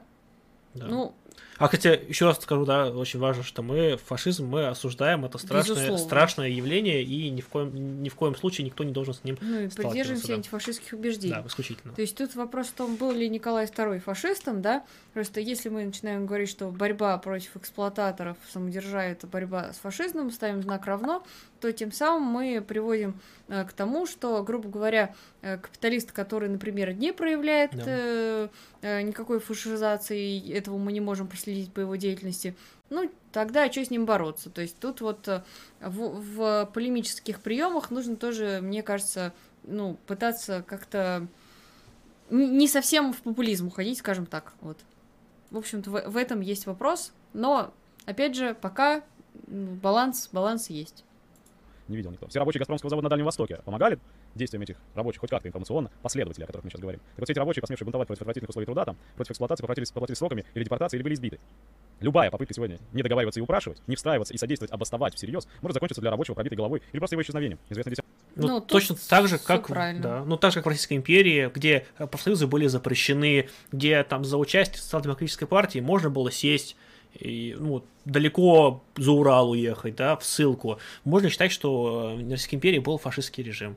А какой-нибудь, не знаю, режим там кайзеровской Германии, какой-нибудь там при Отто фон Бисмарке, да, канцлере железном, то есть был ли это фашизм, а очень многие черты там можно найти схожие, там, да, и там влияние государства, идеологии, там, э, э, скажем так, захватнические войны, там, и так далее, то есть, ну, и там, а если можем дальше продолжать, там, куда-нибудь в Рим, в древний а в Китай, если мы уйдем в древний, да, а был ли там фашизм, да, ну, или только с момента, как мы сдали определение фашизма, только существует фашизм, а обратно нельзя.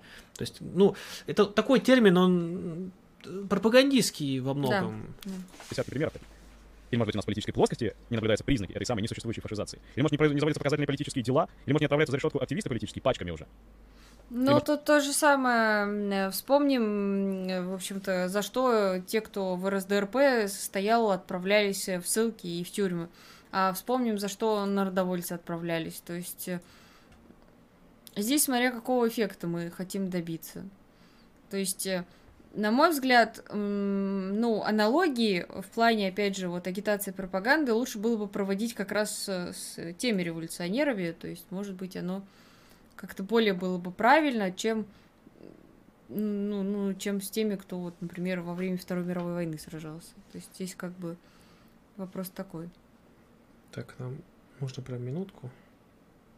Или не минутку. Или не работает. Что такое? Восхитительная система. А, а, я прошу прощения всем тем, кто донатит на битье Соловьева, образное, конечно же, а, и на Donation Pay. У нас что-то как-то проблемы сегодня со входом, поэтому мы, может быть, не сможем прочитать. Или сможем. Сейчас, секундочку, прям буквально. Это пока что-нибудь расскажи еще интересное. Э, так что, да, вот здесь мы пытаемся какое-то наше видение тоже передать. Я надеюсь, что нас э, простят за некую честность, потому что, опять же, возможно, иногда в левом сообществе принято, некоторых товарищей не критиковать, а говорить, что все только хорошо, да. И, в принципе, когда человек делает очень много полезного и э, ведет какую-то пропаганду и привлекает очень многих сторонников, и этого нельзя не ценить, и как бы за это можно быть только, безусловно, благодарными. Но, с другой стороны, э, любой, даже вот самый вот активный деятель, внесший огромный вклад в движение, э, его тоже нужно критиковать, потому что тут обратимся к Сталину, там критика, самокритика, но на самом деле просто без этого нет развития. То есть, э, если у нас любой марксист не может критиковать другого марксиста, да, то тем самым мы внутри самого движения строим некую вертикаль. А, или что, например, не принято критиковать кого-то, потому что это может э, привнести некие потери в медийном плане, да, или вот опять же там а, последователи придут и начнут э, там гадости писать тебе. То есть э, в этом плане я считаю, что всегда нужно стараться прийти к тому в итоге, э, чтобы у нас в движении были развиты вот эти горизонтальные связи, чтобы не было такого, чтобы э, один человек не мог просто вот донести свои мысли и покритиковать другого. Опять же, я говорю о взвешенной и четкой критике, когда человек старается, там, uh-huh. пишет статью или какой-то развернутый стрим делает, как мы сейчас, но не просрать в комментариях, где просто там такой-то козел. Ну, нет, вот это вот точно нет. Вот, поэтому я, в принципе, надеюсь, что мы э, тоже вот э, придем к тому все, что будем критиковать, делать друг друга лучше и э, получать какую-то обратную связь, а и не будет никаких-то недостижимых э, идеалов, а непогрешимых. Вот, как-то так. Что-то у нас в чате, по-моему, опять модераторы спят, а что там какой-то идет э, какое-то безобразие, а мне как-то сложновато моделировать его параллельно с этим, с трансляцией. Мне бы очень хотелось, чтобы там стало все резко хорошо и замечательно. А, так, ну давайте мы вернемся. Нам тут а, товарищ Александр а, прислал 300 рублей с вопросом, а для чего такие серьезные люди так глупо себя ведут? Детская болезнь левизны? Если речь идет э, про Николая Викторовича... А, с Михаилом Васильевичем, видимо. Хотя я, во-первых, я бы, я бы посомневался, стоит ли называть э, Николая Викторовича серьезным, да, по-моему, он и, просто угорает. И там. левым, как бы его довольно сложно, ну, назвать, что-то мне подсказывает, что он таковым либо не вполне является, либо даже скорее не является, чтобы не сказать хуже, чтобы он не является тем самым э, сторонником тех самых э, идей, которые критикует в данном случае Константин Викторович, да, которых он так часто упоминает. Я бы скорее его, наверное, в те бы какие-то вот э, лагеря, наверное, записал. Ну, по моему субъективному видению, насколько я знаю его э, в целом убеждения и то, что он продвигает, потому что очень чистые всякие солидаристские вещи. Это первый момент. А во-вторых, по поводу детской левизны, мне кажется, тут некоторая, ну, такая самоуверенность, что ли, может быть, играет, то есть какая-то вот, э, плюс ошибки, разумеется, существующие, они у всех нас э, есть, и все ошибаются, не ошибаются, ничего не делают, поэтому мы, наверное, должны показать, э, скажем так, ну, если не самим им, конечно, не всегда мы на это способны, но хотя бы, может быть, друг другу и вам на какие-то, может быть, вещи, которые стоит считать важными или понимать, откуда они, по крайней мере, берутся. Там пишут, что к нам набежала какая-то толпа спам-ботов, а я не вижу от них сообщений и не могу их забанить. Вот, да, нам бы как-нибудь. Мы вот. их не видим. Нам вот прям, вот прям, товарищи модераторы, вы сегодня отвратительно. Ну это загадочно. Я вот даже не вижу да. ничего. Я да. вижу, как им отвечают, а самих не вижу. Что за хрень? То есть что, что, где, где это смотреть вообще? Как? Что-то происходит очень странное. Я вижу, что кто-то... Там с кем-то ругается, я вижу, а что? Но не вижу того, с кем все ругаются. Вот. То есть полемика слегка пришла в хамство. Давайте, товарищи, вы как-то все охладите все-таки, да, потому что иначе э, начну я, я разбираться сейчас не буду, я просто начну выборочно расстреливать. Вот, образно, конечно же. Вот, осуждаю расстрелы. И напишите нам, да. кто хам. Да, да, чтобы мы поняли. Хамство бой то вообще, да, давайте как просто мы прекратим, скажем так, и будем вести себя как взрослые люди. Вот, и как-то продолжим. Давайте вернемся к нашему на обсуждению, да, вот, и будем вести его да, в каком-то конструктивном русле. Итак, а мы возвращаемся к нашим э, к нашим марксистам. А, Возвращаемся к Константину э, Викторовичу. Может, не гибнут люди свои убеждения, или, может быть, марксизм не не является экстремистской литературой не становится материал Но, строго говоря, не объявляется. Там, скорее всего, имеется в виду то самое выступление Медведева, где он, типа, что там как-то выражает свои вот эти вот опасения и сомнения, но, строго говоря, весь список экстремистской литературы, который мы, разумеется, тоже осуждаем, вот, э, спи- список можно найти в интернете, ознакомиться, чтобы с ней совершенно не пересечься, ну, ладно, да? это Вот. прием. Вот, да, и как бы в нее культура пока не входит. Другое, что как бы она действительно может иногда оказываться материалами дела, к сожалению, да, что тоже не... Ну, что, что действительно правда и что действительно стоит отметить. материалами в уголовных делах. Да, об этом книжек. речь. Или, может, кто-то просто занял удобную позицию и предпочитает этого всего не замечать. Это я к последователям обращаюсь. Кстати, кто-нибудь из последователей поднимал когда-нибудь голос против вот этих упомянутых мной репрессий в отношении левых активистов? Против того, что могут где-нибудь в Казани или в Набережных Челнах, я даже не говорю обо всех, обо всем известных случаях, схватить парня за то, что он а, состоит в марксистском кружке. И какой-то там позволил себе неправильный пост ВКонтакте. Так, нам прислали. Максим, а товарищи УСМ же разбирали где-то вопрос об отношениях к призывной армии, просто она критикуется и с левых позиций, хотя альтернатива в виде контрактной ЧВК, по-моему, гораздо хуже.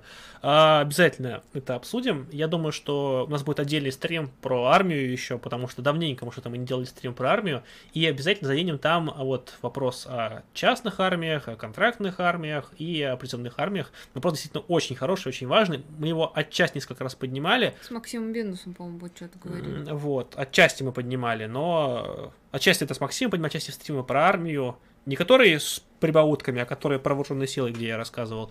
Вот, думаю, что сделаем. Спасибо, Максим, за идею. Обязательно эту тему э, рассмотрим. Пойдем дальше.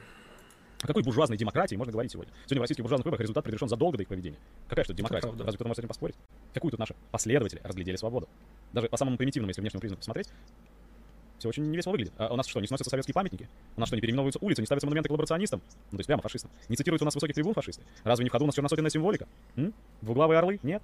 Разве у нас Бог не возвращен в Конституцию? Разве правящие круги не находятся в плотном контакте с европейскими и американскими правами? Разве не солидаристские НТСовские ценности насаждает пропаганда официально? Разве не НТСовский писатель Солженицын в школьную программу включен? Нет? Разве создан вот только что? Это вот свежий самый пример. Союз добровольцев Донбасса, провозгласивший, так же как Прилепинская гвардия. С одной стороны, опять же, как э, пропаганда окей, но все в кашу. То есть, э, Тут у- немнож- немножко такая вот вещь не марксистская, то есть, э, когда мы смотрим на явление, когда мы его доказываем, да, мы должны доказать, это идет что такое? Это называется доказательство через признаки. Да, то есть а, там у тебя там две ноги, две руки, и ты не ешь мясо. А знаете, кто еще был таким, там, Гитлер, да? То есть это, это- э, через признаки доказывают, что там Мария это Гитлер, да? Но понятно, что это, неправ- что это неправильно. А, то есть мы должны смотреть именно э, не внешние признаки, которые могут действительно совпадать у разных явлений, а смотреть на суть явления, вычленять суть явления, то есть в данном случае суть фашизма. то есть вот, например, э, то, что произведение Солженицына входит э, в школьную программу, я бы не назвала признаком фашизации никак. Конечно. То есть то, что он продвигает, хотя я, кстати, не знаю, какие, что там какие идеи в этом плане продвигает, я могу, не, буду, не, буду, не берусь тут ладно, судить, но то, что он антисоветский, да, насчет фашистских взглядов, я, э, скажем так, пасую, я не готов на этот счет обсуждать компетентно. что будет изгонять заразу из русского мира, искоренять предателей там, вместе с казаками и прочим. Это все не напоминает знакомой истории Союза добровольцев Эльзаса, вернувшихся с фронтов и проломивших голову Розе Люксембург однажды. А разве деятельность российских корпораций в Африке? Посмотрите на нашем канале ролика с э, профессором Патриком Бондом из ЮАР. Он рассказывает, что наши монополии делают на этом континенте. Делают. Разве все это не напоминает то, чем занимались тресты и картели империалистической, империалистической России до революции?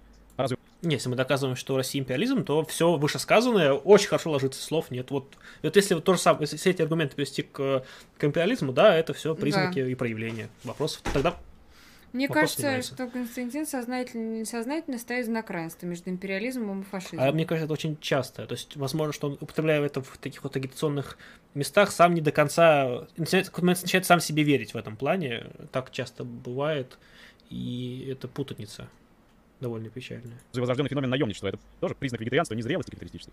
Так кому и зачем? Возвращаемся к той самой дискуссии. Кстати, может быть, как-нибудь сделать стрим с обзором дискуссии ЧВКшников и Семина. Вот как вы думаете, это было бы интересно? Вот, Мне напишите. кажется, если совместить это со стримом про вот как раз армию, это было Ну, бы будет, это будет на 6 часов тогда, но можно. Напишите, то есть, как вам вообще такая идея, то есть, стоит ли вообще такие стримы делать, то есть, как, как, как вы к этому относитесь? Зачем? Я хотел бы спросить последователей. Нужна такая плехановская интерпретация марксизма. Кому она выгодна, кому она удобна? Кто открывает ей дверь, стелит красную дорожку и пытается внушить людям, что это и есть ленинизм, это Ленин, это Маркс, а все остальное Троцкий. Задумайтесь. Тут не спорю. Кому и зачем выгодно мазать тех, кто не согласен, вот этим дегтем обвинений в троцкизме? Ведь эти мазилки понятия не имеют, что на самом деле э, обсуждали между собой. Троцкий и Сталин, чего они воевали, не на жизнь, а на смерть. Для них вообще это наплевать вот все. Э, да, это вот Иисус Константин звучит правильно, что действительно эти люди не имеют представления. Проблема в том, что Константин сам неправильно их до конца зачастую воспроизводит. То есть, как То есть, бы, э, по поводу, все бы да, хорошо. Но... да, м, вот мазать э, ярлыком троцкизм, тут да, спор нет, но сейчас, я Да. уверен, будет что-то не совсем. Это не важно. Для них э, Сталин это просто русский православный фюрер, царь, который отменил всю ну, большевистскую чушь. да, И это да. англичанский Безусловно. марксизм. Именно так Сталин воспринимает стариков, если последователи не в курсе. Да. В представлении таких людей, как он, э, православный монарх, э, Сталин прогнал в Турцию еврея космополита Троцкого. Вы что, такую, такую версию истории поддерживаете? Вы очнитесь, пожалуйста, последователи. Сталину и Троцкому было что делить. У них было пролетарское государство, из-за которого они и дрались. Сегодня нет Сталина и нет пролетарского государства. Есть буржуазное государство, трусливо-империалистическое государство, к которому и Маркс, и Энгельс, и Ленин, и Сталин, и Бухарин, и Богданов, и Троцкий, и черт в ступе были бы настроены в общих чертах одинаково. А теперь персонально, Михаил Васильевич. Михаил Васильевич, если вы не хотите, чтобы вас называли охранителем, вы, пожалуйста, выбирайте тщательно, тщательно выбирайте попутчиков и единомышленников. А то вы посмотрите, в какой компании оказались. Разоблачитель троцкизма Носиков, внештатник медиахолдинга Пригожина. Разоблачитель троцкизма Кургинян, внештатник администрации президента и охранного отделения. Теперь выдающийся мыслитель, внештатник всего, чего только можно, и тоже разоблачитель троцкизма Стариков. Не поддавайтесь на провокации, не позволяйте ассоциировать себя с этими людьми, не становитесь с ними в одну шеренгу. По поводу внештатников, просто, казалось бы, да, но проблема в том, что многие Константина записывают туда же. То есть не то, чтобы я придерживался этих же взглядов, просто, ну, это можно при желании некоторым развернуть и в ту же сторону. То есть тут э, такое... оно. Ну, я не могу сказать, у меня нет никаких доказательств. Я хотя, хотя я, э, я, я, я, я, может, я так не считаю, но вот аргумент может развернуться при желании. Я Вот. стараюсь в данном случае обозревать. Ну что ж, э, мы посмотрели, мы починили донаты, сможем? Да, вроде все работает. Теперь, если что, мы видим ваши пожертвования. Большое всем а те, спасибо. которые да. про Соловьева? И даже их мы, э, даже, даже прочитали их, так что большое спасибо всем тем, э, хоть и немногочисленным, но товарищам, кто поддержал э, наш э, сегодня. Да, я, кстати, вам, наверное, напомню, да, с своей стороны, что э, у нас есть такая, как э, Patreon, который для нас является всегда очень э, важной, потому что на ней мы, может быть, э, более регулярно можем иметь поддержку. Но со своей стороны мы э, считаем, что мы не совсем правильно ее вели в том плане, что э, мы, э, скажем так, э, не вкладывали в значительной степени, то есть мы с нее пытались получать, но не вкладывая, не развивая ее. Поэтому сейчас мы изменили свое отношение к этому и более активно стали вести. То есть теперь на Патреоне у нас э, выходят закадровые материалы по съемкам. В первую очередь, конечно, посвящены самые главные, самые затратные рубрики это истории партии, то, на которые уходит значительная часть средств, которые нам э, жертвуют. То есть это и реквизит э, по съемкам, и какое-то дополнительное съемочное э, оборудование, это и какие-то чисто технические затраты, там, вроде там доставки, транспорта, питания и так далее. И вот, и поэтому мы стараемся это дело, с одной стороны, отчитываться, чтобы было видно, что съемки происходят, все это уходит а, не в никуда и не зря, там какие-то такие, ну, забавные, может быть, моменты будут выкладываться. Также мы именно на площадке Patreon будем обсуждать э, с вами в большей степени, то есть выход серии, то есть что нравится, что не нравится, что добавить, какие-то голосования проводить. Причем эти материалы будут не только для тех, кто э, подписался, конечно же, э, э, с некоторыми пожертвованиями, но и для тех, кто это сделал бесплатно. То есть э, там будут материалы и те, и другие, но, э, разумеется, там ряд материалов, они будут, э, скажем так, для стимуляции патронов все-таки вводиться вот именно в более закрытом варианте. Поэтому мы всех вас приглашаем, вне зависимости от того, являетесь ли вы жертвователем или у вас нет такой возможности, да, мы вас всех приглашаем присутствовать, участвовать там в дискуссии, обсуждать материалы, вот, просто чтобы у нас такая была такая именно узкая площадка, потому что, например, ВКонтакте пишут очень много, мы не успеваем отвечать на это, там э, на Ютубе тоже комментариев много, а Patreon такой вот именно э, клуб, да, в котором мы можем как-то вот это все дело, ну, более уютно и более локально обсуждать. Так что всех Также у приглашаем. нас э, выйдет там два небольших видео по, в общем-то, сегодняшнему стриму, Да. а именно мы там погадаем на книжках Михаила Васильевича и где там у нас вторая книжка? Константина. Э, книжки Константина Константина Викторовича. Викторовича. Вот, там будет такой вот забавный фрагмент. Ну и подводя, наверное, итог, уже заканчиваем, сколько можно, да. А, вот кто тебе показался убедительней? То есть я могу сказать, что изначально я пыталась быть э, не ангажированной, например, э, вот попытаться забыть про там, охранительские взгляды кое-кого, но все равно к ним пришли. То есть пожалуй, если убрать, да, аргументы по форме, потому что по форме есть вопросы, ну и в принципе она такая своеобразная, то именно по посылу и по содержанию э, Константин был убедительнее. Но из-за того, что он э, не уделил достаточного внимания терминам и теории и, э, например, знанию истории, э, троцкизма и так далее, он несколько раз допустил фактические ошибки грубые, которые несколько его правильные во многом посылы смазали. То есть, вот у меня какое-то такое ощущение. Тебя как? Есть. Я с тобой, в общем-то, в этом плане э, не могу э, не согласиться. То есть, ну и в целом я бы, наверное, сказал, что уровень дискуссии пока, ну, в целом, ну, довольно низкий от таких э, людей, которые в целом считаются, ну, авторитетными, которые, ну, как-то принято выражаться все-таки, ну, как-то вот так, как э, вот о людях, которым стоит доверять, но в целом, то есть, довольно-таки печальные какие-то моменты э, допущены. Опять же, делаем скидку на то, что это какие-то более живые форматы, менее подготовленные, да, там какие-то и прямая речь, и все остальное. Все это понимаем, сами с этим периодически э, сталкиваемся, все как бы понятно, но вот в целом некоторые вот э, приемы и пробелы довольно ну, печальные, и стоило бы их как-то вот проработать для себя, а, наверное. Ну вот. Нам тут скинули видео, где А, Попов скинешь? хвалится из марксизма. Скинешь мне, мы его обозреем. А, Вот, это ролик. Словарь ошибок, борь- борьба и кружковщина, это оно, да? Да. Как интересно. Сейчас, секундочку, сколько времени найдет? 26 минут. Нет, там вроде тайм-коды есть. Так, Ленин всегда разоблачал, как э, он с ленинизмом. Рабочая партия России. А тайм-код где, где смотреть? Товарищ не подсказал, на какой секунде? Да, вы можете спросить, он сейчас в чате нам ответит. Да, Да, где там найти? Да, просто я тайм-кодах не вижу. То есть, где хвалят, мы хотим посмотреть. Наверное, что делать с современными оппортунистами, я так думаю. Ну вот, то есть в каком, в каком моменте. Вот, давайте пока почитаем, что нам пишут товарищи. Так, в, в, в, в, в, в, в- в пожертвованиях у нас есть что-то. Сейчас мы проверим. Вдруг нам кто-то решил. Так, про серьезных людей мы ответили на Donation Pay, на Donation Alerts. Так, а, посмотрим. Нет, пока тоже ничего.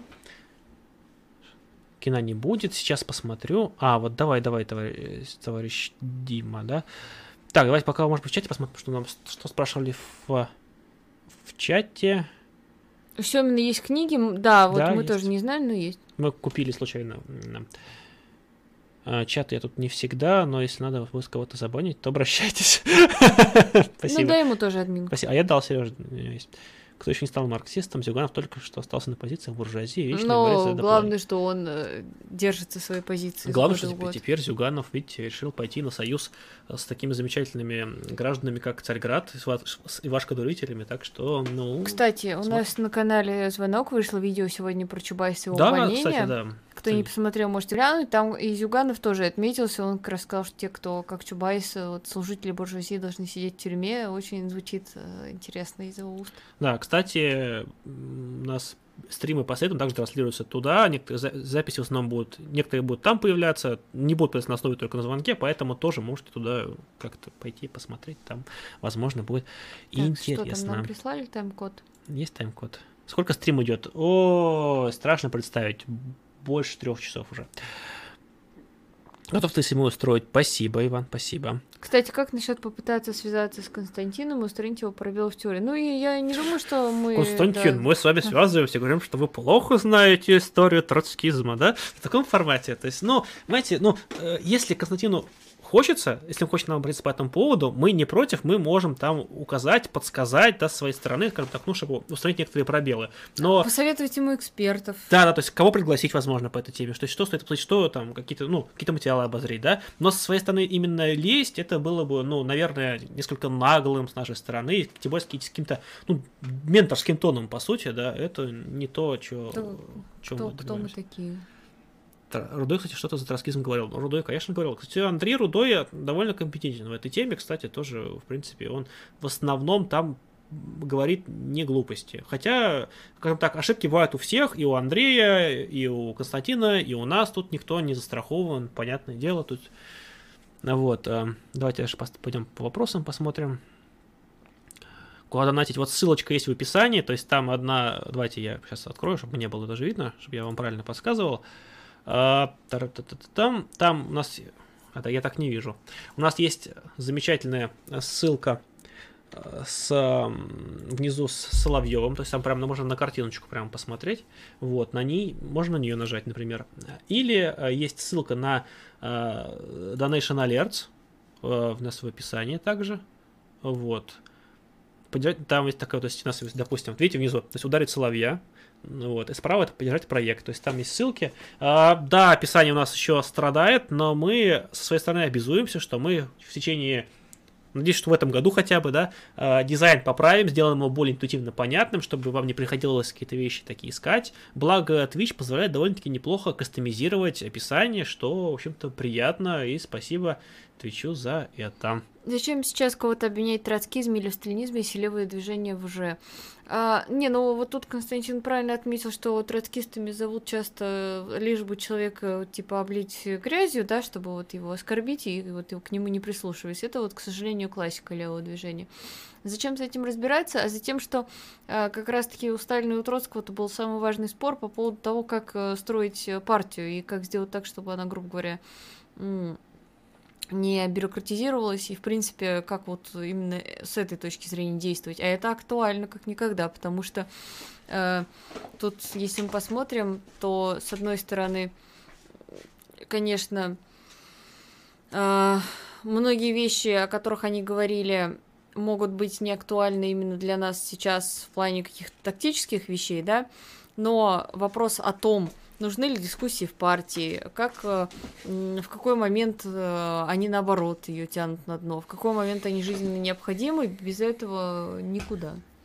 Вот Тем больше у у нас- нас есть такой Да. огромный пласт знаний новых, чтобы не наступать на те же грабли. Вот, да, у нас Сергей скидывает сейчас скидывает в чат, вот, по Троцкому Сталину новая статья от Союза марксистов. Да, э, у нас товарищ Евгений э, написал хорошую статью от себя, поскольку он ученый, он историк, занимается этим вопросом довольно глубоко. Вот он написал э, статью, вот рекомендую вам ознакомиться. В целом, мне кажется, она довольно интересной и в целом, то есть, чтобы быть в теме.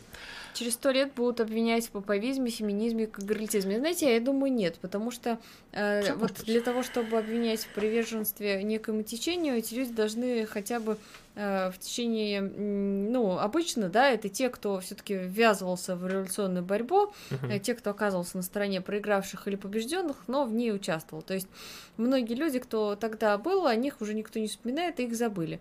Вот. И я не исключаю того, что многие из тех, кто, я не говорю о конкретных сейчас персоналиях, опять же, но многие из тех, кто Например, сейчас ну, там э, какой-то известный медийный, да, ну, через э, да, год не вспомнит.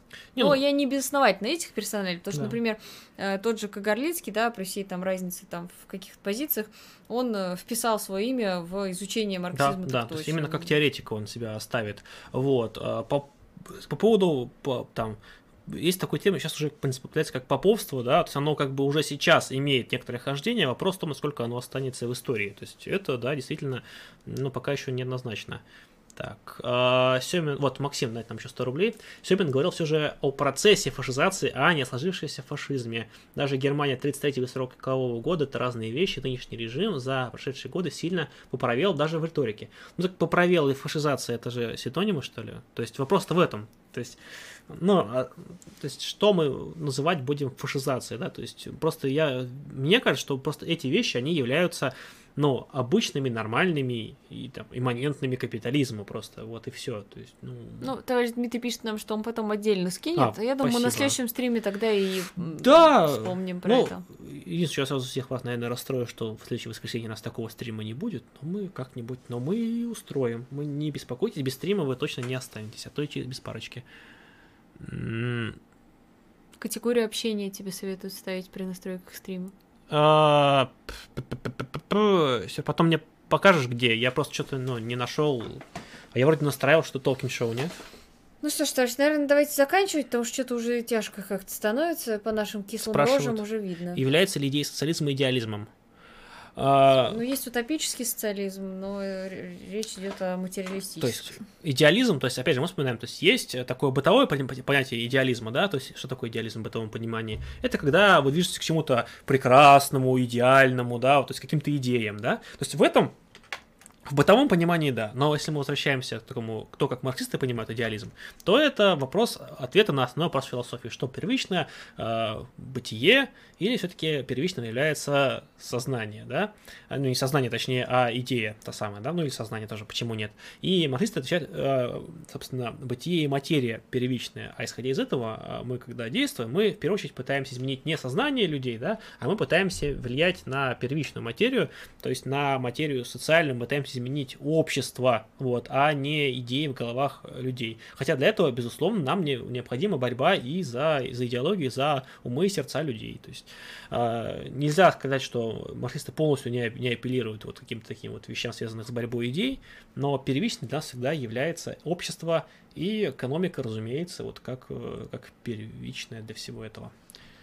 Вот. А, ну что ж, давайте вместе двигаться к прекрасному. Пишите Бегаться нам, пожалуйста, отзывы. Да. Мы же можем потом в, в Твиче читать комментарии постфактум?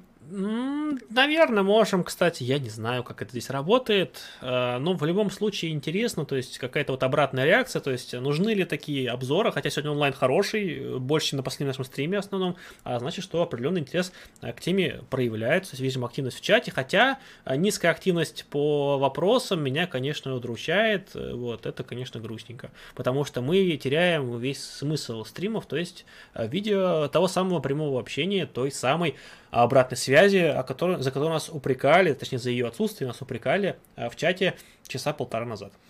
Ну что ж, э, пишите тогда, как вам стрим, нужно ли нам обозревать видео, кидайте нам видео, которое можно угу. обозреть желательно за донат, потому что это все-таки э, труд, который мы, в общем-то, ради да. канала делаем. Вот. И, сегодня, и да. было бы неплохо чтобы канал поддерживался, потому что времена ныне тяжелые. Но это как получится. Товарищи, ладно.